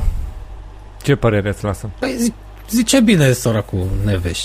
Or, orice am face noi și oricât am discutat, decizia aia e. A, așa rămâne. De mulți ani, multă lume a cerut sancțiuni împotriva arbitrii când fac asemenea greșeli, mai ales de tipul ăsta, asta a influențat rezultatul, da? S-a, mai- s-a și marcat după aia, n-au mai fost nicio ocazie de gol, ar trebui sancționați și într-un singur fel îi atingi pe scruci ăștia, la buzunar. Le dai niște amenzi, așa cum sunt amendați managerii când derapează, așa cum sunt amendați jucătorii, arbitrii de ce nu primesc amenzi dintre astea? Mari. Să primească nene. Bine, conform cu baremul pe care l-au ei acolo. Spune eu cu de banii. ce Nu-i nu dai le o amendă primesc. cât îi dai unui fotbalist. Da, Da. mă, spune de ce nu le primesc. Pentru că s-ar duce cluburile să le dea plicul, să spună, uite, ia de aici, plătește ce ai de plătit. n-ar E, avea, și așa se duc. n-are, n-are sens, n-are sens să facem um, atât de multă agitație cu arbitrii, pentru că până la urmă Wolves putea să câștige meciul ăsta, putea să-și fructifice momentele bune.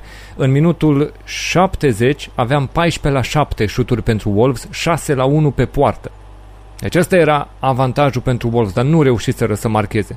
Aici deja nu i-a mai oprit arbitru, nu i-a oprit nimeni, trebuie să stea până la urmă și să judece ei ce trebuie să facă diferit. Pentru că joacă bine, reușește să controleze meciuri, trebuie să și marcheze. Și din momentul ăla nu-i mai afectează un gol primit pe o gafă sau ceva, ei să-și facă treaba. Și după aia, sigur, e frustrant un astfel de moment, dar cu siguranță și Wolves are încă lucruri de rezolvat. Uh, ce mai vreau Iar, să... Uh, do- da. O secundă, ce, celor care suferă de suporterale le spun doar atât. Gândiți-vă că meciul viitor, și știți că se întâmplă, sau peste două sau peste trei, se va întâmpla același lucru împotriva echipei cu care țineți voi. Aici și atunci o să vedeți că nu o să vă mai convin. De-aia nu-mi plac fazele de tipul ăsta. Andy, David De Gea a făcut spectacol în poartă, da? chiar dacă a fost oh. depășit în prima repriză, că a trecut mingea de el și a scos-o de pe linie Juan Bisaka, totuși mai apoi dubla paradă l-a făcut Dumnezeu. Și uh, nu să vedem dubla. inclusiv Bruno Fernandes uh, a arătat spre el că este omul meciului. Sky Sports l-a dat pe el omul meciului, uh, deși mm, probabil că Adama Traore a fost omul care a atras toate atențiile în acest meci. Dar să vedem uh, până la urmă ce au spus doi dintre oamenii pe care știu că ar trebui să-mi cer scuze față de tine că îi dăm în emisiune, atât de antipatice sunt, dar i-a pus Dumnezeu pe amândoi la microfon. Ia uite nici nu spun numele lor ca să poată să fie o surpriză la orice.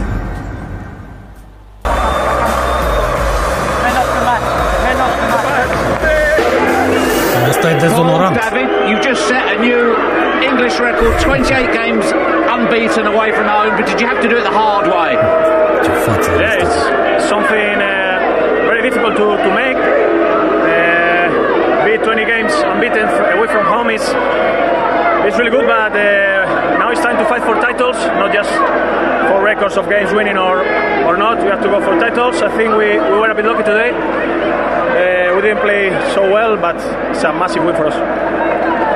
Paul, with Wolves having so many chances, how much did you feel, particularly in the first half, you were hanging on in there? It was a hard, it was a hard game, like as you can see. You know, it's very difficult to play here. Um, we tried to find the space but they did very well. It was very hard in first half. You had the chance, one offside. Um, today, David was incredible as always, and we got the win. How, how we did it, the way we did it is this is a this is a team, and that's how you have to win. David, tell us about that incredible double save from Roman Sais. Well, it was uh, too quick. I, was the first header. I just hit my body. Uh, I saw the guy coming again, so I just put my whole body uh, there and I make the double save. So it was good because the team after the save uh, scored the goal and uh, we win massive three points, so it's, it's very good for us. Natural for him. Paul Walls were very unhappy about the challenge before the goal from you on Ruben Neves. What's your view on it? My view is, uh, is this is Premier League. It's a 50-50. Every weekend is that happening and today it was like a question. If it was a foul, it will be a foul. If it wasn't a foul, I went 50-50, we win the ball and we score. I don't see, a, I need to see it again, but uh, I don't touch him. Of course, he wasn't involved today, but what are both of your thoughts on the arrival of Cristiano Ronaldo? Who?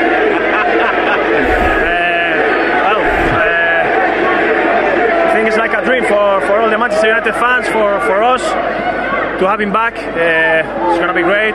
It's already great. You, you feel in the atmosphere. Uh, and hopefully he can bring something special as well to, to make the team even better. So it's, it's great to have him. What does he bring, Paul?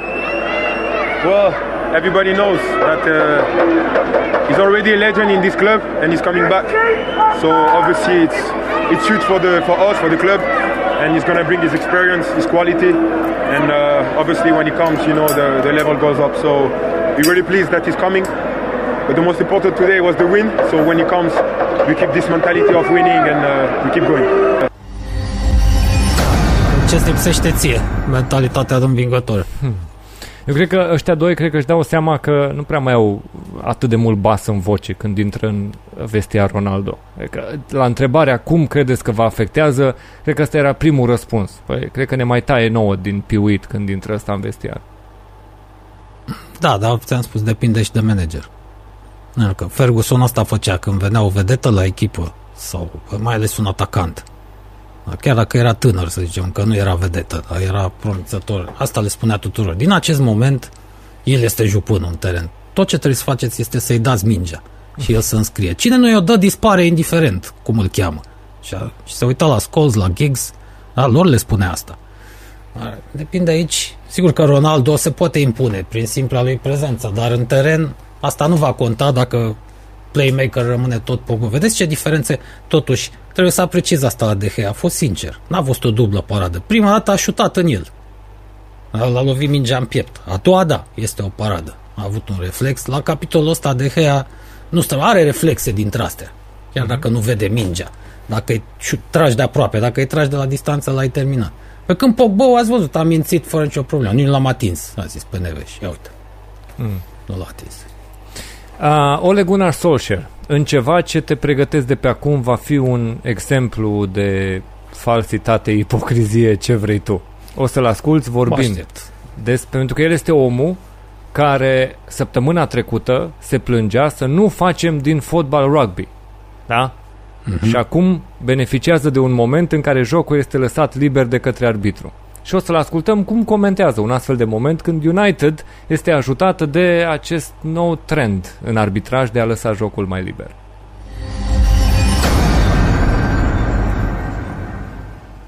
Ollie, what's your verdict on the result and the performance? No, we're happy. Uh, great result on a. Well, both could have won it. Of course, we were under pressure for a for a spell, but we had most of the possession, I reckon. Um, it was a not the prettiest game, but it was a game for for everyone to watch. It was excitement in both boxes. The crowd was there, uh, some passion. Uh, so finally, we've got the, our game back. Were they? Were you fortunate? They didn't take their chances because they were superior in that department, particularly in the first half. Yeah, well, they they had maybe a little bit more than us. We didn't create too much today, but then we've got a good goalkeeper as well. You know, David's found this determination, desire. He's come back with a with loads of energy, and you can see that in, in him in the in the work he's doing every single day. And the, the second save from that corner is special. That's that's not just hit him. That's that's reaction, and he's uh, uh, had a strong arm to it. What are your thoughts on the goal? Obviously, Wolves very unhappy. You had the benefit of the referee's decision this week. What did you make of it? Mm-hmm. Of course, this week I'm happy. It's that's just a uh, nature of uh, of being a manager that you Last week we were told they want to keep the game flowing. Today they kept the game flowing, and uh, I, I, think it was a fair uh, challenge. You've complained previously about rugby-style tactics. Yeah. No, I didn't. Didn't didn't say that. We, we mm. I didn't say. Uh, I said we've got to be careful not making a basketball game that we had last year. It was blow and everyone could fall over, and it, it's a free kick. And now uh, make sure we don't get it into because into rugby because we have to look after the players. Um, I thought the refereeing has been good over the three weeks. Uh, I've got, to, you know, I watched a match of the day. You watch some of the full games, and they've been told to keep it more lenient and keep the game flowing. So when it goes against you, you'll moan just for a little bit, and then mm-hmm. you move on. Uh, when it goes for you, you're happy, and you you don't want to talk about it too much. We wow. started the day talking about Cristiano Ronaldo, yeah, and we finished talking about him. in, in your acquisition of him, yep just one more from me. Primarily, what position do you see? I know he can obviously play in a number of positions, but primarily, what position do you see him fulfilling with you?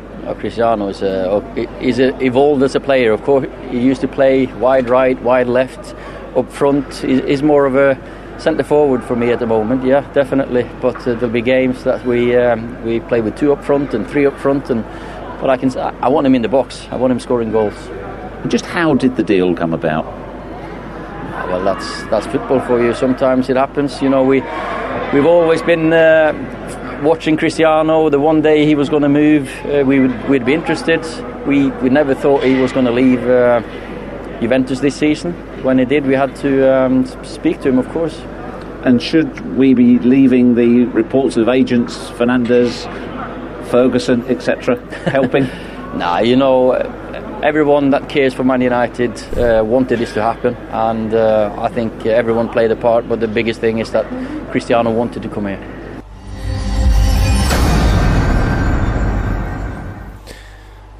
Deci, uh, vrei un exemplu mai bun de ipocrizie sau falsitate? Da, când ne plângem când nu merge pentru noi. Când merge pentru noi, obviously suntem happy, nu? Adică asta e ce ne-a spus și da, nu vrem să pomenim foarte mult despre asta.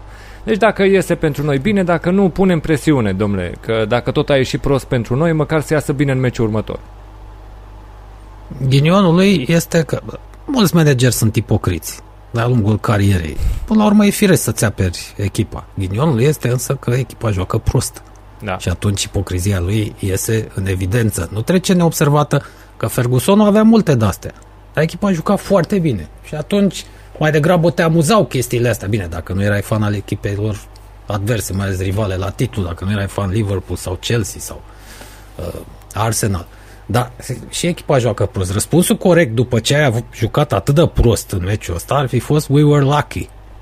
Da, bineînțeles. Și nu vreau să spun, nu vreau să spun mai mult pentru că aș fi subiectiv. Ăsta era răspunsul corect și de bun simț, pentru, nu pentru că te-a avantajat arbitru, că faptul e consumat, ci pentru că ai jucat prost, mă.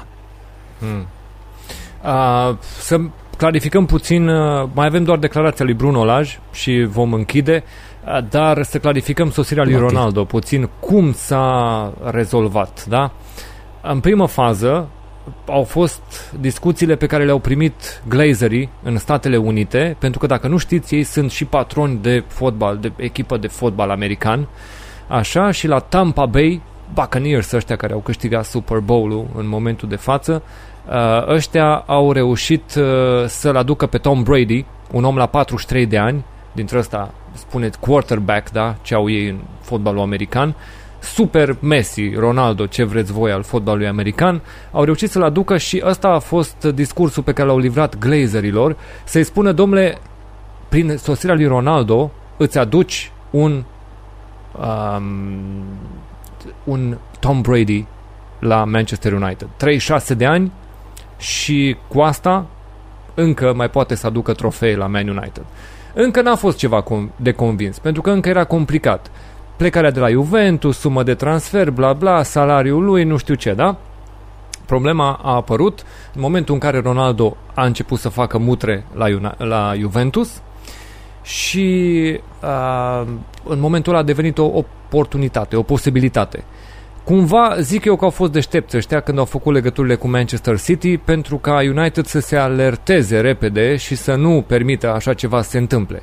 Pentru că deja era discuția imediat după căderea transferului lui Harry Kane sau discuțiilor, negocierilor pentru Harry Kane și din momentul respectiv au uh, putut să avanseze discuțiile cu City, a apărut o variantă pentru City. Informațiile sunt că City a prelungit prea mult discuțiile astea. Dacă ar fi mușcat repede și ar fi încheiat operațiunea, exista o șansă să ajungă la City, dacă se mișcau rapid. Dar ei au fost puțin în derută să vadă ce condiții sunt, cum este, atât au avut nevoie ăștia să profite rapid de discuții în zona Man United cu cei care erau implicați, cu cine trebuia să dea câte un telefon, să afle care e situația și rapid să primească din partea glazerilor ok-ul că pot să dea drumul înainte și să-l aducă. Pentru că se pupau cifrele. Apropo, pe bursă acțiunile Man United au crescut imens, crescut imens după anunțul pe care l-au făcut de revenirea lui Cristiano Ronaldo. Deci automat 100 și de milioane s-au pus în plus pe valoarea clubului Manchester United în acțiuni în momentul în care s-a anunțat transferul lui Ronaldo. Așa că a, ăsta a fost traseul prin care Ronaldo a ajuns acolo. Au fost sigur implicați Sir Alex, au fost implicat Bruno, a fost implicat uh, uh, Rio Ferdinand, uh, cei care au dat telefoanele și s-au activat puțin pentru a discuta cu Cristiano și a rezolva lucrurile intern. Dar asta e traseul revenirii. Ronaldo va câștiga în continuare bani buni. Este un contract pe 2 ani de zile cu opțiune pentru încă unul. Și uh, sumele sunt, da, ți-am spus, Andy, că vorbim de 400 de mii plus brut, Uh, se pot duce cu drepturi de imagine și toate astea până în 600 de mii, dar nu este la milionul pe săptămână pe care îl are uh, Messi brut la Paris Saint-Germain. Da, nu e nici sacul fără fund. Acolo uh, ăia sunt fericiți pentru că uh, pe patronii, pe cei care sunt în spatele lui, tot timpul îi confund, pe lui Chelaifi ăla, uh, nu interesează profitul, îi fac profit din, cu totul și cu totul, fac alte zone și acolo chiar asta urmăresc, performanță cu orice preț și intrarea în lumea bună a afacerilor din Europa. Da, eu cred că în spatele transferului a fost tot Ferguson, pentru că mi-a adus, manevrele mi-au adus aminte de felul în care făcea el transferurile. Cred că mișcarea a fost plănuită, uh, gândită în primul rând de Ferguson cu ceva timp în urmă, poate cu câteva luni, poate chiar imediat după scandalul și discuțiile, că au avut loc în cele în urmă niște discuții între Glazer și fani. Acum ar fi momentul să aducem un greu, poate chiar Cristiano. Într-adevăr au așteptat să vadă dacă ăsta vrea să plece de la Juventus. Uh, toată lumea l-ar fi vrut acolo, poate mai puțin Pogba, care știe ce înseamnă venirea lui Ronaldo acolo, nu va mai fi el jupân un uh, vestiar, mai rămâneau de convins totuși glazerii.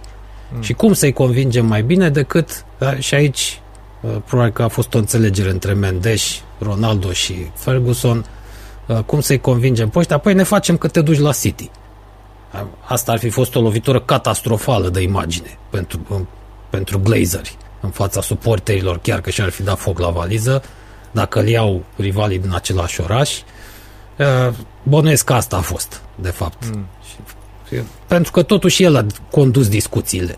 Se pare că a discutat cu Ronaldo și în Italia, a discut, s-a întâlnit cu Mendes în Portugalia, lucrat la stadiu de bârfă, a discutat și în dimineața în care s-a bătut palma cu Ronaldo, adică a fost implicat, a fost cel mai implicat în toate discuțiile alea, nu Woodward, nu Solskjaer, cu atât mai puțin, că el n-are niciun cuvânt de spus acolo. Deci, după părerea mea, chestiunea a fost gândită, trebuie să aducem pe cineva mare, să evit ocazia asta și atunci au știut cum să profite de ea, cum să-i convingă pe ăștia să bage mâna în, în vistieria clubului, că doar nu în buzunarul lor, da? Corect. Uh, înainte să trecem la declarațiile lui Bruno Laj de final, să notăm aceste super chaturi. Primul de la domnul Onescu, care ne spune, pentru 5 lire ne spune, revine Filimon Jones în forță să facă concurență cuplului Varan Harald. Domnul Stanescu, vă las pe dumneavoastră.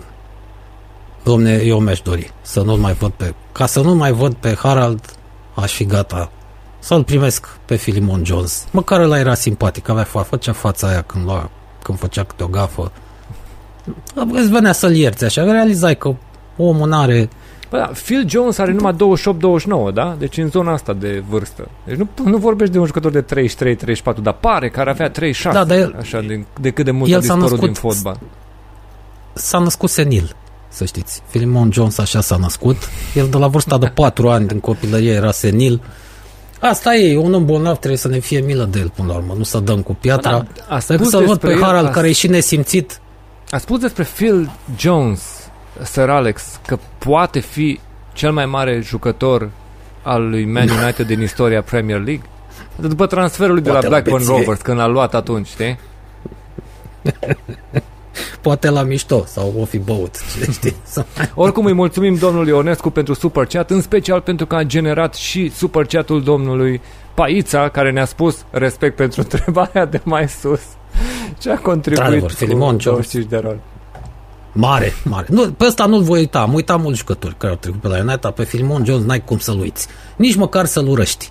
Nu poți. Pentru că am zis, avea fața aia de om nevinovat până la urmă. Realizai că nu face nimic cu rea intenție și chiar suferea, să știți. Să vedea că suferă când greșește. Era ca ăla celebru pentru autogoluri, că tot timpul îi numele. Fred, Marele. Frank Sinclair. Așa, ca Frank Sinclair. Adică oamenii ăștia regretau că făceau rău. Cred că la Maguire ați văzut vreo umbră de regret, din potrivă. Albanezii um, mă urmăresc, vor, să vor să-mi facă vaccin anticovid. Bă. Bruno Lange și vom închide episodul.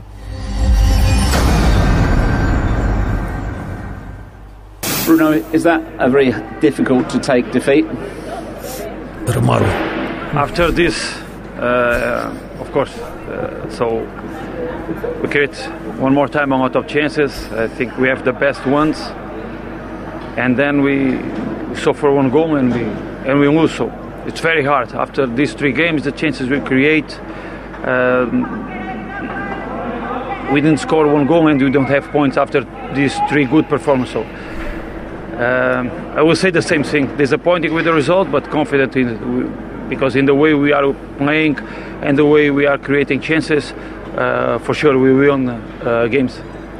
Does it almost sum up for you when David De Gea pulls off an incredible double save from Roman Saiss? For whatever reason, it just will not go in for you right now. so you know, like I said uh, before, sometimes you create a lot of chances and you score, and one day with half a chance we will score and win one game. So but the, the, the, main point is to, to continue to work the way we are working, to, to continue to play the, the way we are playing. What are your thoughts on the goal that was scored, particularly the tackle on Ruben Neves prior to the goal? Uh, I, I, don't see yet the, the tackle. Uh, what I saw, and I, I was saying to, to, to the referee and also for, uh, I said to Oleg, uh, same situation, 30 minutes in the first half.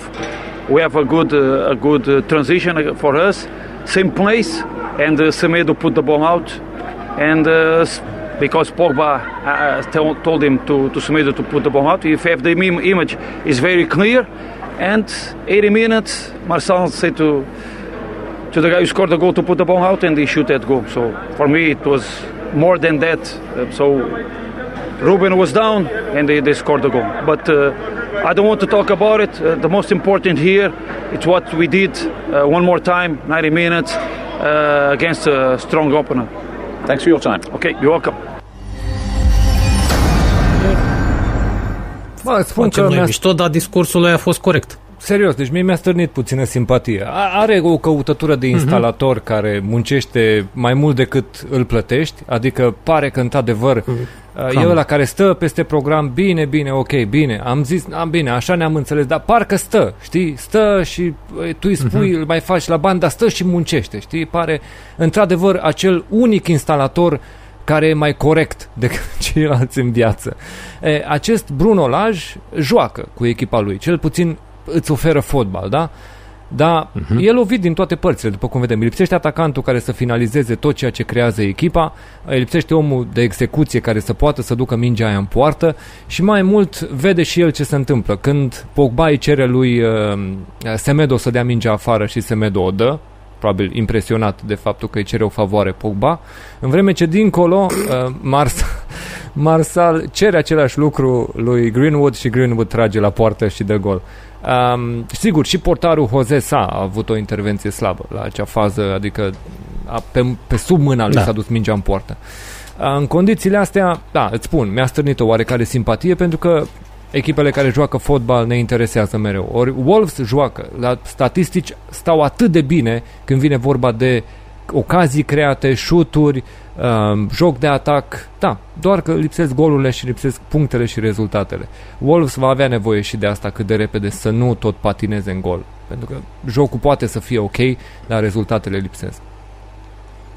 Da, până la urmă și Bruno Lache ăsta pare tot o victimă, cum a fost și Sfântul Duh, o victimă a lui Mendeș. Mm. Uh, nu pare chiar ca barnist. Uh, am o singură obiecție. Domnul Laj, domnul Lache, mai, mai mâncați, domne, ceva, mai lăsați băutura aia. de treabă. Mi-au să aminte de un fost artist care s-a prăpăit de mult, nu mai contează cum îl chema, care a murit de ciroză. Dar, dar de ce ați făcut ciroză? Păi toată lumea mă invita la băut, nimeni nu mă invita la o friptură. Așa pare și Bruno Laj ăsta. Săracul. Uh, cu asta am ajuns la capăt de ediție. Episodul 3 al uh, analizelor noastre din acest sezon, după etapa cu numărul 3. Săptămâna viitoare, ediție specială în care o să vorbim despre predicțiile noastre pentru sezon. Va fi predicția mea, Aule. va fi predicția lui Andy și la final de sezon o să ne punem din nou uh, în cap Vesela sau ce o fi, nu știu, mai vedem, ne Polonice. mai punem iar vi cu Polonicul la final de an să vedem unde am dat-o în, ga- în gard și unde ne-a ieșit ceva din ce am pomenit. Dar ideea este că în fiecare an așteptăm să se închide fereastra de transferuri, să putem să știm cum arată echipele, ce ambiții au arătat, pentru că vă dați seama cineva care a făcut o predicție când, înainte de etapa întâi și de atunci te-ai trezit și cu Lukaku, te-ai trezit și cu Cristiano Ronaldo sau, eu știu, mm. alte transferuri sau ai aflat că nu mai merge Kane la City, minuni de genul ăsta, s-ar putea să nu mai fie de relevante. Noi mereu am spus predicțiile corecte se fac după ce s-a închis fereastra de transferuri. Să înțelegi ce lovituri Correct. a dat fiecare echipă și cam ce perspective au pentru sezon. Um, Andy, ultimele tale gânduri despre acest weekend? A fost, a, chiar au fost trei etape care mi-au plăcut. Mi-au plăcut toate trei, uh, n-am avut decât un singur egal nesimțit, să nu uităm, un singur 0-0, da, e cel mai mișto campionat din lume.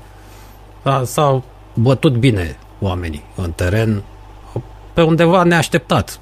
Pentru un start de sezon, totuși, i-am văzut pe unii punând osul la treabă, bineînțeles, i-am văzut pe alții bătându joc în continuare, întotdeauna vor fi și mercenari dintre ăștia care vin acolo numai să ia banul, dar totuși parcă mai puțin decât în alte campionate, de-aia îmi place uh, Premier League.